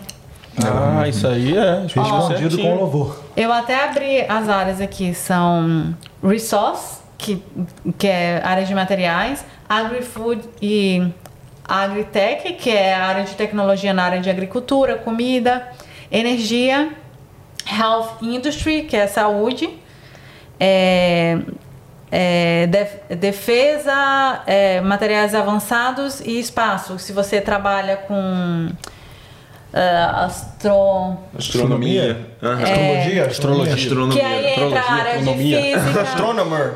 Astronomer em inglês, Que né? aqui entra a área de física, que entra É. vários estudos Então, relacionados. O negócio é entrar lá no site, qual é o site? É, a gente dá o site, é mais É. fácil. Segue lá o casal, ele vai botar as informações pra vocês lá, gente. Tá bom? Uhum. Já tá no nosso perfil, né? Já tá no perfil do Instagram? Tá. Trip and Couple. É, vai mas lá. a gente pode também passar depois. Underline Austrália. Trip and Couple, Underline Austrália. Vocês vão dar, falar hoje lá daqui a pouquinho. É a última? É. Última pergunta do episódio 23. E é da Cíntia novamente. Como é a concorrência para pós-doc aí na Austrália? Imagino que por ter o PhD by Publication, a concorrência seja grande. É isso mesmo? É, a concorrência é grande. É bem grande. Só que o, as posições de pós-doutorado na Austrália, elas são anunciadas em sites de emprego. A palavra é Research Fellow. É, você aplica para as vagas, como se fosse uma vaga de emprego mesmo. Porque no Brasil, a gente consegue um pós-doc aplicando um projeto de pesquisa. A gente escreve um projeto de pesquisa e manda para um órgão de fomento, aí ele te dá o dinheiro para te fazer aquilo. Mas aqui na Austrália não. Eles já ah, o projeto de pesquisa, já tem o dinheiro, eles só querem contratar alguém para fazer aquilo. Então eles anunciam a vaga, que foi no, no caso como eu consegui, né? Eles anunciaram a vaga, eu apliquei, aí eles vão analisar o currículo e ah, vai ter uma entrevista também, mas eu acho que a entrevista é só mais para conhecer a pessoa. O que vai determinar mesmo é o currículo e a experiência que você tem naquela área. Então, assim, não é uma coisa que quantidade de, de artigo científico vai influenciar, porque quanto mais artigos você tem, mais fácil vai ser para você aprovar o dinheiro pro próximo. Porque quem tá dando dinheiro para você tá vendo que você tá produzindo e é isso que ele quer, produção. Então, assim, quanto mais você tem, mais ele sabe que você é produtivo, mais fácil você vai conseguir o dinheiro. Mas também vai influenciar muito a área que você trabalha. Porque de repente, se você está concorrendo com alguém que tem muito paper, mas não tem experiência naquela área, você tem pouco paper e tem experiência, você vai ser escolhido, porque o que mais importa é a experiência. Então, se é um projeto de pesquisa assim, bem a sua área mesmo, que você é, sabe fazer aquilo com louvor, eles vão te escolher. Tanto que, que tem essa coisa do recrutamento, né? Por exemplo, essa minha amiga lá no Brasil, só ela sabia fazer aquilo. Então, tipo, eles ficaram insistindo, falou, eu não tô encontrando mais ninguém que saiba fazer isso, é você, então você precisa vir. Eu pago tudo, venha. Por favor, por Com favor. Com PR. Eu acho que ela não tem essa noção Tem do, não. do, Não do, tem. Sério, ó, você tá vendo aí, ó. Meu Deus Tanto que a céu, gente cara. conta a- as histórias, né? A galera Aline. fica, como falando o nome pode? dela aqui. Beijo, Aline. Então, Aline, você não sabe o que, que o povo faz aqui pra conseguir um PR. Eles estão te dando de bondete e tu tá dizendo não, Austrália, menina. Pelo amor de Deus. Pra quando ela chegar aqui, ela vai entender. É, Vai, né? vai. Isso aí. Gente, muito obrigado aí pela presença. Pô, eu queria agradecer, o Ed agradeceu aqui na, Austra... o... aqui na Austrália, a Austrália Diária que fez a- essa ponte aí e tudo mais, mas o Ed aqui correu atrás e falou assim, ó, confia que vai ser topzera, realmente, porra. Imagina, só traz gente especial Sensacional, aqui, pô. gente. gente Porra. de alto gabarito, com muita história pra contar. Muito bom. Agora, nosso paper aqui, nossos currículos aqui, ó, Austrália, mas isso aqui a gente já tá daqui a pouco. Estão publicando o nosso Daqui artigo a pouco eu vou aplicar o Global Talent com aqui na Austrália. Boa, boa. Gente, aproveitar então esse finalzinho para fazer o jabá de vocês, a divulgação do trabalho de vocês, usa aquela câmera ali, dá um alô para quem vocês quiserem. Fala o que vocês quiserem aí nesse finalzinho. Fica à vontade. O espaço é de vocês. Fala o Instagram lá pra galera seguir. Galera que não é bom de Não, é. Ah, vocês fizeram um videozinho para divulgar o podcast, maravilhoso, pô. Não, tá... Ga- Galera. Depois de fazer cinco vezes. Mas aí tamo junto. Galera, foi massa participar. Muito obrigada por todas as. pe- Foi muito massa participar. Muito obrigada por todas as perguntas que vocês mandaram. Se vocês tiverem mais perguntas, é só escrever lá no nosso perfil do Instagram, que é o. Trip and Couple Underline Austrália. Até Eu- difícil de falar. Eu falo pra ele falar porque ele é melhor do inglês que eu. É foi ele que, que, que criou esse nome, que por mim eu botava um nome brasileiro. É, a nossa página lá, a gente gosta de publicar é, coisas de viagens e a gente gosta de ajudar também quando a galera tá procurando por bolsa de doutorado, essa questão de pesquisa aqui Se, na se tiver a gente, mais alguma dúvida, pode chegar lá no nosso a canal e gente adora ajudar. Então é só escrever lá pra gente. E assim, o Instagram, se vocês quiserem seguir, não é muito de qualidade não, porque eu demoro horrores pra publicar as coisas. Tipo, Mentira. agora eu tô Eu discordo, é publicando. muito legal. Eu tô publicando a viagem que a gente fez em agosto. Pô, tá irado. Fiquei ontem aqui, ó. Fiquei ontem aqui, ó. Só. Caraca! Caraca! Nossa foto, caraca! Nossa, muito bom. Top Pode, demais, pode seguir lá. Pode seguir lá. É, daí a gente gosta da dica também de, vi- de viagem e tal. A gente ama a Austrália, então. É, isso aí. E é, muito obrigado pelas perguntas, como a Adriana disse. Muito obrigado aí vocês pelo convite, pela participação. Valeu vocês A gente se sente honrado aí de vir aqui. Ai, é muito massa. no The Night. É. A fama veio, eu tô fama super chegou, é. feliz. Venci na vida. Convidada. E você que tá assistindo, se quiser vir também. Manda lá. Manda, manda um direct aí. Mas né? Já tem uma galera mandando, né? A gente vai. receber muita gente É, aí. e pra galera que, que tá achando assim, pô, será que os caras lá vai. Vai sim, já Vai. provavelmente seu nome já o tá. negócio Na... é que o episódio é só uma por semana. É, gente. uma semana. Tá Eu- tranquilo, vai chegar, vai chegar a hora de todo mundo, né? A gente A quer gente, queria, a, trocar gente, a ideia. gente queria postar vários vídeos, mas, pô, eu e o Diegão aqui, a gente só tem esse horário aqui pra se É. encontrar. A gente, pensa- Inclusive- vocês pensam que a gente aqui, pô, mora junto, É, sabe? de Não, só vejo ele aqui. É, pô. E é isso. De vez em quando tem um churrasquinho, né? Né? uma coisa- Raramente, né? Raramente. vai melhorar, vai melhorar. Inclusive hoje, galera, a gente teve até que dar, ó, tu vê? A gente fez mais de, sei lá, três horas de Ah, conversa, né? quanto, é, quanto tempo você acha que a gente tá gravando aqui? Três horas? É, três horas e meia, eu acho. Meu E- Deus. Três horas e meia. Porra, excelente. Então aí, Pô, de pô, puro conteúdo. Eu, eu, eu tenho que falar isso, gente. A gente, a gente deu uma quebrada ou outra ali. Não quebrado nenhuma, a gente tá falando aqui sem parar, informações sinistras, muito boas, tá ligado? Sem parar, porque geralmente você pode olhar assim um tempo, três horas e meia, pô, deve ter um, um- um pedaço ali que a gente ficou sem falar nada, não, não, não, não teve nenhum conteúdo. Mas teve conteúdo e sempre tem. O Graças a Deus a todo gente, aqui em cima. a gente tá conseguindo manter aí a, a, a qualidade, né? Falei que a gente engana bem, pô. Pô, Parabéns aí Não então. engana nada. Não. profissionais. rapaziada. Estão Aqui na. Austrália é. De parabéns. Tá de parabéns, viu? vocês são muito profissionais.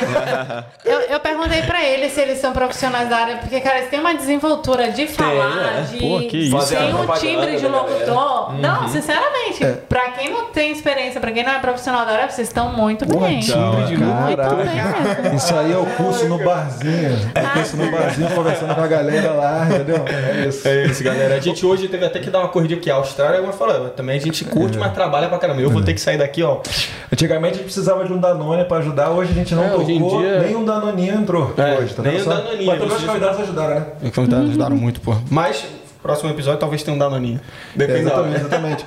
Muito obrigado aí, galera. Segue a gente, dá o like, pelo amor de Deus. Exatamente. Divulga pra galera pra gente crescer rápido, crescer mais e, mostrar, e chegar mais informação pra galera que quer vir pra cá, ou pra galera que quer rir ou saber novas coisas, né? Isso aí. Compartilha lá, por favor, dá aquele like. Pra ajudar aí. o algoritmo, né? É, Pra fazer o algoritmo, né? Ajudar. Exatamente. A gente deixou segue sempre aqui, o nosso- ó, segue aqui, ó, pô, entra aqui nesse QR Code aqui pra saber mais sobre as empresas parceiras e vamos É junto. isso. É Vamos isso. meter aquele tchau agora, Vamos. né? Vamos lá, vamos lá. Vamos lá, vai lá.